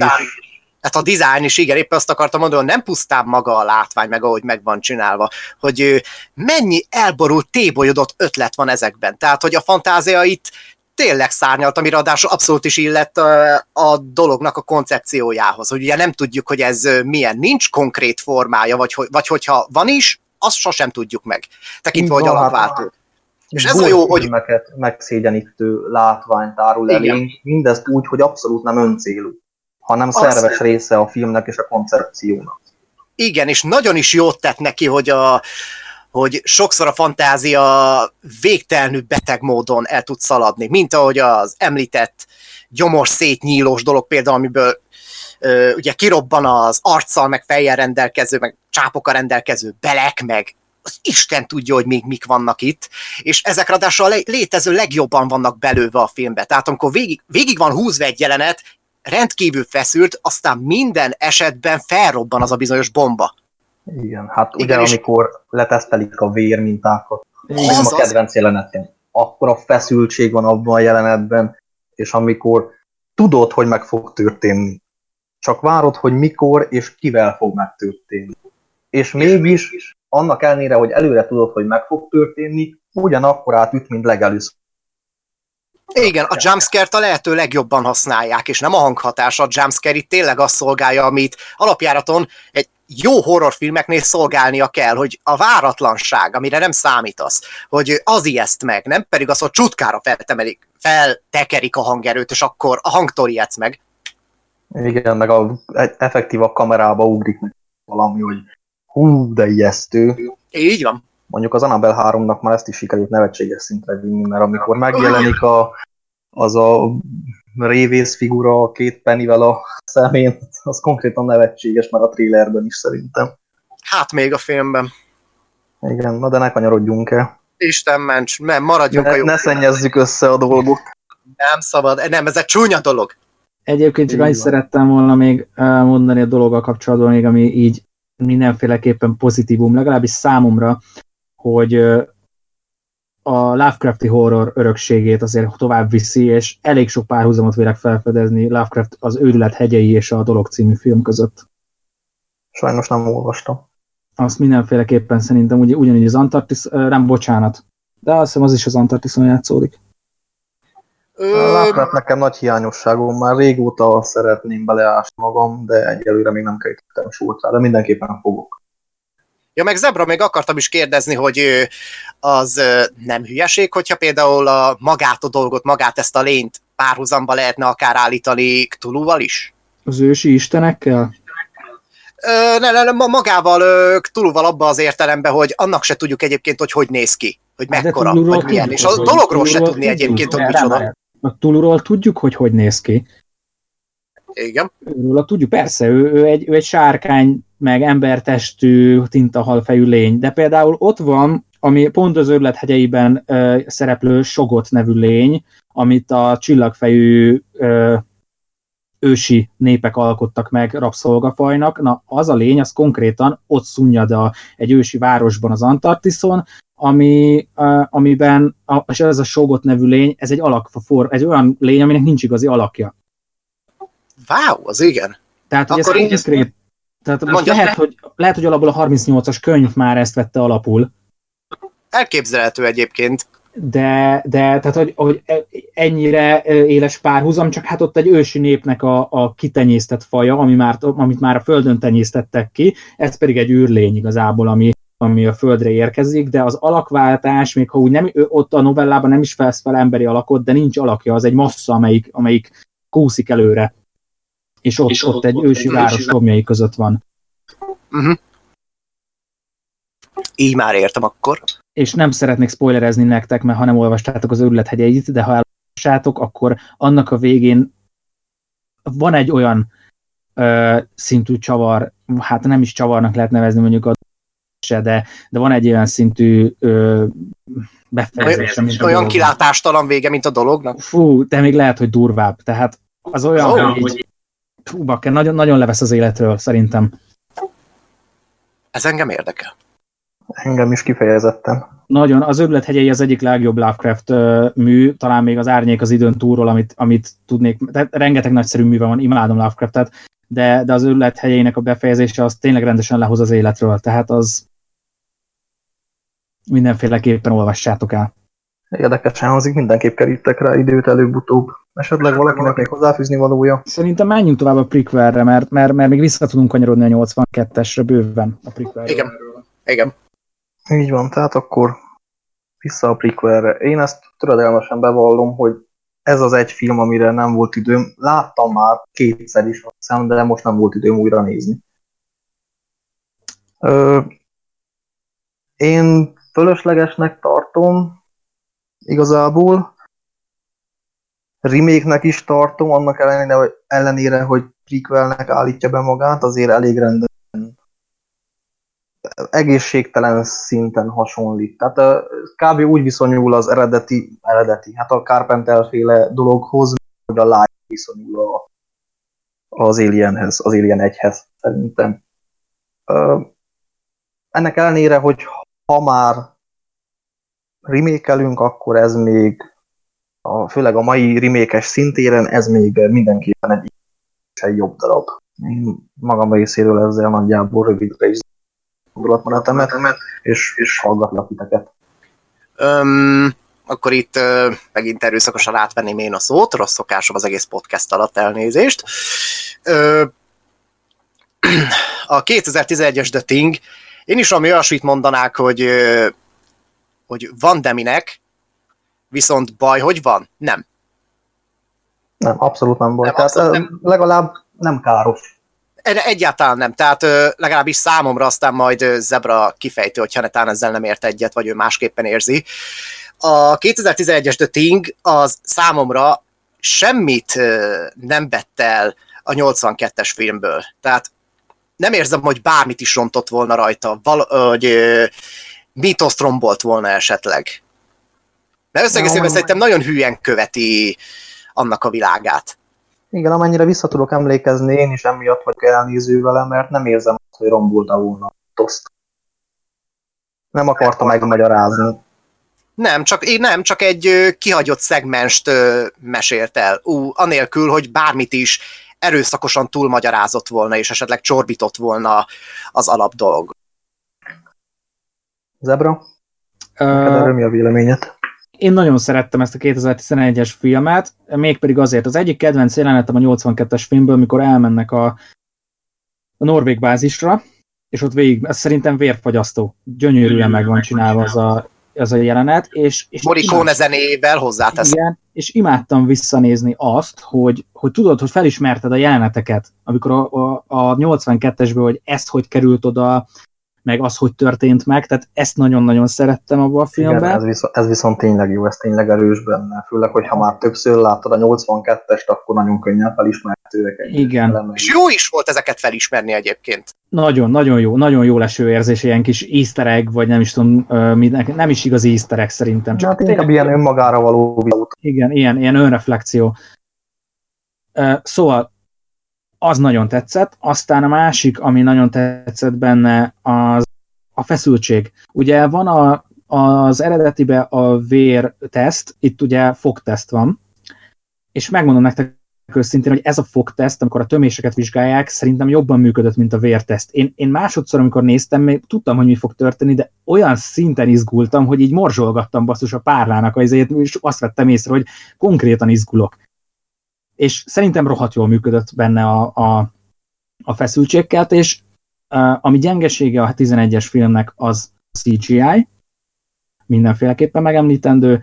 Az, hogy szerintem sokkal jobban állt volna neki, hogyha végig norvégül beszélnek, tehát norvég színészek vannak benne, nekem jobban átjött volna, autentikusabb lett volna, hogyha norvég színészek lettek volna benne végig, plusz, ami nem tetszett, az megint csak az, hogy miért kellett már basztatni megint azt a rohadt űrhajót? Miért kellett belemenni az űrhajót?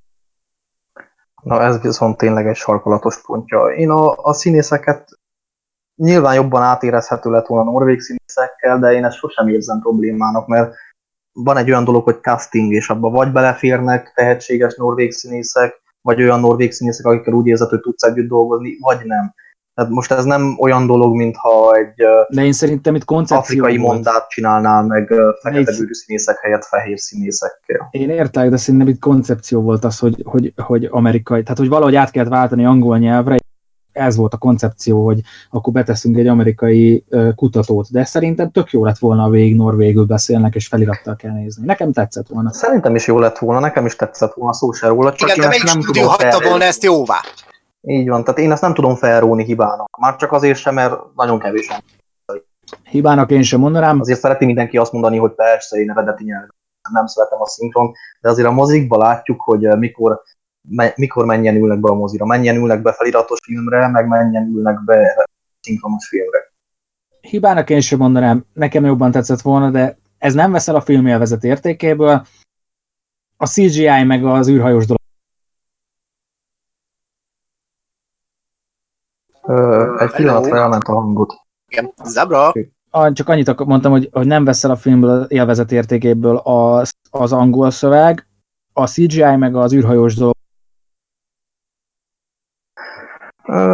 Igen, a CGI meg az űrhajós dolog az sokkal-sokkal zavaróbb. Azt nem kellett volna erőltetni, hogy ott hogy beindítják az űrhajót, meg ott szaladgálnak. Nem, azt tényleg nem kellett volna. A CGI kapcsán egyébként azt tudni kell, hogy a 2011-es dolognak a rendezője, a Matthias van Heininger, nem tudom, hogy jól ejtem ki a nevét, most éppen felolvasom, tehát csalok. Matthias van Heininger, igen, na, tehát a Matthias van Heininger, most mondjuk így, ő ugyanúgy konkrétan maszkmesteri munkát akart a filmbe, és ráadásul ezt még meg is csinálták egyébként. Csak hogy a producerek közbeszóltak, és ők erőltették rá a CGI-t, mondván, mert az sokkal korszerűbb. Ez elég szomorú. Igen, és ilyen téren megkötötték a kezüket, és ráadásul pont az érdekes, hogy akik dolgoztak a maszkokon, valójában ezek teljes mértékben meglettek csinálva, kamera előtt lelettek forgatva a praktikus trükkök, és azt kicserélték utólag az összeset CGI-ra, és akik ezen dolgoztak, a praktikus effekteken, azok a mai napig ezen lázadoztak, és jogosan nem tetszésüknek adtak hangot. Hát, gratulálok a producereknek, ezért néz ki mai napig a Carpenter-féle változat. Imádom egyébként, hogy Flint mindig tud jönni ezekkel az érdekes háttérinfókkal. Igen, de pedig ez tényleg így volt egyébként, és mai napig én is ezen el vagyok képedve, hogy producerek ilyen ostoba döntést hogy hozhattak meg. Meg micért szolgált egyébként ez? Alapból az eredeti film szellemisége. Hát ilyen, amikor a dilettanizmus az hatalommal párosul. Igen, és ráadásul az a vicc az egészben, hogy ennek a filmnek a producerei ugyanazok voltak, mint a Carpenter-féle dologban. Ugyanazok a producerek hozták meg ezt az idióta döntést. Igen, hát ez viszont már a ájdalmas kategória. Igen, ez valami nagyon furcsa állatorvosi esete a dolognak. Ami pedig egyébként a csészahajas dolgot illeti, ez többé-kevésbé ezzel egyet is tudok érteni, hogy nem lett volna szükséges, pont amiatt, amit a 82-es film kapcsán olyan jól kitárgyaltuk, azaz ti konkrétan a legjobban kitárgyaltatok. Ugyanakkor valamilyen szintén azért tartottam szükségesnek, ezt így a filmnek az utolsó 15 percében, az utolsó negyed órájára van ez a dolog szorítva, hogy a film túlságosan is másolta egyébként a Carpenter filmet, és kellett bele valami környezetváltozás, valami apróbb újdonság, hogy sokkal inkább legyen egy létjogosultsága, én legalábbis így látom. Nem mondom azt, hogy ez volt a létező legjobb megoldás, de... Engem nem zavart, másolt a filmet. Hát engem azért itt-ott elkezdett lassan zavarni egyébként. Mondom ezt úgy... Főleg, hogy tudtad, hogy mi lesz a vége. Hát igen, már csak azért is ott tudtuk, hogy mi lesz a vége, tehát ezt a filmet igazából kicsit másmilyen szemszögből néztük. Tehát itt az volt a cél, hogy hogyan jutunk el egyébként a Carpenter filmnek a kezdő képkockájára. Pont ezt akartam mondani, hogy a lezárás a filmnek, mikor elkezdtek feljönni a nevek, és látod, hogy beszállnak a helikopterbe. És ugyanúgy Carpenter zenéje ment a Morricone zenéje ment alatta. Dum-dum. Az a jelenet, az azért libabőrös, tehát így a végén. Az a jelenet, az tényleg nagyon adja. Viszont én pont emiatt haragszom egy kicsit a másolásért, mert ugyanez, mind megint Star Wars-ozni fogok, de elkerülhetetlen, ugyanez, mind amiért haragszom az ébredő erőre. Mert azt el lehetett volna nekem adni egy igényesebb remake-nek, de azt ne adjuk már el nekem, hogy meg senki másnak, hogy dettó ugyanazok a dolgok minimális változtatással megtörténnek még egyszer, mint az új reményben. Most se akarjuk eladni azt, hogy megtörténnek szinte pontról pontra ugyanazok a dolgok, mind amik majd meg fognak történni történet szerint a 82-es változatban. Jó, de a Star Wars egy nyitott univerzum, ez pedig egy zárt közeg, tehát igazából nem sok választása volt a rendezőnek, tehát hogy egy kutatóbázis két kutatóbázis ugyanazon szörny miatt lerombolódik az Antarktiszon. Túl sok választása szerintem nem volt a rendezőnek. Meg egyébként is a rendezőnek megkötötték a kezét a producerek. Igen, ez még ez a Star Wars egy nyílt világ, amiben tényleg lett volna sok lehetőség. Nyilván nem ugyanolyan mértékben zavar, csak akkor nem hasonlítani. Tehát ezt azért könnyebben beveszi a gyomrom, mint azt, hogy na, az történt meg még egyszer ugyanúgy. Igen. Esetleg valakinek még hozzáfűzni valója? Szerintem menjünk tovább. Még megint hozzátennék még egy-két apróságot. Nem bírja befejezni. Nem bírom, hát egyszer nem lehet, hát ragyogok, mint egy töklámpás, kérem szépen. Na. Nem is baj, az jókat lesz, folytasd. Tudom, próbálok gyúrni egyébként a Best of Radám, te hogyha hallod ezt, akkor szeretlek. Na, hogy mindenképp említsük meg, kicsit visszakanyarodva már megint, a 82-es a dologhoz. Annak a zenéje, ami mocskosul oda tett annak a hangulatához, amit a Morricone alkotott. Hogy olvastam ennek után legalábbis a vélemények közt, hogy sokan fájlalták egyébként a 2011-es filmnek a zenét, amit a Marco Beltrami szerzett, és bár elmarad egyébként attól a lüktetéstől, amit Morricone átadott a Carpenter filmben. Viszont azt nagyon értékeltem benne, és az számomra legalábbis meg tudott maradni, az a fajta vékony, elnyújtott vonós, az az új téma, amit alárakott a dolog, most nevezzük mítosznak. Tehát, hogy a dolog mítoszhoz, és ez például nekem nagyon tetszett. Sokszor egyébként felcsendül a 2011-esben ez a fajta érdekes, túlnyújtott, vékony bonós, ami rendesen oda tudott egyébként az új filmnek a hangulatához is dolgozni. Másképpen, de szerintem az nagyon jól működött. Igen, a zenével nekem sem volt problémám, sőt. Nyilván a Carpenter félének zseniális, de igen, a 2011-esnél is jól működött ez. Igen, pedig érezhetően nagyon más tónuson mozgott, és mást próbált megragadni, mert Beltrámi azzal tisztában volt, hogy egyszerűen nem játszhatja el ugyanazt, és nem is tudja, mert azért nincs Beltrámi azon a szinten egyébként, mert, mint mondjuk egy Morricone, mert pár más filmben is hallgattam egyébként az ő általa szerzett zenéket, és én egy eléggé középszerű zeneszerzőnek tartom. Itt viszont sikerült jól hozzányúlnia a témához úgy, hogy az, annak meglegyen a saját hangja egyébként. Még ha nem is ér fel a 82-eshez, de nem is szégyenkezhet mellette. Igen, hát szerintem abban egyetértünk, hogy a zene az sokkal jobban megtalálta a saját, hangsúlyozom, a saját hangját, mint ahogy a film. Igen, abszolút. Ha nincs senkinek további hozzáfűzni valója, akkor szerintem haladjunk tovább, mert ezt a filmet is követi valami. Egy olyan film, aminek a zenéje ugyancsak nagyszerű lett. Fantasztikus! Hát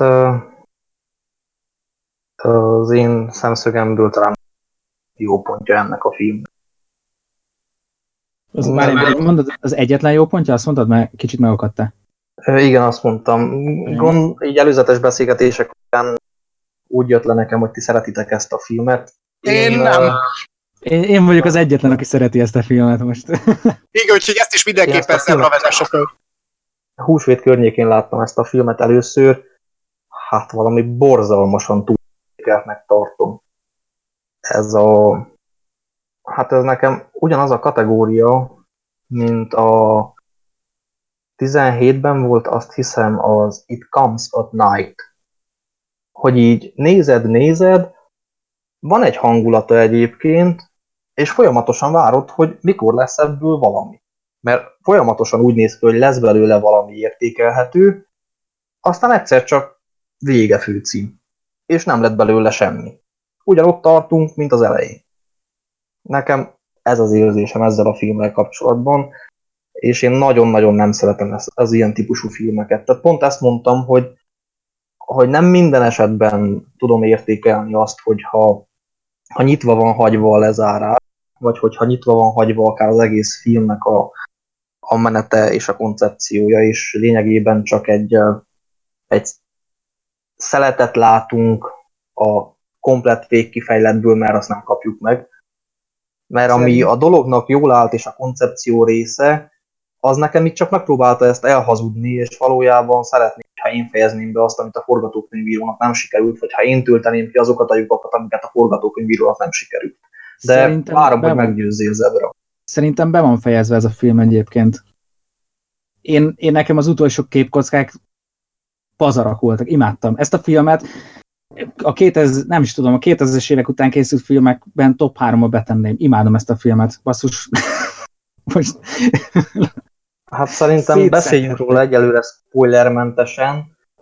Aztán jó, spoileresen kérlek szépen magyarázd el. Mert tényleg nem cukkolásból, én tényleg kíváncsi vagyok rá, hogy mi jó ebben, mert rengeteg embertől hall, és én úgy ültem le elé, hogy ez egy jó film lesz, és hogy végre ezt is bepótolom, és akkorát csalódtam, amit nem tudom, mikor csalódtam utoljára ekkorát filmben, amiről előzetesen jó véleményeket hallottam. Jó, hát akkor neki állok a dolognak, már nem annak a dolognak. Úristen, borzalmas szó vicce vannak. Mindenki szokott néha. Szóval, amikor először láttam ezt a filmet, 2013-as hajó, nem, 13-as? Nem akarok. 12 rémlik, de azonnal megnézem. 14, mindketten. 14. Szóval, amikor először láttam, nekem is voltak fenntartásaim. Fura érzésekkel álltam fel a tévé elől, aztán talán tavaly megvettem Blu-ray-en, beraktam megint, megnéztem, és akkor úgy álltam fel, hogy életbe, hát ez a film rohadt jó. Számomra ez a film a felnőtté válásról szól. Arról szól az, hogy éled az életedet, mint ahogy a főszereplő lány a vidéki, a kertvárosi idilli életét éli. Úgy érzi, hogy az egész világ király, fürdőzik a medencében, mintha soha nem érne véget a tinédzserkor. Aztán pedig történik valami, felnőtté válik.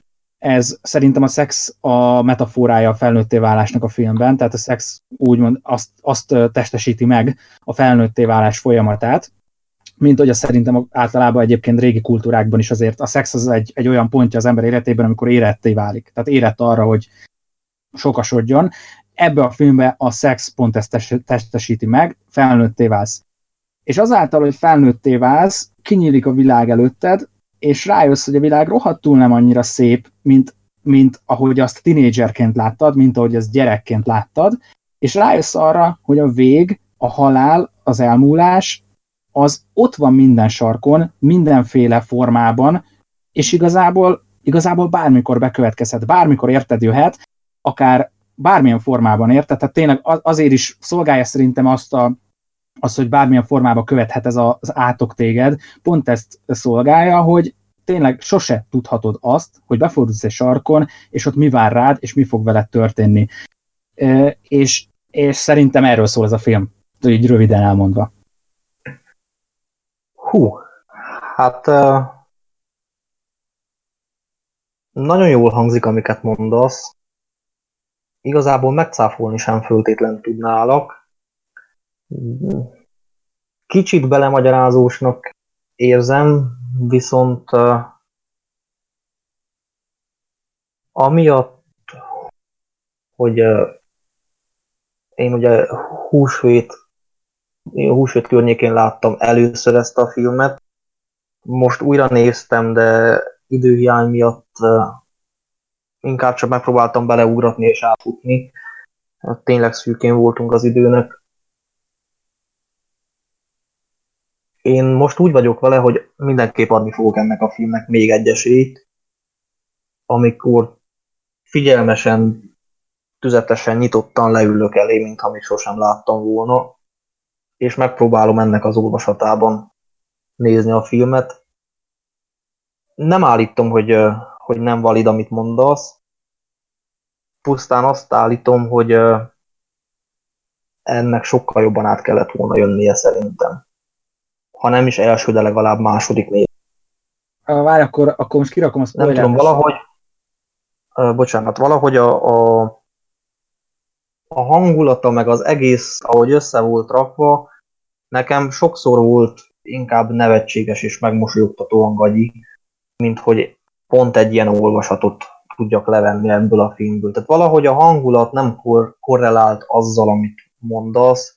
Ez nem jelenti azt, hogy nincs ez benne, vagy nem benne, pusztán valahogy nem tud rávezetni engem a film arra, hogy egy ilyen vagy egy ilyen szinten komoly olvasatot tudjak nézni belőle. Pedig én próbáltam keresni, hogy mi lehet ennek a mélysége ennek a filmnek, mert azt nagyon hamar észrevettem, hogy idézőlesen szó szerint a történetet azt nem nagyon lehet komolyan venni, tehát szó szerinti értelmezésben, és valószínű valahol mélyebben keresni, nem tudott rávezetni ez a film arra, hogy megtaláljam azt a gyökeret.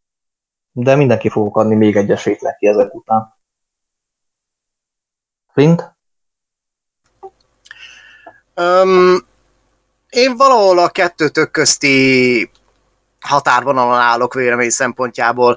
Alapjáraton a filmnek a gondolata az, amit közölni szeretne.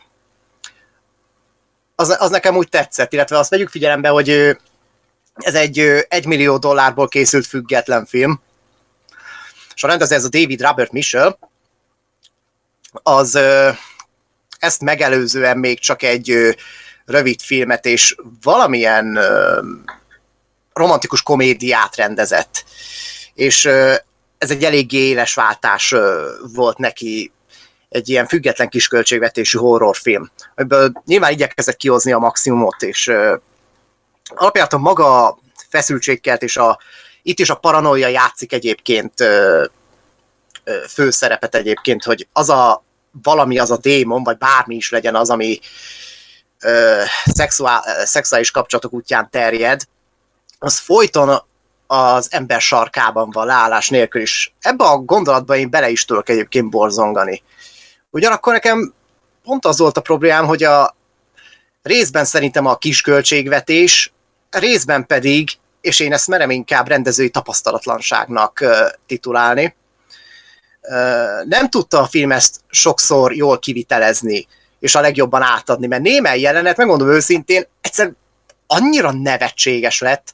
Gondolok itt például az ominózus fináléra, amit az uszodában csinálnak, ami egy kibaszott bolha cirkusz volt, már bocsánat. Én azonnal... Ott adtam fel, hogy ezt a filmet bármilyen szinten is komolyan vagy, és azt mondtam, hogy innentől kezdve járjon le, megnéztem, röhögtünk egy jó vége.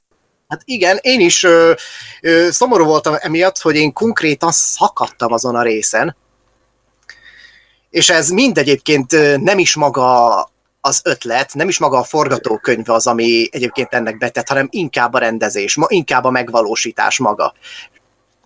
És emiatt szerintem sokszor pont, hogy a költségvetést tett be ennek a dolognak. Ráadásul mindezt úgy, hogy nekem legalábbis nem tetszett ez a fajta megoldás, hogy mindig más alakjában jelenik meg ez a démon.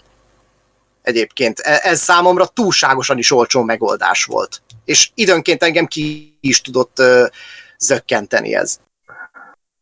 Igen, engem is ki tudott ez zökkenteni, és hasonlóan vagyok, hogy valahogy ezt úgy látom, hogy papíron rohadt jól nézhetett ki.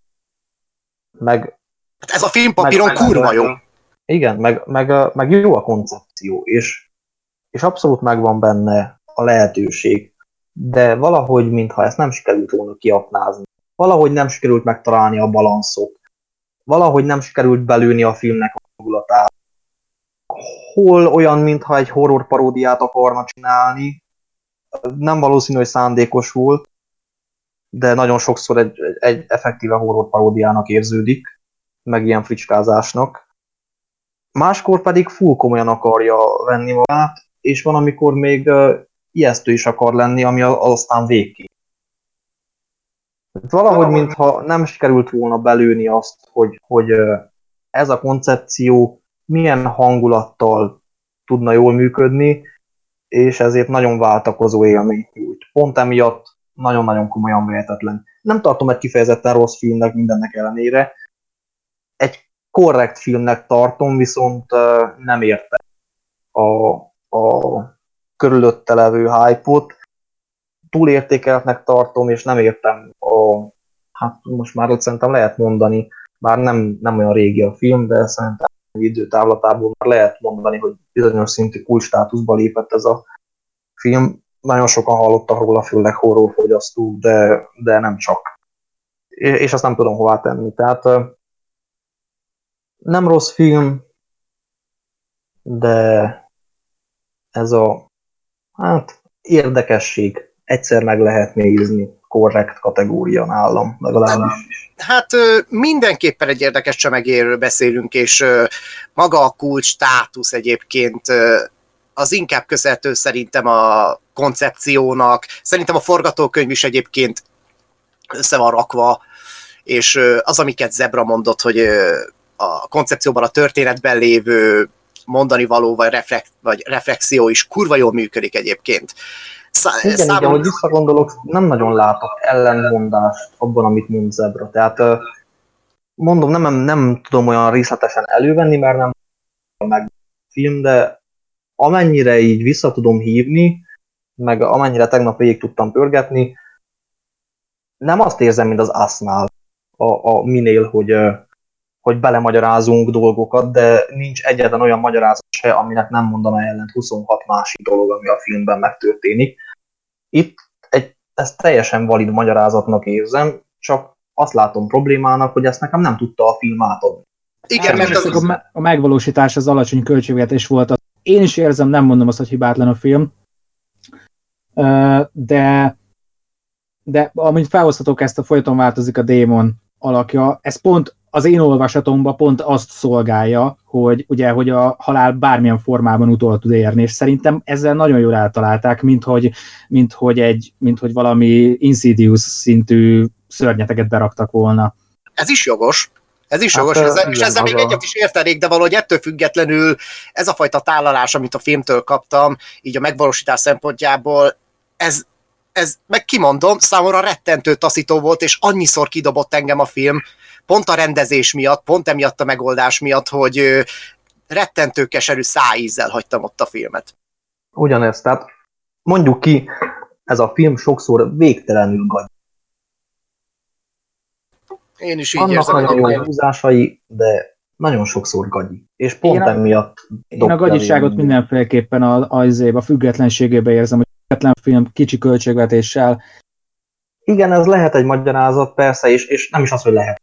Nagy valószínűséggel ez a magyarázat, és ezt el lehet fogadni, és van így magyarázat, viszont nekem a filmet kell bírálnom, mert nem mondom azt, hogy filmkritikus vagyok, mert nyilván nem vagyok az, én egy filmeket kedvelő, filmfogyasztó ember vagyok, és hát én a filmről beszélek, én nem költségvetési szakember, vagy pénzügyi szakember vagyok. Úgyhogy érthető, csak nem érdekel. Én megértelek titeket. Lehet, hogy láttam, még egy mondat, láttam ennél sokkal kisebb költségvetésből sokkal jobb filmeket elkészül. Lehet, ha kicsi a költségvetés, akkor igen, ahhoz kell szabni a film, és nem nagyobbat lőni, mint amennyit elpusztítani. Lehet, hogy egyébként abban is rejlik ez, mert hogy az én olvasatom, ahogy én megfejtettem magamnak a filmet, lehet, hogy hozzám közel áll ez a téma.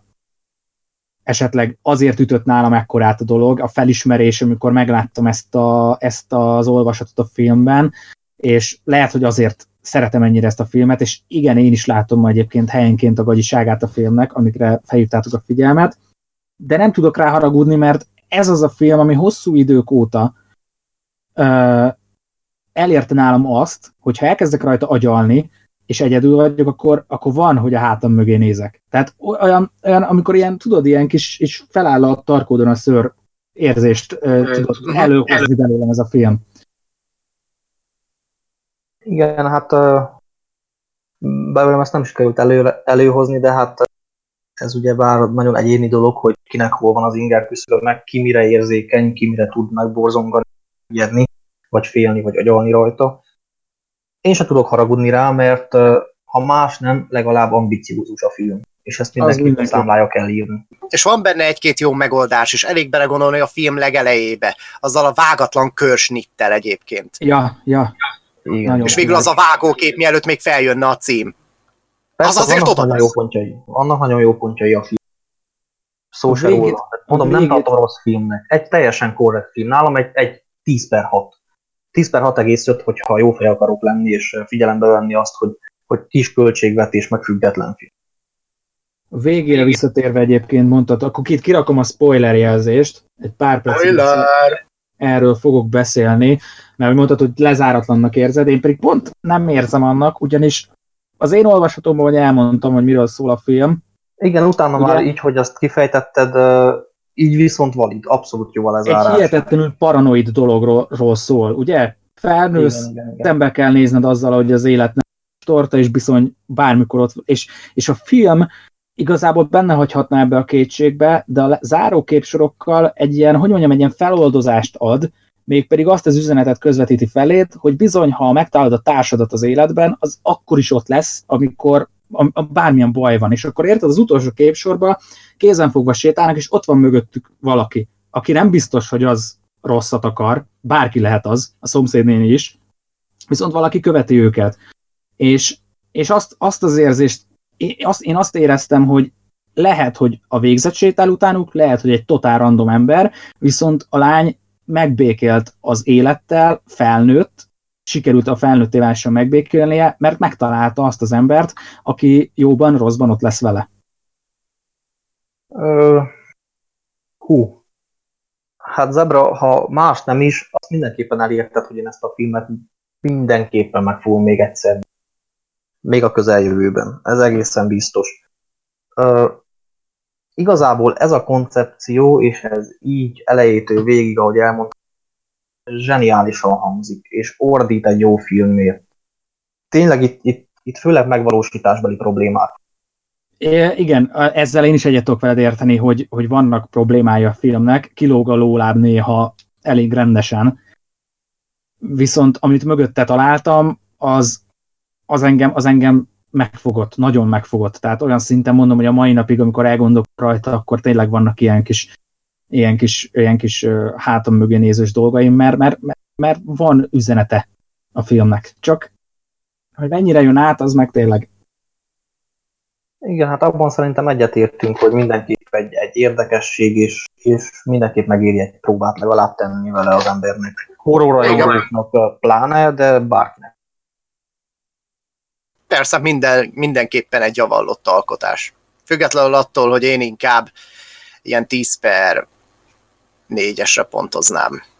Nem tudom, nem tudtam ennek a filmnek elnézni, vagy megbocsátani a kivitelezést. Pedig én más filmeknél ezt általában el szoktam egyébként nézni. Itt viszont nagyon negatívan csapódott le, pedig ezt a filmet azt hiszem 2-3-szor láttam, tehát nem is egyszer egyébként. És sajnos nálam a film mondandója ellenére is negatív szájízt hagyott.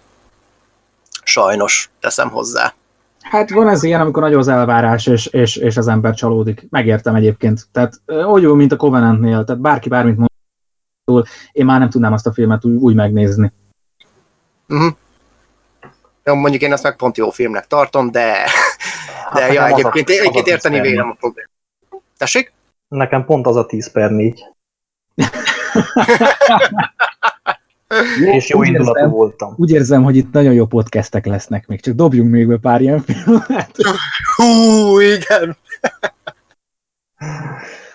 Majd jöhetnek az ilyen guilty pleasure-ök. Jó? Majd írjuk össze. Hú, de utálom ezt a kifejezést, mert minden szarfilmre húzzák rá azok, akik szeretik. Ez ilyen guilty pleasure! Rühellem. Szívből gyűlölöm ezt a kifejezést. Megnyugodhatsz, én például Tommy Wiseau-nak a The Room-járól nem mondom, hogy guilty pleasure, hanem az, hogy filmtörténeti remekmű. Hát te perverz ember vagy, ezt mind jól tudjuk. Igen, és ezt sose tagadtam, én ezt mindig is fel is vállaltam. De az a film viszont tényleg nem guilty pleasure, az egy teljesen kategória. De amikor ilyen filmeket, mint már csak a podcasten belül is elég sokszor szívtam, de nem győzöm szívni, a csalócsajokat, guilty pleasure-nek hívja valaki, hát én ott instant vágnám az ereimet, kézügyen a penge. Az a veszély nem fenyeget, hogy én mondjam, nem fogom én azt megnézni soha a büdös életbe, drágább nekem az időm ahhoz, hogy én azt megnézzem. Egy trailer bőven elég volt abból, ráadásul még annó a bosszúállók végjáték előtt képesek voltak ezt belőni, édes Istenem. Úgyhogy az szerintem soha a büdös életben nem fog a podcastben szerepelni az a film. Ne is nézd meg, de nem fogom. A podcast keretein belül is sor keríthetnénk előbb-utóbb majd az első feldolgozásra, ugye van egy igen, azt még említetted is. Igen, azt említetted is. Igen. Ezeknek viszont adhatunk egy végjátékos podcast keretein belül egy esélyt, de ez majd a jövő zenéje. Uh-huh. Esetleg, ha valakinek van még hozzáfűzni valója valami követhez. Szerintem 2014-ben utazzunk egy kis időt. Visszafele. Mindenképp ugoljunk a kötőbe, oda-vissza. És úgy állunk arra, hogy csótány ne kerüljön a képletbe. Ajjajjaj, jó, hát akkor most itt lesz az, hogy többnyire én már hallgatni fogok, ugyanis ez a filmes sajnos nem fog tudni hozzászólni. Ugyanis kaphatom a fizetés megvonást, illetve az egyes tanaplóba, mivel a házi feladatot nem készítettem el. Ergo, ezt a filmet sajnos nem láttam. És tudom, micsoda dolog ez, miféle geek vagyok én, aki nem látta a 12 majmot. Hát sajnos ilyenféle vagyok, úgyhogy innentől fogva a szót rátok hagyom. Hát a helyzet az, hogy igazából Zebra teljesített legjobb kezdtem, mert ő volt az, aki kivétel nélkül mindent tudott. Ugye a 2011-es dötinket nekem sem sikerült újra néznem, és a valami követet is csak felületesen tudtam átfutni. De egyrészt ő ajánlotta, és már csak azért is, mert ő az egyetlen, aki maximálisan elvégezte a házi feladatot jó diák módjára, így szerintem. Igen, Zebra a tanárnak a kis kedvence. Jaj. Jó, az igazság, hogy én is csaltam, mivel a 12 majmot 2 hete néztem meg utoljára. Hát a kutya rúgja meg, milyen dolog ez? Hát ez nem csalás, hanem ez az a diák, aki akkora stréber, hogy megcsinálja 2 hét előre a hátra. És plusz munkát kér a tanárnak. Ez az, igen, megmondtam, hogy srácok, én előre dolgoztam, ti meg még azért dolgozatok még többet. Garas, tagadjuk ki! Azért még hallgassuk meg a véleményét először. Persze, igen. 12 majom, hú, na ez az a film, amit rohadt nehéz. Amiről rohadt, nekem nehéz egy kicsit beszélnem, mert annyi tényleg sok gondolatot ébreszt, csak néha úgy éreztem, hogy hülyeségeken agyalok a filmmel kapcsolatban. Maga az időutazós koncepció elég vékony ég, úgy érzem. Sok filmnek szerintem beletörik a bicskája, vagy hülyeséget csinálnak. Ezen, így van. Viszont ebben a filmben az időutazást kicsit máshogy értelmeztem, mint mondjuk egy visszajövőben filmbe, vagy az Endgame-be, ha már kicsit izébb akarok lenni. Szóval ebben a filmben az időutazás nem csak fizikálisan történik meg, úgy érzem, hanem lélekben, Bruce Willis karakterében. Ugyanis kicsit úgy érzem, hogy ez a film, na akkor miről is szól a film? Ugye van a jövő, ahol egy vírus miatt az emberiség 5 milliárd ember meghal, az emberiség nagy része meghal, a földdel kényszerülnek, a felszín csak az állatok számára lakható, és ebben a föld alatti életben Bruce Willis ott lél lent a föld alatt, ugye, és egyetlen egy emlék kísérti a gyerekkorából kb., amikor még minden frankó volt, ugye a vírus kitörése előtt, egy ember halála. És Bruce Willis-t kiválasztják önkéntesnek, hogy menjen vissza az időben. Először ugye a felszíne felküldik mindenféle védőruhákban, hogy gyűjt, pókokat gyűjt, meg ilyeneket, hogy tanulmányozzák az állatokat, hogy mégis meg tudják oldani a vírus, tehát hogy tudjanak ellenszert gyártani, aztán feltalálják az időutazást, és elküldik Bruce Willis-t vissza a múltba, hogy információt szerezzen a vírusról, hogy azt felhasználják a jövőben. Már ez is egy érdekes koncepció, mert mi lenne alapból egy Back to the Future-os filmben, visszaküldik, hogy megakadályozza. Igen, pont ezt akartam egyébként mondani, bocs, hogy közbeszúr, hogy így visszahallgatva magát az alapkoncepciót, meg a történet alapját, azért mennyire B-filmesen hang. Úgy hangzik, azonban itt is úgy érzem, hogy annyi réteg van ebben a filmben. Igen, tehát ebből lehetett volna egy annyira gagyi film, és annyira jó film lett belőle, hogy az valami elképesztő. De kíváncsian hallgatunk tovább. Számomra Bruce Willis karaktere, ha lehántottam erről az időutazást, lántom a vírust, meg ezeket a dolgokat, az egész számomra egy olyan emberről szól, Bruce Willis karakter egy olyan ember, aki, ugye, amikor megismerjük őt, gondolkozás nélkül teljesíti a parancsokat. Van egy rendszer a föld alatt, a túlélők rendszere, ugye, ami egy ilyen, hát láthatjuk, egy fasz a hierarchia alapján működik, Bruce Willis a legalján, és ott fent ülnek fejesek, akik kiosztják a parancsokat, és Bruce Willis gondolkozás nélkül teljesíti, de még az első visszautazásánál is mit csinál?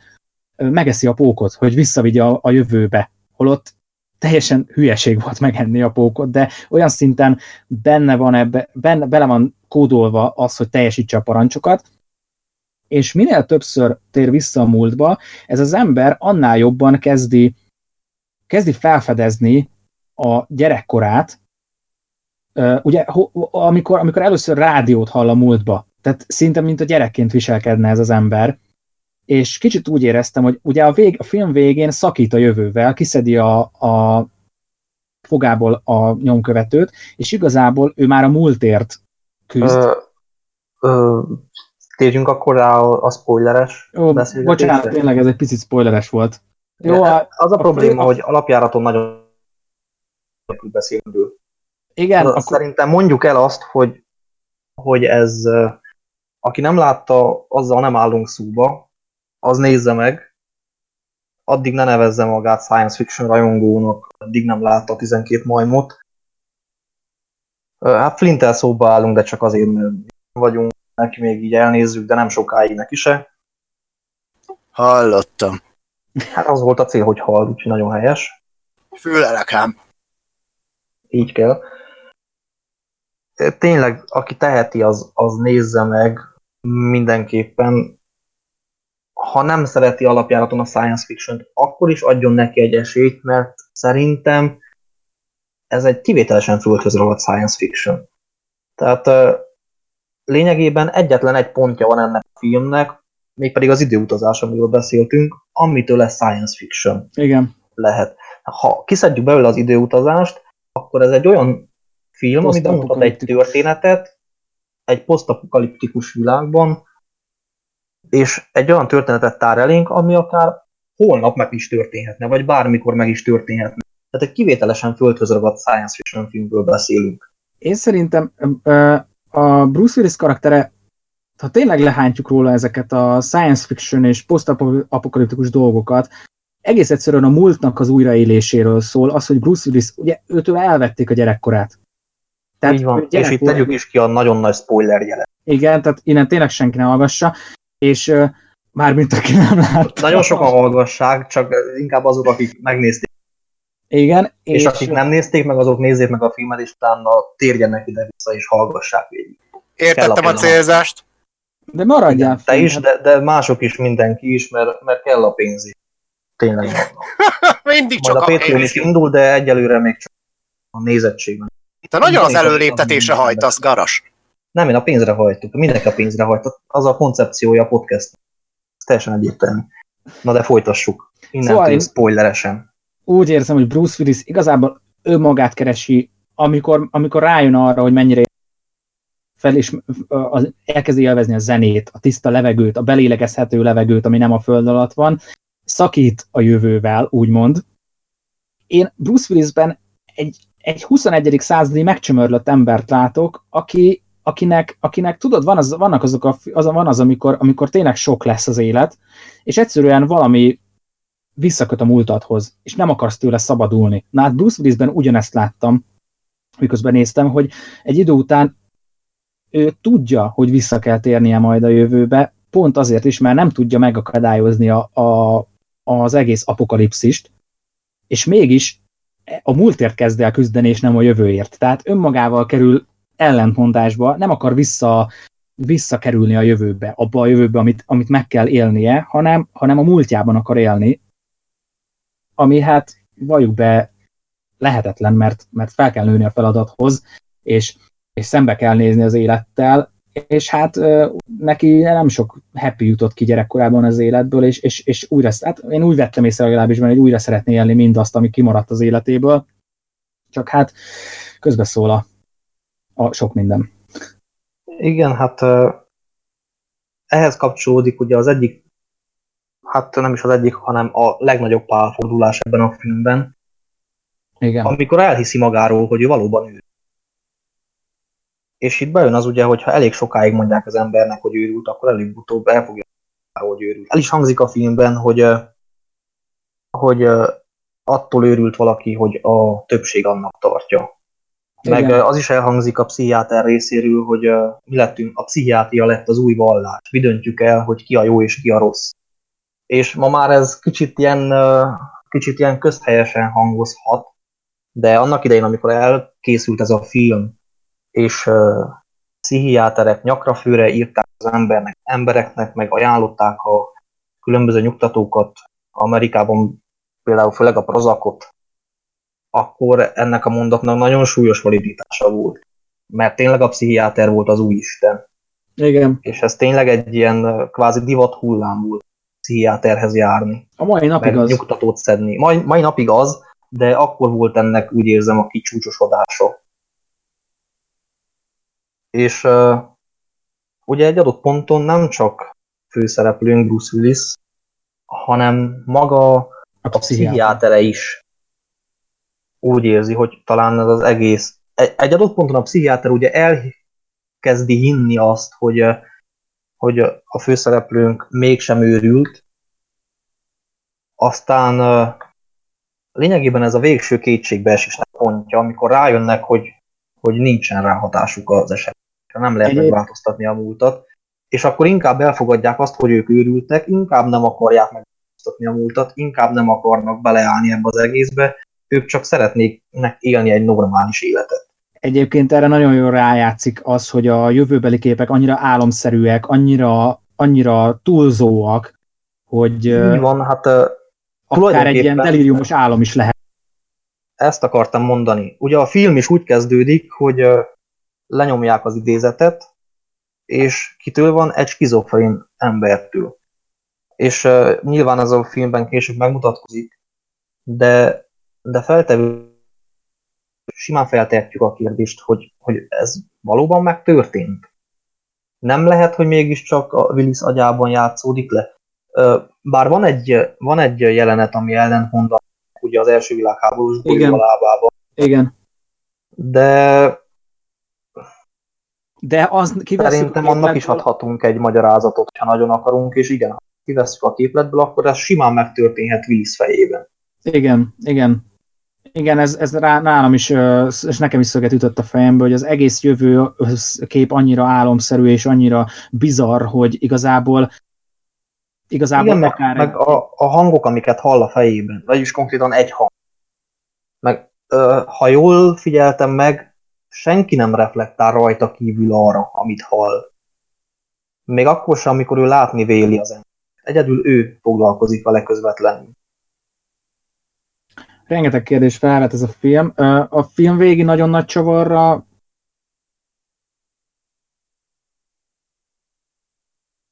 Igen? Térjünk ki most, vagy? Hát... Flint, itt vagy? Oké, hogy spoiler. Most ezt nem hallgatom, úgyhogy nyugodtan spoilerezzétek. 5 percre eltűnök. Jó, majd írj, ha visszajöttél. Jobb. Vagy inkább írjátok, hogyha letudtátok a spoilert. Oké. Rendben van. Na, akkor most a nagyon hard spoilereket vegyük elő gyorsan. Tehát az első szerintem hard spoiler az a telefonhívás, amit intéz a nő. Amit ugye a jövőben már hallott Bruce Willis. Igen, azt lejátsszák és neki. És nem érti, hogy honnan jött. Ő nem tudja hová tenni akkor még ezt. Igen, és aztán rájön, hogy... És szerintem az az első olyan pont, amikor teljes mértékben nyilvánvalóvá válik, hogy az egész meg fog történni. Tehát, hogy minden úgy egy forgatókönyv szerint zajlik. Igazából az egész egy ilyen időhurokba történik meg, és igazából tényleg nincs rá hatással az eseményekre. Mert azt hiszi, hogy fellázad a rendszer ellen, és mégse. Tehát, és mégis megtörténik. És mégis a rendszer kottája szerint játszik, mert hiába kezd el menekülni, hiába távolítja el az adóvevőjét, mégis minden úgy fog történni, ahogy annak történnie kell a történelemben.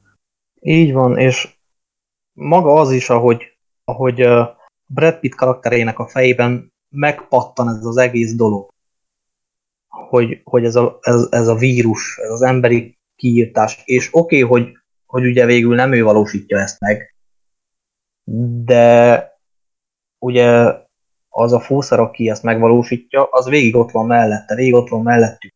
Ő viszont már simán kaphatja az ötletet, nem meg is van a potenciál, meg van a lehetősége, hogy meg igen. tudja valósítani. De hogy egy milyen apróság indítja el ezt az egészet, és milyen szinten nincs befolyásunk a jövőre, és vagy igazából... a múltra, mert olyan nüansznyi apróságokon múlhatnak óriási dolgok, amikre nemhogy befolyással nem lehetünk, de elsétálunk mellett. Igen, meg például röhelyes az is, hogy igazából Bruce Willis ülteti el Brad Pitt fejében a igen. gondolatot, amiből az egész tragédia következik. Még a díjházban.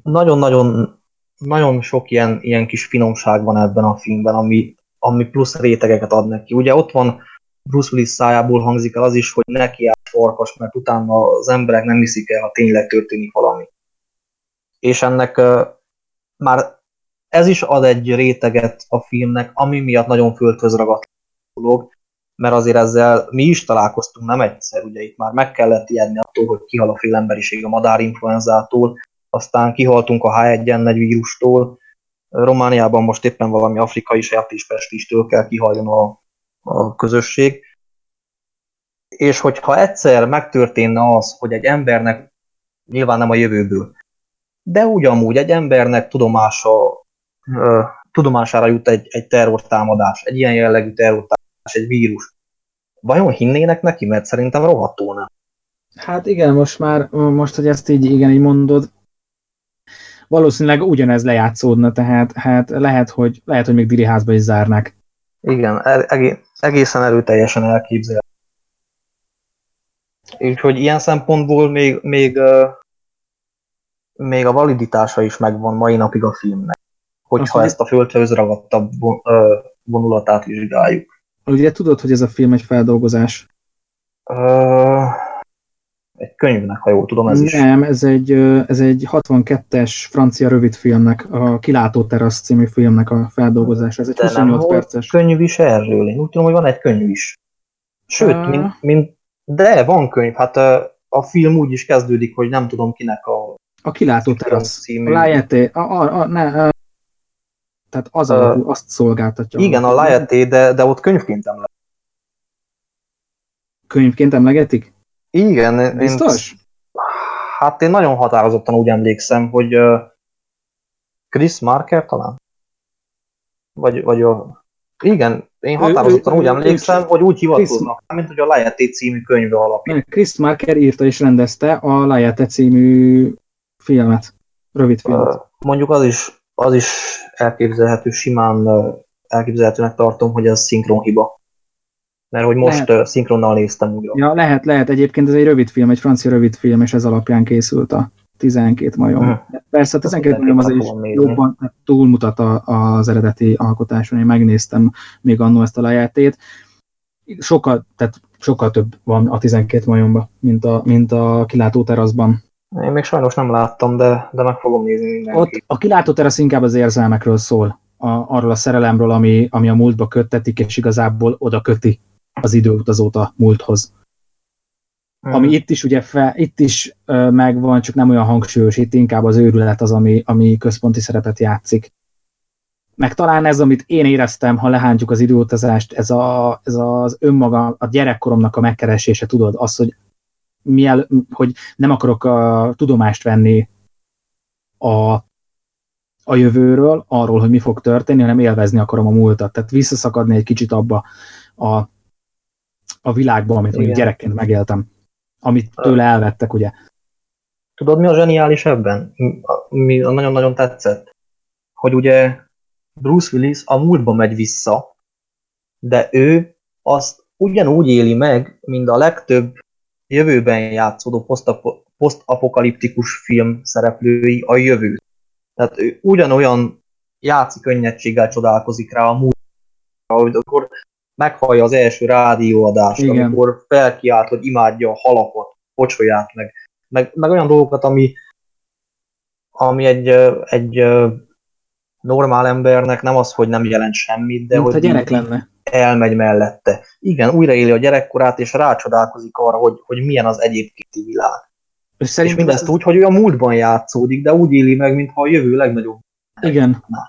És szerintem ezt mindannyian át tudjuk élni. Vannak azok a pillanatok az életünkben, mikor megcsömörlünk a felnőtt életnek a nehézségeitől, és egész egyszerűen ilyen dolgokra, tehát megtaláljuk bármiben a gyerekkorunkat egy picit.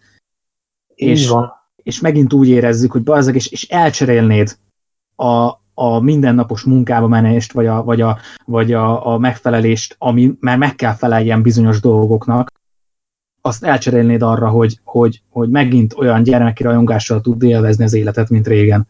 Így van, hát ez vastagon benne van, ugye, emberiség szinten, mert az emberiség az mindig mit vár?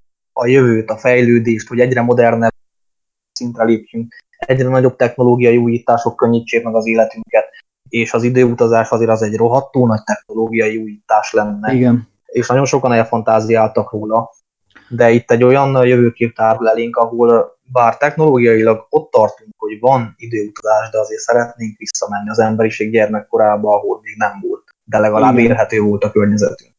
A másik nagyon nagy csavar még a filmben, még nem a legesleg, nem a gondolom, a gyerekkori emlékére, hanem az, mikor az ökoterrorista felszáll a gépre.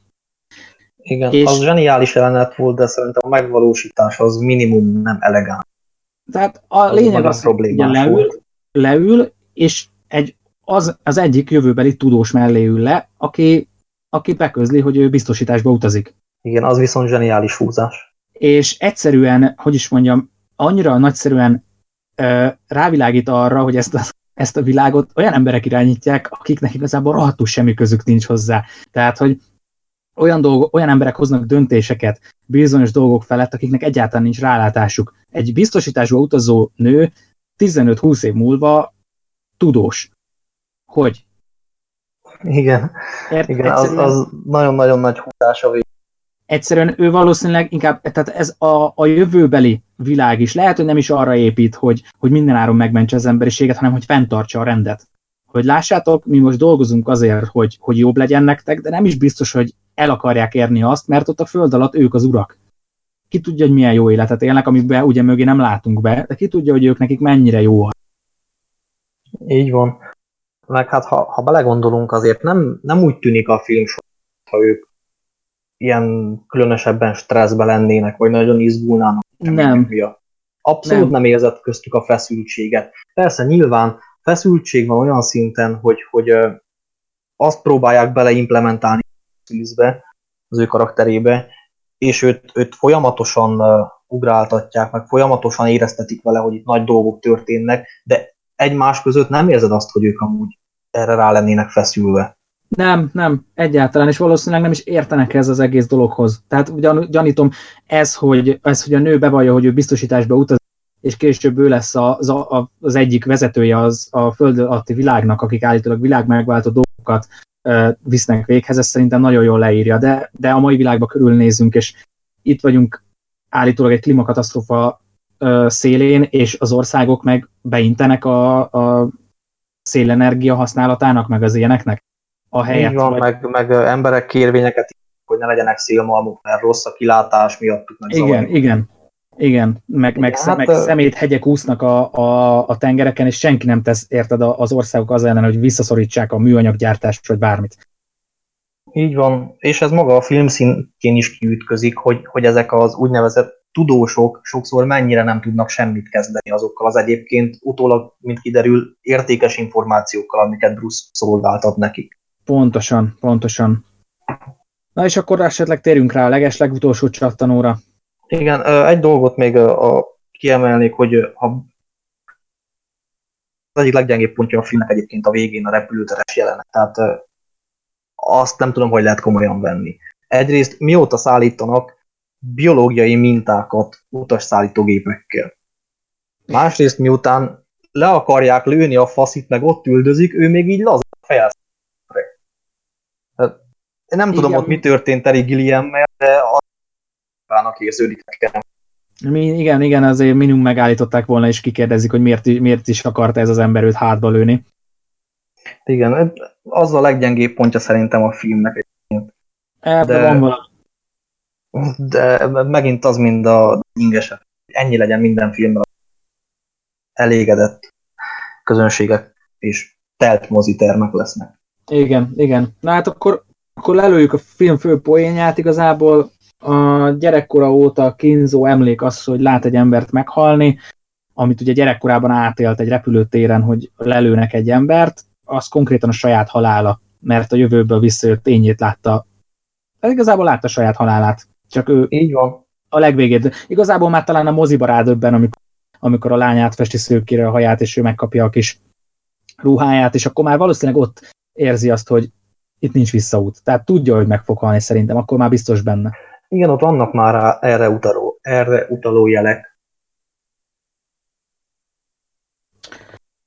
Ja, úgyhogy ezt a filmet mindenféleképpen látni kell, azt hiszem, mert rettenetesen összetett, és nagyon sok, tényleg, ahogy halad előre a történet, arcon vágnak ezek a felismerések, mint a telefonhívás, meg egy csomó minden, tehát ilyen apró dolgok, amikor, ahogy így göngyölődik a közben dolog. Visszahívunk Flintet, szerintem már olyan nagy spoilerekről nem fogunk beszélni.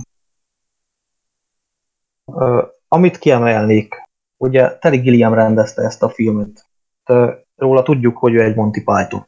Tehát, ha jól tudom, többek közt ő ugye sok epizódot írt is, rendezett is, vagy társrendező volt, ugye például Gyaloggalopot ő rendezte teljesen, de a Brian életében is társrendező volt, ő rendezte a Meaning of Life-ot, az élet értelmét. Ja, Terry Gilliamről van szó? Igen, mert hogy ő rendezte ezt a filmet is. A 12 majom... Mondd csak. Ja, annyit csak akartam mondani, hogy a 12 majom jövőbeli ilyen álomképszerű világát idézzük, akkor szerintem az a Brazilt szeretném megemlíteni, hogy mindenféleképpen annyira látszik a kapocs, tehát hogy Terry Gilliam. Én azt még sajnos nem láttam, viszont kameraállásokban viszont sokszor hasonlít a Félelem és resztketés Las Vegasban drogos jeleneteire is. Igen. Például amikor... Ott az a te profilképed. Amúgy is igen. Hát egyik kedvenc filmem. Az amúgy is nagyon szürreális jelenet, amikor felébred a Bruce Willis és a tudósok énekelnek neki, mert hallották, hogy szereti a zenét a rádió. Igen. És ezt akartam mondani, hogy azért meglátszik a különbség, amikor valaki ért a humorhoz, és amikor valaki humorizálni szeretne. Mert itt ugye a Terry Gilliam azért elég sok humoros dolgot beleépített ebben a filmben. Nagyon sokszor vannak benne humoros jelenet, de olyan jól el vannak rendve, olyan finoman, hogy teljesen konzisztens marad a filmmel, és nem megy a film rovására, nem úgy, mint mondjuk az idei Mi Ász című filmen, ahol hát az a, nem tudom szebb szavakkal mondani, életképtelen, retardált apuka szolgáltatta a humort, és teljesen szétkúrta a film hangulatát, amikor ott ő humorizál. Igen, ez egy nagyon okos film a 12 majom, úgyhogy Flint a következő adásig remélem, de... Nos, ami azt illeti, ez a film már rajta van a gépemen, úgyhogy amíg távol voltatok, fogtam is leszett. Ennyi, ne propagáld a filmlopást. És igen, ezt akartam mondani, hogy amennyiben tetszik a film... Vásároltam, megvettem a filmet, elnézés, ez csak egyszerű nyelvbotlás volt. Igen, megvásároltam a filmet, úgyhogy ha ez bárki jelenteni meri, könyörgöm, ne tegye! Egy esetben nézzük el azt, hogyha nem megvásároltak, az arra költött pénzt, azt a közös kasszába felteszed, hogy egyenlő arányban szétol. Jó van, akkor tudom mit, inkább másképp fogazok, kivettem a TK-ból. Nagyon helyes. Zebra, esetleg valami hozzáfűzni valódi? Nem. Én azt hiszem, maximumra pörgetünk, biztos lehetne rohadt sokat beszélni róla, de mint mondtad, persze, hát nem vagyunk igazából egy egész adás lehetne szent. Szinte mindegyik filmnek, amiről itt szó volt. És ahhoz képest, hogy tegnap kicsit bajba voltam, mert rengeteget gondolkoztam ezen a filmen, ahhoz képest szerintem elég jól kitárgyaltuk. Úgyhogy igen, szerintem is. Megveregetem a vállunkat. A nézőnek kell eldönteni a saját magát. Ezt mindenképp meg kell nézni, ezt a filmet tényleg.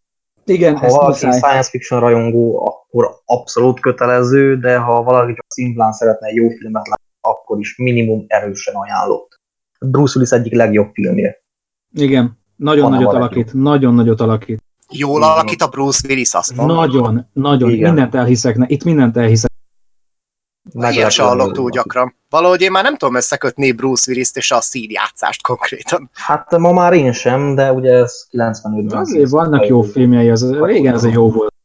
Persze, régen azért szerettük a Bruce Willist. Persze, és azt mondom, csak mint klasszikus színész nem tudok már jó ideje ránézni, úgyis emiatt kicsit nehéz elképzelni, de hogyha ti mondjátok, hogy ennyire jól játszik, akkor az annál jó. Figyelj, most nem az a kategória, lejátszik mindenkit a képernyőn, meg lesz a arcod, de teljesen hitelesen és jól alakítja a szerepét. Teljesen. Mind, amikor meg van őrülve, mind, amikor józan eszénél van, mind, amikor visszamegy csecsemőbe kb. Értelmi szinten, szerintem mindenhol helyt állt ebbe a filmbe.